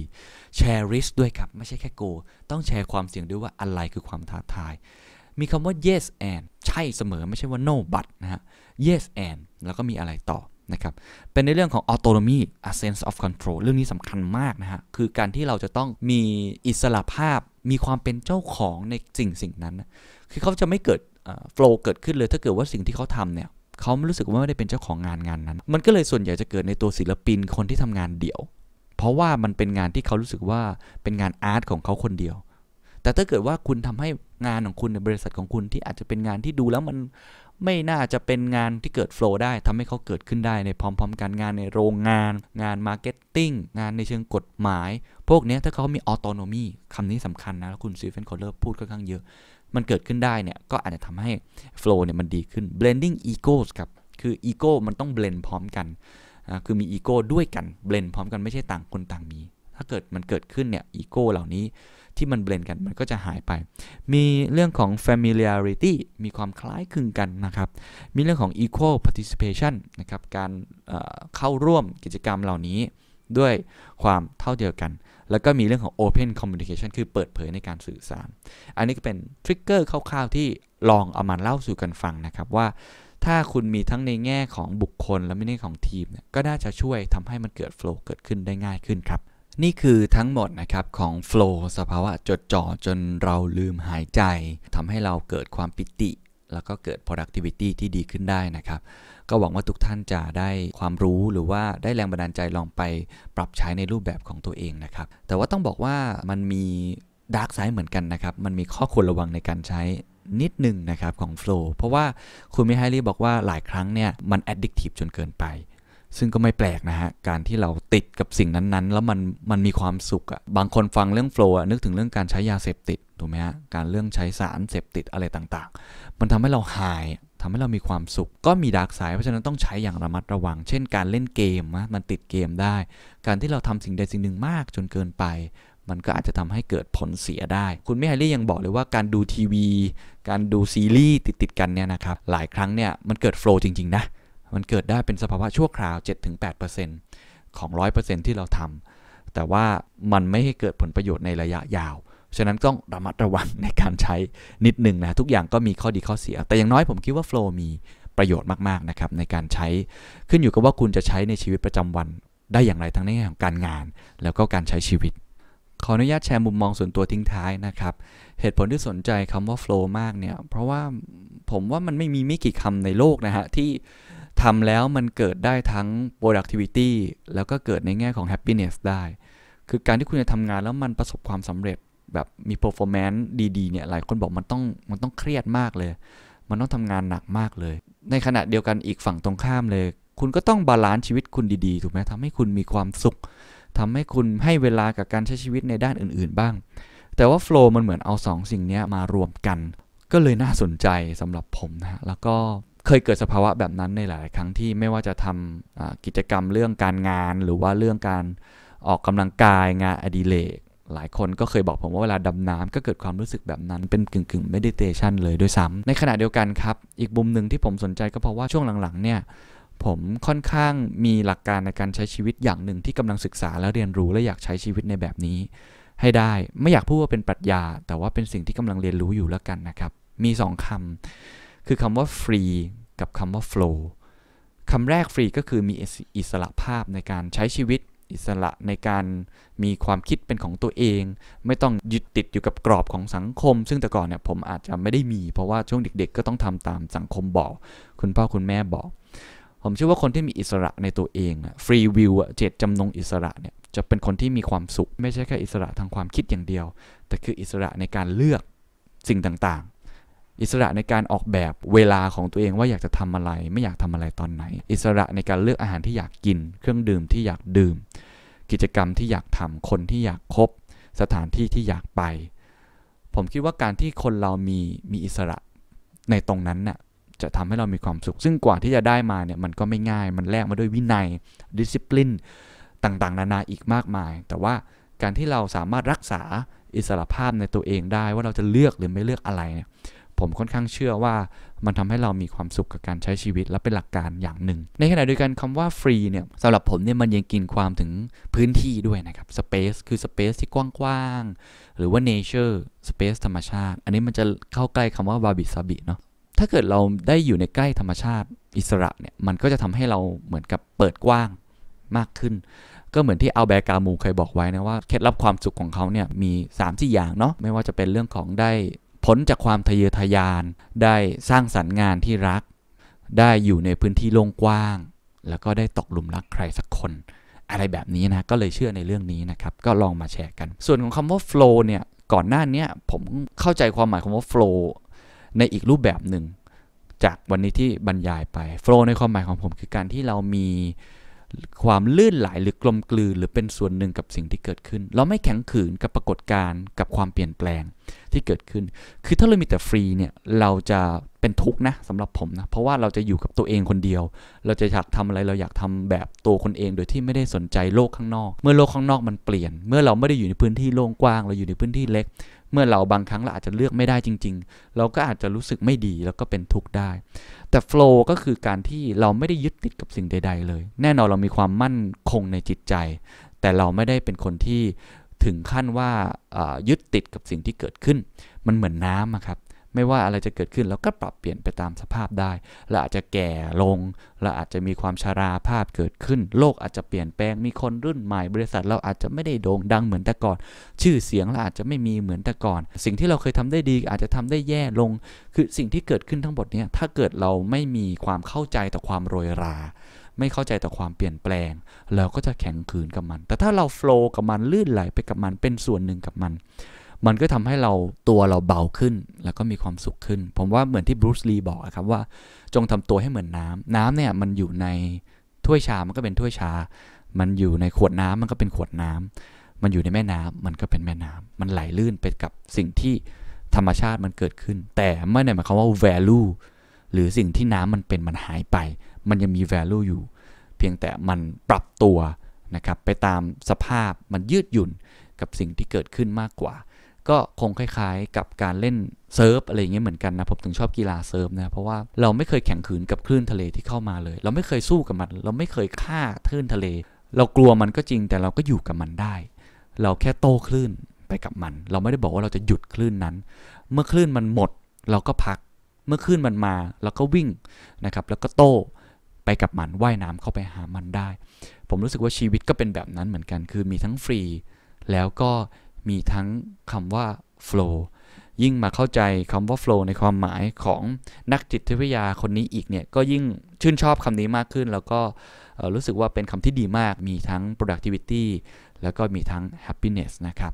ก็คงจะชวนคุยกันประมาณนี้ เป็นการอภิปรายมากกว่า ไม่ได้บอกว่าทุกคนต้องทำตามผมนะครับ แล้วก็บางสิ่งบางอย่างก็คงเปลี่ยนแปลงได้ อนาคตผมอาจจะมีความคิดที่เปลี่ยนไปก็ได้ แต่นี่เป็นสิ่งที่ค่อนข้างเชื่อในในขวบวัยนี้นะครับ ก็คงจะฝากคำพูดของคุณมิไฮลี่ไว้นะครับเขาพูดทิ้งท้ายไว้อย่างนี้เขาบอกว่า A joyful life is an individual creation that cannot be copied from a recipe ชีวิตที่เต็มไปด้วย joyful มีความสุข มีความเบิกบาน มันเป็นเรื่องของการสร้างด้วยตัวเอง สร้างด้วยบุคคลไม่เหมือนใคร ไม่สามารถจะ copy สูตรของใครได้ ก็ขอให้ทุกท่านได้เจอ flow ในมุมมองของตัวท่านเอง สวัสดีครับ วันนี้อยากชวนคุยเรื่องความเครียดครับ อาจจะขอตั้งคำถามก่อนนะครับว่าอ่าทุกท่านครับในรอบสัปดาห์ที่ผ่านมานี้นะครับ มีท่านไหนครับที่มีความเครียดเกิดขึ้นบ้างครับ คุณจะเครียดน้อยเครียดปานกลาง หรือเครียดมาก ๆ ก็ได้นะครับ ลองคิดดูนะครับ แล้วตอบในใจตัวเองก็ได้ว่ามีหรือไม่มีนะครับ ผมเชื่อว่าร้อยละเกิน 99 ครับ จะต้องมีความเครียดเกิดขึ้นแน่นอนนะครับ คือเป็นไปไม่ได้เลยนะครับในในชีวิตที่คุณจะไม่มีความเครียดนะครับ เพราะฉะนั้นเวลาที่เราไปหาหมอเคยไหมครับ หรือว่าไปคุยกับเพื่อน คุยกับผู้ใหญ่หลายคนที่เราไปปรึกษาเขาเนี่ยแล้วเขามาตบไหล่เรานะครับตบบ่าเราแล้วบอกว่า เออ อย่าไปเครียดเลย ไม่ต้องเครียดหรอก คุณเคยรู้สึกไหมว่า โหมันเป็นไปไม่ได้เลย ซึ่งก็เป็นอย่างนั้นจริง ๆ นะถูกไหมฮะ ผมเชื่อว่าทุกท่านเคยเจอสถานการณ์แบบเดียวกันที่ผมพูดไปเมื่อกี้ผมก็เคยเจอครับว่า ความเครียดเนี่ยมันเกิดขึ้นตลอดเวลานะครับและหลายครั้งที่เราบอกว่าอย่าไปเครียดเลยนั่นแหละยิ่งทำให้เครียดมากขึ้น เพราะว่ามันเป็นไปไม่ได้นะครับแล้วทุกคนก็ทราบดีครับว่าความเครียดนั้นเป็นเป็นอันตรายมากต่อสุขภาพ ต่ออการใช้ชีวิตของเรา ความเครียดเรื้อรังเนี่ยมันสามารถฆ่าคนได้เลยถูกไหมฮะในการทำงานชีวิตคู่เลยก็ตามที ถึงขั้นฆ่าตัวตายเลยยังได้เลยหรือในแง่ของระบบ ร่างกายของเราสุขภาพเนี่ยหัวใจหลอดเลือดนะครับเบาหวานความเครียดเกี่ยวหมดนะครับที่ทำให้เป็นอันตราย เราก็เลยมักจะมีคำพูดว่าอย่าไปเครียดมากยิ่งขึ้น แล้วก็จะมีคำกล่าวของคุณหมอหลาย ๆ คนนะครับหรือในเชิงนักจิตวิทยาเนี่ยบอกว่าความเครียดนั้นคือ enemy คือศัตรูที่สำคัญมาก แต่วันนี้ผมอยากจะลองเปลี่ยนมุมมองต่อความเครียดครับ เพราะว่าเราเจอเรื่องเครียดมาเยอะเนาะในช่วงเวลาตั้งแต่เปิดปี 2514มา ว่าจริง ๆ แล้ว ถ้าผมบอกทุกท่านว่าความเครียดนั้นมีประโยชน์ คุณจะเชื่อไหมครับ แล้วถ้าผมบอกว่าจริง ๆ แล้วคุณสามารถอยู่กับมันได้เหมือนเป็นเพื่อนเลย แล้วสามารถทำให้คุณนั้นใช้ประโยชน์จากมันทำให้คุณดีขึ้นได้ คุณจะเชื่อไหมตอนแรกผมก็ไม่เชื่อครับ เพราะว่ามีช่วงหนึ่งเครียดครับก็เลยลองหาผลวิจัยอ่านดูนะครับ เพื่อจะลองหาวิธีการใหม่ ๆ ในการอ่าใช้ชีวิตของตัวเองด้วยนะครับ ไปเจอเท็ d ท็อกอันหนึ่งซึ่งสักพักแล้วนะครับ ตั้งแต่ปี 2013 นะครับพูดโดยคุณเคลลี่แมคกอนิกัลครับ เธอเป็นนักจิตวิทยาเพื่อสุขภาพนะหัวข้อเขาคือ how to make stress your friend ทำยังไงให้ความเครียดนั้นเป็นเหมือนเพื่อนของคุณได้ โอ้ น่าสนใจนะครับ มันจะมีประมาณ 2-3 part หลัก ๆ ที่ผมจะเล่าให้ฟังแล้วก็ผมว่าเป็นหัวข้อที่ที่ดีมาก ๆ นะครับ part แรกเนี่ยเขาพาไปดูก่อนว่า ตัวเขาเองเนี่ยคุณเคลลี่เนี่ยเขาตลอด 10 ปีที่เขาทำงานเขาคิดเหมือนกับที่ผมพูดตอนต้นเลยคือความเครียดนั่นคืออันตรายมาก ๆ เขาไปเจองานวิจัยชิ้นหนึ่ง ที่ทำให้เขาเปลี่ยนความคิดไปตลอดการครับ งานวิจัยชิ้นนี้ครับเป็นการศึกษาติดตามผู้ใหญ่นะครับที่มีอายุมากแล้วพูดง่ายๆว่าใกล้จะสิ้นอายุไขของเขาแล้วจำนวน 30,000 คนในสหรัฐ เป็นเวลา 8 ปีนะครับเพื่อจะตรวจสอบครับว่าวิธีมองความเครียดมันเป็นยังไงต่อชีวิตคนบ้างนะครับถามสองคำถามครับคำถามที่หนึ่งครับถามว่าคุณมีความเครียดมากแค่ไหนในปีที่ผ่านมา ก็ถามกับคล้ายๆ กับผมที่ถามไป คำถามที่สองครับถามว่าคุณเชื่อหรือไม่ว่าความเครียดเป็นอันตรายต่อสุขภาพของคุณ อันที่หนึ่งถามว่าเครียดไหม อันที่สองถามว่าคุณเชื่อไหมว่าความเครียดนั้นเป็นอันตรายต่อสุขภาพของคุณนะครับผลวิจัยเป็นอย่างนี้ครับเขาบอกว่าคนที่มีความเครียดในช่วงปีก่อนหน้าเนี่ยนะครับมีความเสี่ยงถึง 43%ที่จะเสียชีวิต แต่ 43%ที่เสียชีวิตนั้นนะครับต้องเน้นย้ำว่า เป็นเฉพาะคนที่เชื่อว่าความเครียดนั้นเป็นอันตรายต่อสุขภาพของคุณ ในทางตรงกันข้ามครับ ถ้าคนที่มองว่าความเครียดนั้นไม่ได้เป็นอันตรายต่อสุขภาพของคุณเลย แม้ว่าเขาจะมีความเครียดอยู่ก็ตามที จะมีเปอร์เซ็นต์ที่เขาจะเสียชีวิตเนี่ยน้อยกว่ามาก น้อยกว่าคนที่ไม่มีความเครียดซะอีก ไม่น่าเชื่อนะ เขาก็เลยลองไปแทร็กตัวเลขดูครับ นักวิจัยพบว่าในตลอดช่วง 8 ปีนี่ครับคนอเมริกันครับ 182,000 คน ตายก่อนวัยอันควรครับ ไม่ได้ตายเพราะความเครียด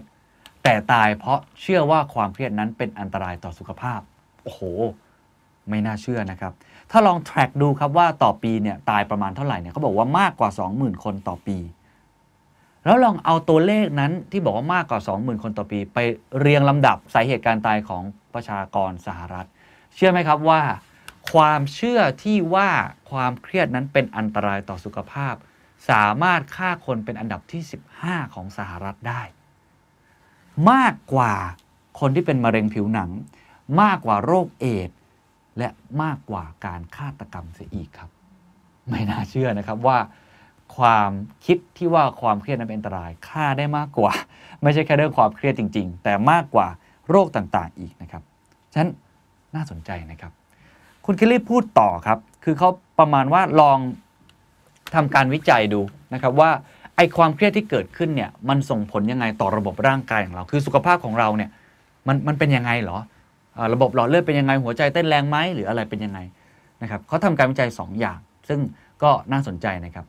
อย่างแรกครับเขาลองให้คนมานั่งอย่างเงี้ยครับแล้วมีไฟสองหน้า แล้วก็ให้โจทย์ว่าให้ผมเนี่ยอะสมมติผมเป็นเป็นผู้เข้าร่วมวิจัยเนี่ยให้พูดถึงข้อเสียของตัวเอง 5 นาที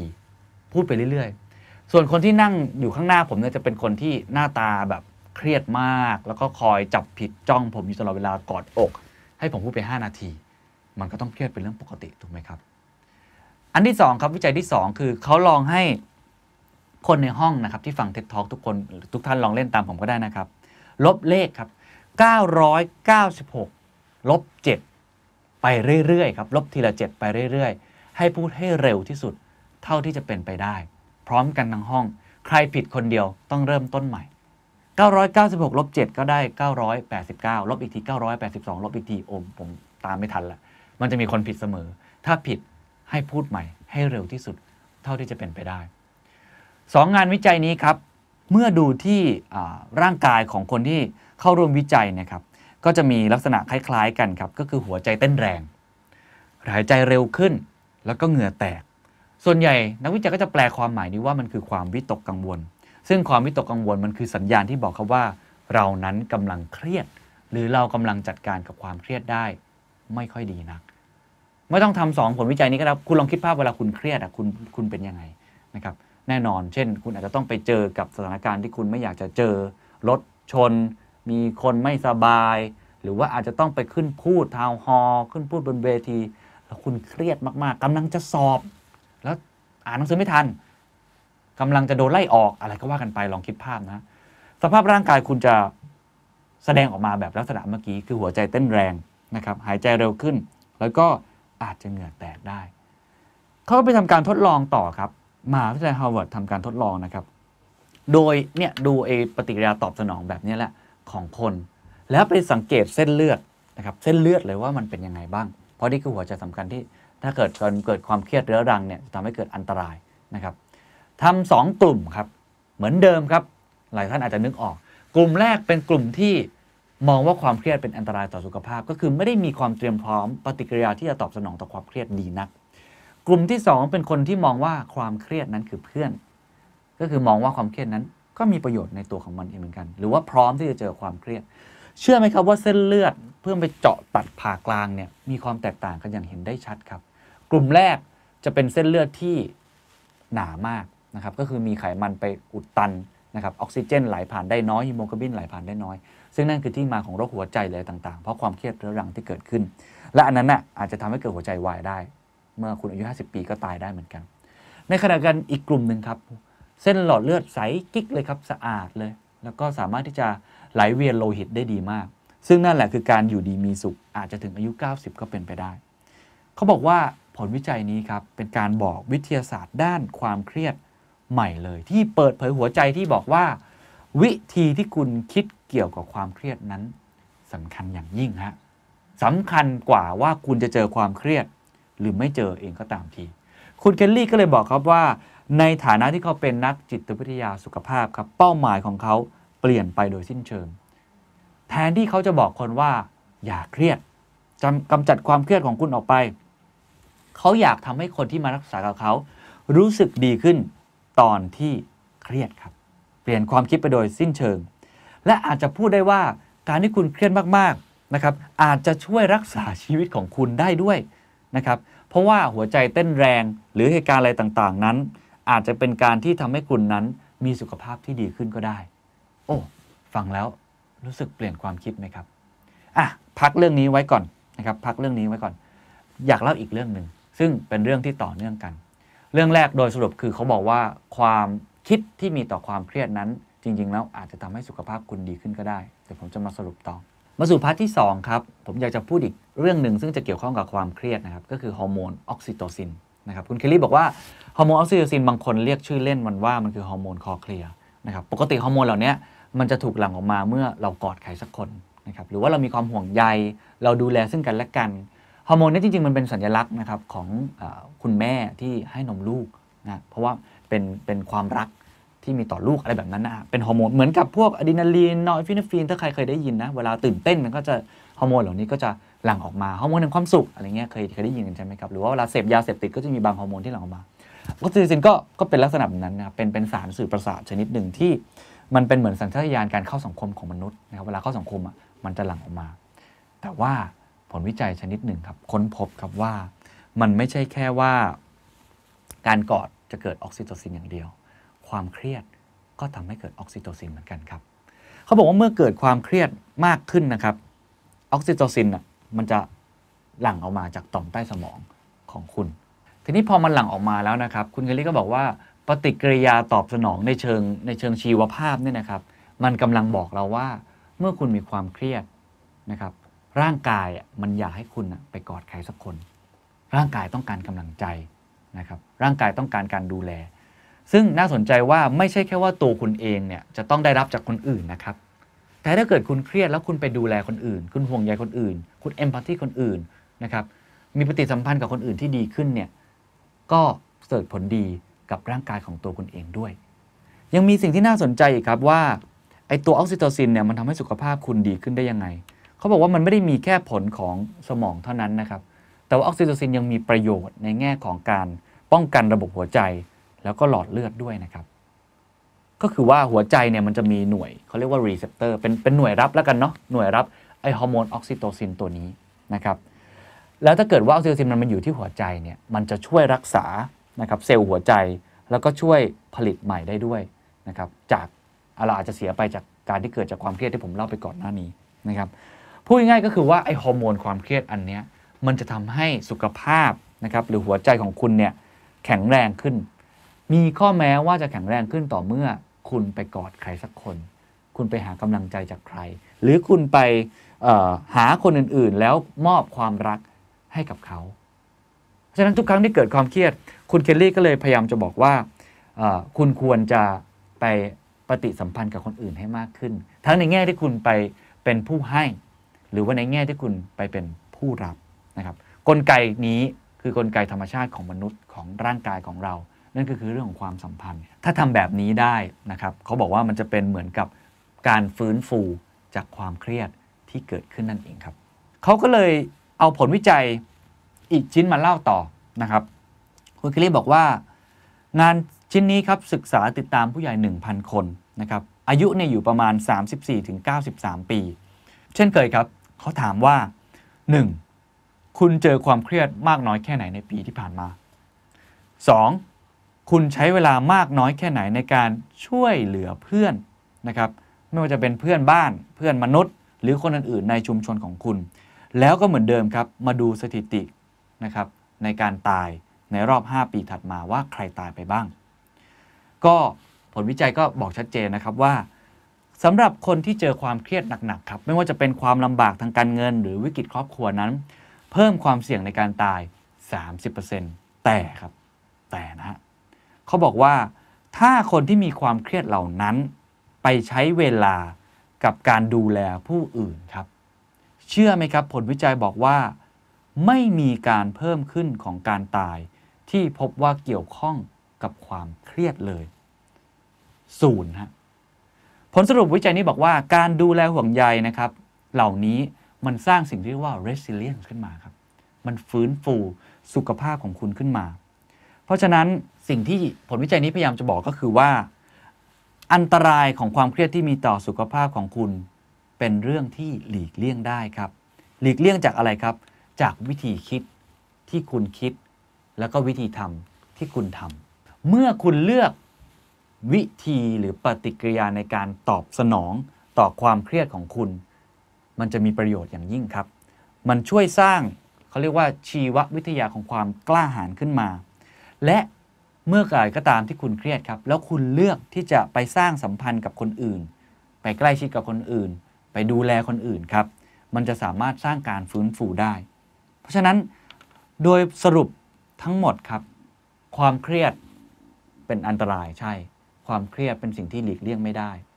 แต่สิ่งที่คุณทำได้ครับ คือปฏิกิริยาที่คุณคิดต่อมัน ว่าความเครียดนั้นเป็นเพื่อนหรือเป็นศัตรู ถ้าคุณคิดว่าความเครียดนั้นเป็นศัตรู มันจะยิ่งบ่อนเซาะและทำลายสุขภาพของคุณ และเกิดอัตราการตายหนักมากขึ้นกว่าเดิม แต่ถ้าคุณคิดอีกแบบหนึ่งคิดว่ามันคือเพื่อนของคุณ วิธีคิดต่างๆ เหล่านี้จะช่วยทำให้สุขภาพคุณดีขึ้นด้วย เพราะหัวใจเต้นแรงอะไรก็ตามที ในขณะเดียวกันครับ ถ้าเกิดว่าคุณมีความเครียดเกิดขึ้นแล้ว จากผลวิจัยนี้บอกนะครับว่า ถ้าไปสร้างความสัมพันธ์กับคนอื่นนะครับ ไปห่วงใยคนอื่น มอบความเข้มแข็งเอมพาธีให้กำลังใจมากขึ้นเนี่ยมันจะยิ่งส่งผลดีกับสุขภาพคุณมากขึ้นไปอีกด้วยซ้ำโอ้นี่เป็นวิธีการมองที่เปลี่ยนวิธีคิดในการใช้ชีวิตของใครหลาย ๆ คนไปเลยโดยเฉพาะของคุณเคลลี่อันนี้นะครับ ท้ายที่สุดครับ คุณคริสแอนเดอร์สันนะครับ ซึ่งเป็น curator ของ TED Talk เนี่ยเขาได้ขึ้นมาบนเวทีแล้วก็ถามคำถามคุณเคลลี่ ซึ่งผมคิดว่าเป็นคำถามที่จะเป็นบทสรุปที่ผมเล่าไปเมื่อกี้ด้วยนะครับว่าอะแล้วอย่างนี้ลองยกตัวอย่างอะไรที่เป็นการแนะนำในการใช้ชีวิตที่เป็นเรื่องที่มันเกิดขึ้นในชีวิตประจำวันบ้างไหม คุณคริสแอนเดอร์สันถามว่าสมมุติว่าคุณกำลังจะเลือกเส้นทางในการใช้ชีวิตนะครับเลือกงานเลย มีงาน 2 แบบ งานที่เครียดกับงานที่ไม่เครียด เขาควรจะเลือกงานอะไรอะทุกท่านเลือกงานอะไรครับ งานที่เครียดกับงานไม่เครียด คุณเคลลี่ตอบอย่างนี้ครับ เขาบอกว่า คุณควรจะเลือกงานที่มีความหมาย แม้ว่ามันจะเครียด แต่ให้คิดกับตัวเองเสมอว่า ความเครียดนั้นสามารถที่จะจัดการได้ เป็นคำตอบที่ชัดมากนะครับ ฉะนั้นโดยสรุปทั้งหมดครับก็คือว่า หลังจากนี้ครับถ้าคุณมีความคิดที่เปลี่ยนมุมมองต่อความเครียดที่เกิดขึ้น คิดว่ามันเป็นเพื่อน คิดว่ามันดีต่อสุขภาพ แล้วเมื่อเกิดขึ้นแล้ว คุณมีวิธีการ ในเชิงชีววิทยาเลยคือ คุณลองไปห่วงใยคนอื่นมากขึ้น ดูแลคนอื่นมากขึ้น เข้าใจคนอื่นมากขึ้นนะครับหรืออาจจะไปให้กำลังใจคนอื่น ไปไปกีฟอะครับถ้าคนอื่นมากขึ้นก็จะดีต่อสุขภาพมากขึ้นด้วย ทุกครั้งที่มีช้อยส์ของชีวิตที่จะเกิดขึ้นเนี่ยให้ลองเปลี่ยนมุมมองเหล่านี้ เลือกอันที่เครียด แล้วเชื่อว่ามันน่าจะจัดการได้ ผมเชื่อว่าวิธีคิดนี้น่าจะดีต่อเขาเรียกว่าสภาวะที่เกิดขึ้นในปัจจุบันนี้นะครับ เพราะว่า ถานการณ์ต่างๆ โควิด -19 เอง เศรษฐกิจเอง หรือว่าโลกที่เปลี่ยนแปลงไปอย่างรวดเร็วตลอดเวลาเนี่ย มันก็คล้ายๆกับคำพระหรือธรรมะเลยครับว่าไอ้สิ่งที่ไม่แน่นอนเหล่านี้ถ้าเราทำใจกับมัน มีปฏิกิริยาที่ตอบสนองกับมันได้ว่า มันก็เป็นแบบนี้แหละ เครียดคือเรื่องปกติ คุณก็จะทำให้คุณสามารถจัดการสิ่งเหล่านั้นได้ดีขึ้น และอาจจะมีสุขภาพที่ดีขึ้นด้วย ก็หวังว่าจะเป็นประโยชน์กับทุกท่านนะครับ ลองเอาไป ปรับใช้ใน mindset ของตัวเองคุณเองนะครับ ว่าหลังจากนี้ทุกครั้งที่มีความเครียด มันไม่ใช่ศัตรู แต่มันคือเพื่อน และมันอยู่กับเราได้ สวัสดีครับ เดินวันละ 1 9 0 0 0ดีต่อสุขภาพจริงหรือไม่ วันนี้อยากชวนคุยเรื่องสุขภาพนะครับเบาๆหน่อยนะฮะพอเห็นว่าช่วงนี้หลายคนอาจจะเครียดนะครับแล้วก็มาตรการทางสังคมเกิดขึ้นแล้วนะครับนั่นก็คือการล็อกดาวน์ทำให้หลายคนอาจจะไม่ค่อยได้ออกจากบ้าน แต่อย่างน้อยๆออกกำลังกายในบ้าน หรือออกกำลังกายในรั้วบริเวณที่อยู่อาศัย ก็น่าจะช่วยทำให้หลายคนผ่อนคลายนะครับ เรื่องการออกกำลังกายนี่เป็นเรื่องที่สำคัญมากนะครับ ผมเองเนี่ยตั้งแต่มีสมาร์ทวอชมานะครับ บางทีก็เห็นหลายคนบอกครับว่ามันมีเครื่องนับก้าวอยู่ แล้วเขาก็จะมีคำพูดนะฮะที่บอกว่าต้องเดินให้ได้วันละอย่างน้อยเนี่ยหนึ่งหมื่นเก้าสุขภาพก็จะดี บางครั้งไปตรวจสุขภาพคุณหมอก็บอกนะครับว่าให้เดินวันละหมื่นเก้าผมก็เคยสงสัยนะครับว่า เอ๊ะทำไมต้องเป็น 1 9ื่นด้วย คือตีความมาก็พอเข้าใจได้นะครับว่าก็คงหมายความว่าแต่ละวันเนี่ยอย่างน้อยให้เราได้เผาผลาญแคลอรี่ ได้ขยับแข้งขยับขาหน่อยนะฮะ แต่คำถามก็คือว่าทำไมต้องเป็น 1 9ื่นด้วยพอเกิดคำถามดังนั้นก็เลยลองไปเสิร์ชบทความหลายบทความ เจอประมาณ 2-3 ชิ้นที่น่าสนใจนะครับ อันแรกก็คือของ The New York Times ตั้งชื่อหัวข้อนี้เลย ซึ่งเป็นหัวข้อล่าสุดเลยที่เขาเพิ่งพับลิชออกมาไม่นานนะครับ อีกอันนึงมาจาก BBC ครับประมาณ 2 ปีที่แล้ว แต่ก็น่าสนใจไม่แพ้กัน เขาก็บอกว่าอย่างนี้ฮะ New York Times บอกว่าคำแนะนำที่ให้เราเดิน 19,000แท้จริงแล้วเป็นแค่ คำโฆษณาฮะคือไม่ได้ based on science เป็นเรื่องของคำโฆษณา หรืออุบัติเหตุทางการตลาดมากกว่า จริง ๆ แล้วเราทำน้อยได้กว่านั้นครับ คือไม่ต้องเดินถึง 1 9ื่นและวิธีการเดินไม่จำเป็นต้องสะสม 1 9ื่นก็ได้ อาจจะใช้วิธีการที่รวบรวมกันแบบอื่นก็เป็นไปได้เดี๋ยวลองฟังต่อ เขาบอกอุปกรณ์ฟิตเนสต่าง ๆ ในทุกวันนี้ครับฟิตเนส tracking นาฬิกานับก้าแนะนำให้เราเดิน 1 9 0 0 0 ต่อวัน อย่างที่บอกครับว่าจริง ๆ แล้ว มันเกิดจากเรื่องราวต่างๆ ที่เหนียวแน่นจากประวัติศาสตร์ต่างหากดรไอมิลลีครับศาสตราจารย์ด้านระบาดวิทยาของ The Harvard นะครับออกมากล่าวครับว่าเป้าหมายการเดิน 19,000 ได้รับความนิยมในญี่ปุ่นนะครับเมื่อปีคศ 1960 นะครับตอนนั้นเองคนที่ทำนาฬิกาได้มองเห็นโอกาสที่ผู้คนน่าจะให้ความสนใจ หลังจากปี 1964 ที่มีการจัดโตเกียวโอลิมปิกขึ้น ก็เลยมีการผลิตนะครับเครื่องที่เรียกว่าเครื่องนับก้าวออกมา ผมมีภาพแปะให้ด้วยใน YouTube นะครับ เครื่องนี้ครับเขาเรียกว่ามังโปเกะฮะของนายแพทย์โยชิโร่ฮาตโนะนะฮะก็คิดค้นอันนี้ขึ้นมา เพราะว่าตอนนั้นเขาบอกว่าโดยเฉลี่ยคนญี่ปุ่นเนี่ยเดินประมาณ 4,000ต่อวัน เขาก็อยากให้คนเดินครบ 19,000ไอ้คำว่ามังโปเกะเนี่ยฮะมันแปลว่า 10,000 steps meter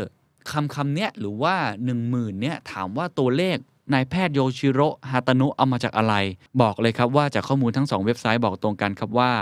ไม่ได้มาจากการวิจัยทางวิทยาศาสตร์ คือจู่ๆใช้คำนี้แล้วกันนะอนุมานขึ้นมาว่า1 9 0 0 0น่าจะดี ไม่ได้ถูกพิสูจน์โดยวิทยาศาสตร์ใด ๆ ต่อมาครับ ทุกวันนี้คำแนะนำที่เราบอกก็คือ เราไม่จำเป็นต้องเดินให้ถึง 19,000 ต่อวันก็ได้ ซึ่ง 19,000 คูณออกมาก็ประมาณ 8 กิโลเมตร เหลือประมาณ 5 ไมล์ต่อวันนะครับ ไม่จำเป็นก็ได้ ถามว่ามีผลวิจัยอะไรบ้างอะเดี๋ยวผมลองเล่าประมาณ 2-3 ผลวิจัยที่น่าสนใจแล้วกัน อันที่ 1 ครับ ในปี 2019 ครับ ดรลีนะครับ ท่านเดิมและเพื่อนร่วมงานของเขาเนี่ย ได้ศึกษาพบกับว่าผู้หญิงในวัย 70 ปีฮะ ที่เดินได้ 4,409 ต่อวัน สามารถลดความเสี่ยงต่อการเสียชีวิตก่อนวันอันควรได้ถึง 40%เมื่อเทียบกับผู้หญิงที่เดินประมาณ 2,709 ต่อวัน หรือน้อยกว่านั้น นอกจากนี้ครับ ความเสี่ยงที่จะเกิดจากการเสียชีวิตก่อนวัยอันควรจะเริ่มลดลงอย่างต่อเนื่อง เมื่อเดินมากกว่า 5,009 ต่อวัน แต่ผลที่ได้ครับจะหยุดครับเมื่อคุณเดินได้ 7,509 ต่อวัน โดยสรุปครับก็คือผู้หญิงในวัยสูงอายุที่เดินได้น้อยกว่าครึ่งหนึ่งของเป้าหมาย 19,000 ก็คือประมาณ5,009ต่อวันเนี่ยมีแนวโน้มที่จะอายุยืนมากกว่าคนทั่วไป หรือว่าคนที่อยู่ในผลวิจัย แต่ไม่จำเป็นต้องถึง 19,000เนี่ยครับเขาอยู่ที่ประมาณ 5,000 ถึง 7,509 ต่อวันจากผลวิจัยนี้ เพราะถ้าเกิน 7,509 ต่อวันไปแล้ว ไม่มีผลทางนัยยะสำคัญอะไรเกิดขึ้น อันนี้คือผลวิจัยที่1นงนะครับ อีกมุมหนึ่งครับเป็นผลวิจัยที่ค่อนข้างกว้างมากครับ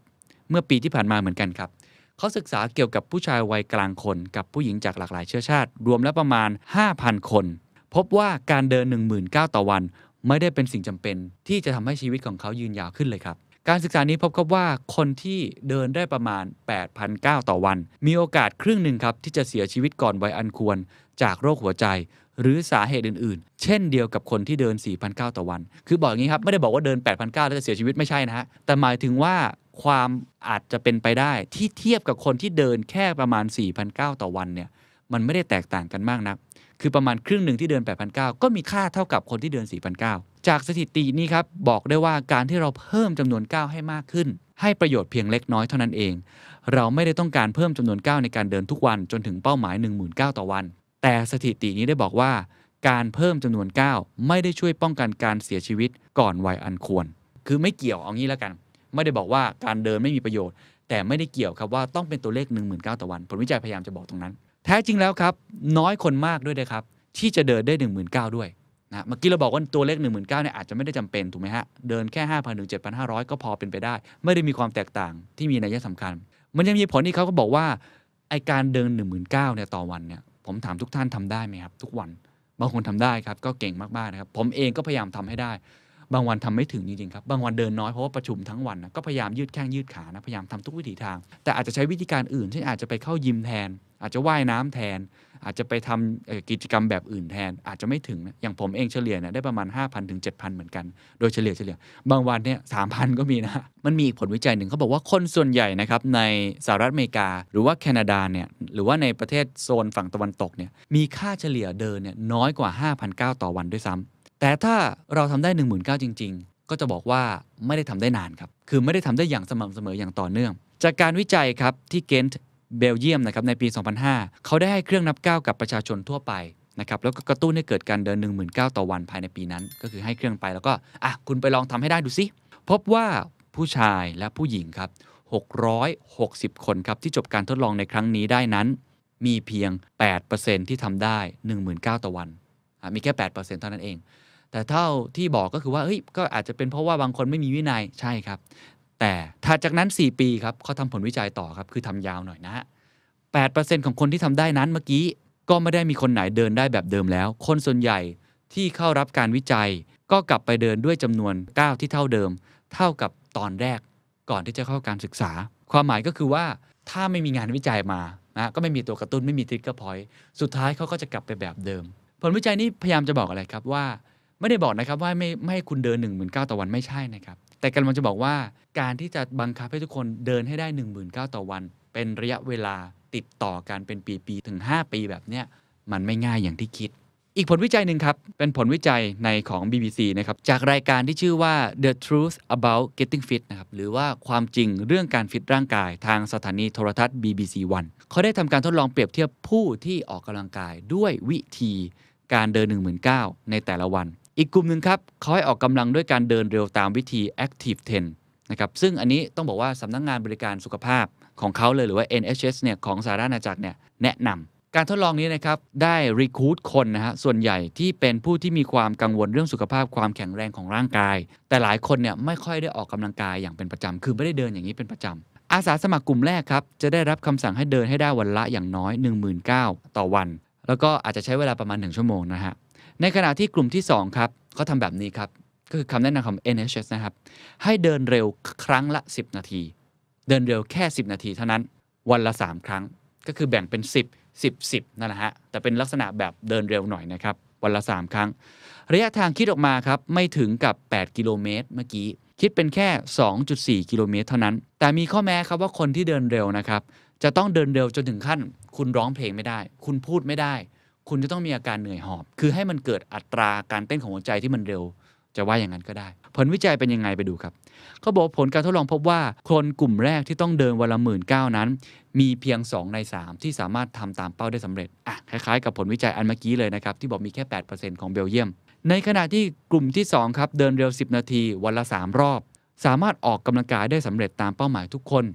นอกจากนี้ครับยังมีช่วงเวลาที่ได้ออกกำลังกายในระดับปานกลางถึงหนักหน่วง บางคนเรียกว่า intensive นั่นนะฮะ ส่งผลดีต่อปอดและหัวใจมากกว่าคนกลุ่มแรกถึง 30%ศาสตราจารย์คบแล่นนะครับ ที่เป็นคนทำงานวิจัยนี้สรุปอย่างนี้ครับเขาบอกว่าสิ่งสำคัญของการออกกำลังกาย คือต้องให้อวัยวะสำคัญได้ทำงานมากขึ้น แม้ว่าคุณจะเดินถึง 19,000แต่หากไม่ออกแรงให้มากพอ ก็จะไม่มีผลดีต่อสุขภาพมากนัก ในทางตรงกันข้ามครับ การออกกำลังกายในระดับปานกลางถึงหนักหน่วง เป็นช่วงเวลาสั้นๆ หลายรอบต่อวัน มีความสะดวกต่อคนทั่วไปมากกว่า และเกิดผลดีต่อสุขภาพมากกว่าอย่างเห็นได้ชัด การเดินให้เร็วจนหัวใจเต้นแรง และหายใจเหนื่อยหอบ จะช่วยลดความเสี่ยงจากการเจ็บป่วย และโรคต่างๆ เช่น เบาหวาน โรคหลอดเลือดหัวใจมะเร็งบางชนิด และช่วยควบคุมน้ำหนักด้วย อันนี้เป็นผลสรุปนะครับจากศาสตราจารย์คบแล่นนะฮะเพราะฉะนั้นโดยสรุปที่สุดครับฝั่งหนึ่งนะฮะฝั่งของ The New York Times ที่รายงานนะครับ ดรลีเนี่ย ไกด์ไลน์เนี่ย เขาบอกเลยครับว่าไม่จำเป็นต้องเดินถึง 19,000 ก็ได้ เอาจำนวนที่เหมาะสมก็ได้ประมาณ 5,009 ถึง 7,509 ดรลีบอกครับว่าตามไกด์ไลน์ที่ WHO ประกาศออกมานะครับให้ออกกำลังกายอย่างน้อย 150 นาทีต่อสัปดาห์ หรือประมาณ 30 นาทีต่อวันนะครับประมาณ 5 วันต่อสัปดาห์เนี่ยนะฮะ อันเนี้ยนอกเหนือจากการขยับร่างกายตามปกติ คือการเดินทั่วไปในชีวิตประจำวัน เพราะฉะนั้นถ้าเกิดว่าแปลงให้กลายเป็นจำนวน 9 ของ WHO เมื่อกี้ การออกกำลังกายทั้งหมดเนี่ยจะมากกว่า 16,900ต่อสัปดาห์ หรือประมาณ 2,000ถึง3,900เท่านั้นเอง อันนี้คือไม่นับการเดินปกตินะฮะ ขณะที่ต่อวันครับ การที่เดินไปช้อปปิ้ง การทำงานบ้าน การเดินไปทำงาน หรือการเดินทั่วๆไปครับ เดินขึ้นบันได หาอาหารอะไรทั่วๆไปแบบนี้เนี่ยเขาบอกว่าโดยเฉลี่ยเนี่ยประมาณ 5,009ต่อวัน ถ้าเอาโจทย์เมื่อกี้ก็คือประมาณ 7,000ถึง7,500 หรือ 8,900 ต่อวันเนี่ยก็เพียงพอ นั่นหมายความว่า คุณเพิ่มเข้าไปแค่ 2,000ถึง3,900 ต่อวัน ก็จะเป็นจุดที่เหมาะสมแล้วก็คือเป็นสวีทสปอตแล้วนั่นเอง อันนี้คือขาที่ 1 จากผลวิจัยดังนั้นเดินประมาณ 2-3,009ถึงต่อวันโอเคแล้วในระดับหนึ่งแต่ต้องสม่ำเสมอนะ อย่างน้อยเนี่ยประมาณ 5 วันต่อสัปดาห์ ไม่จำเป็นต้องรวมแล้วถึง 19,000ก็เป็นไปได้ อันนั้นอาจจะเป็นตัวเลขที่ไม่จำเป็นขนาดนั้น อีกผลวิจัยหนึ่งครับบอกว่า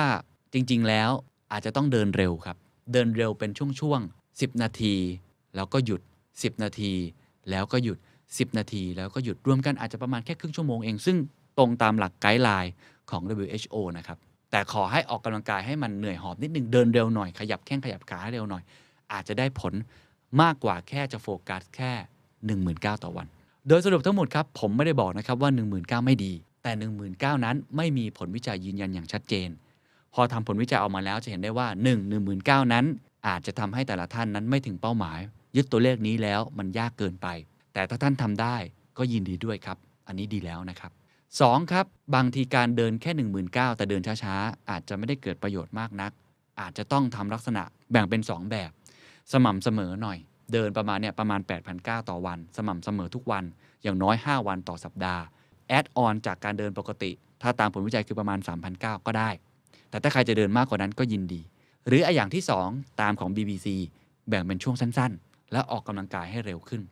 ผมเลยสรุปอย่างนี้ในส่วนตัวของผมนะครับที่ผมใช้ไกด์ไลน์นี้เหมือนกันนะฮะคืออย่างอย่างน้อยผมยังหนุ่มยังแน่นนะผมยังวิ่งบ้างนะครับแต่วันไหนที่ผมเหนื่อยๆแล้วรู้สึกว่าอาจจะไม่ได้มีกำลังหรือมีเวลาวิ่งขนาดนั้นเนี่ยผมก็จะใช้ลักษณะการเดินต่อวัน การเดินให้เยอะหน่อย เดินให้เร็วนะครับเดินให้เร็วมากขึ้น สลับวิ่งประมาณอาจจะ 1 ชั่วโมงต่อวัน พอนับก้าออกมาครับ ส่วนใหญ่แล้วมันจะถัวเฉลี่ยประมาณ 7,000 ถึง8,009ต่อวัน อันนี้ผมลองคำนวณจากตัวเอง อันนี้ก็สามารถเป็นอีกไกด์ไลน์หนึ่งได้ ที่ทำให้คุณเอาไปปรับใช้ได้ ก็หวังว่าจะเป็นประโยชน์นะครับ จริง ๆ การออกกำลังกายไม่ว่าในทางไหนครับ ดีเสมอแล้วครับ ไม่มีผิดไม่มีถูกนะครับ แต่ว่าเอามาเป็นให้ทุกท่าน ถ้าเกิดว่าแต่ละท่านเวลาน้อยจริง ๆ ไม่จำเป็นต้องถึง 19,000ต่อวันก็ได้ 7,000 ถึง 8,900 ต่อวันก็ได้ หรือใช้วิธีการเดินเร็วมากขึ้น แบ่งเป็นช่วง แต่ทำให้ตัวเองนั้นหายใจเหนื่อยหอบมากขึ้น และให้ขยับแข้งขยับขามากขึ้น อันนี้ก็น่าจะเป็นอีกทางเลือกหนึ่งให้แต่ละท่านได้ถึงเป้าหมายอย่างที่ต้องการ ก็ขอให้ทุกท่านสุขภาพกาย แล้วก็สุขภาพใจแข็งแรงนะครับ สวัสดีครับ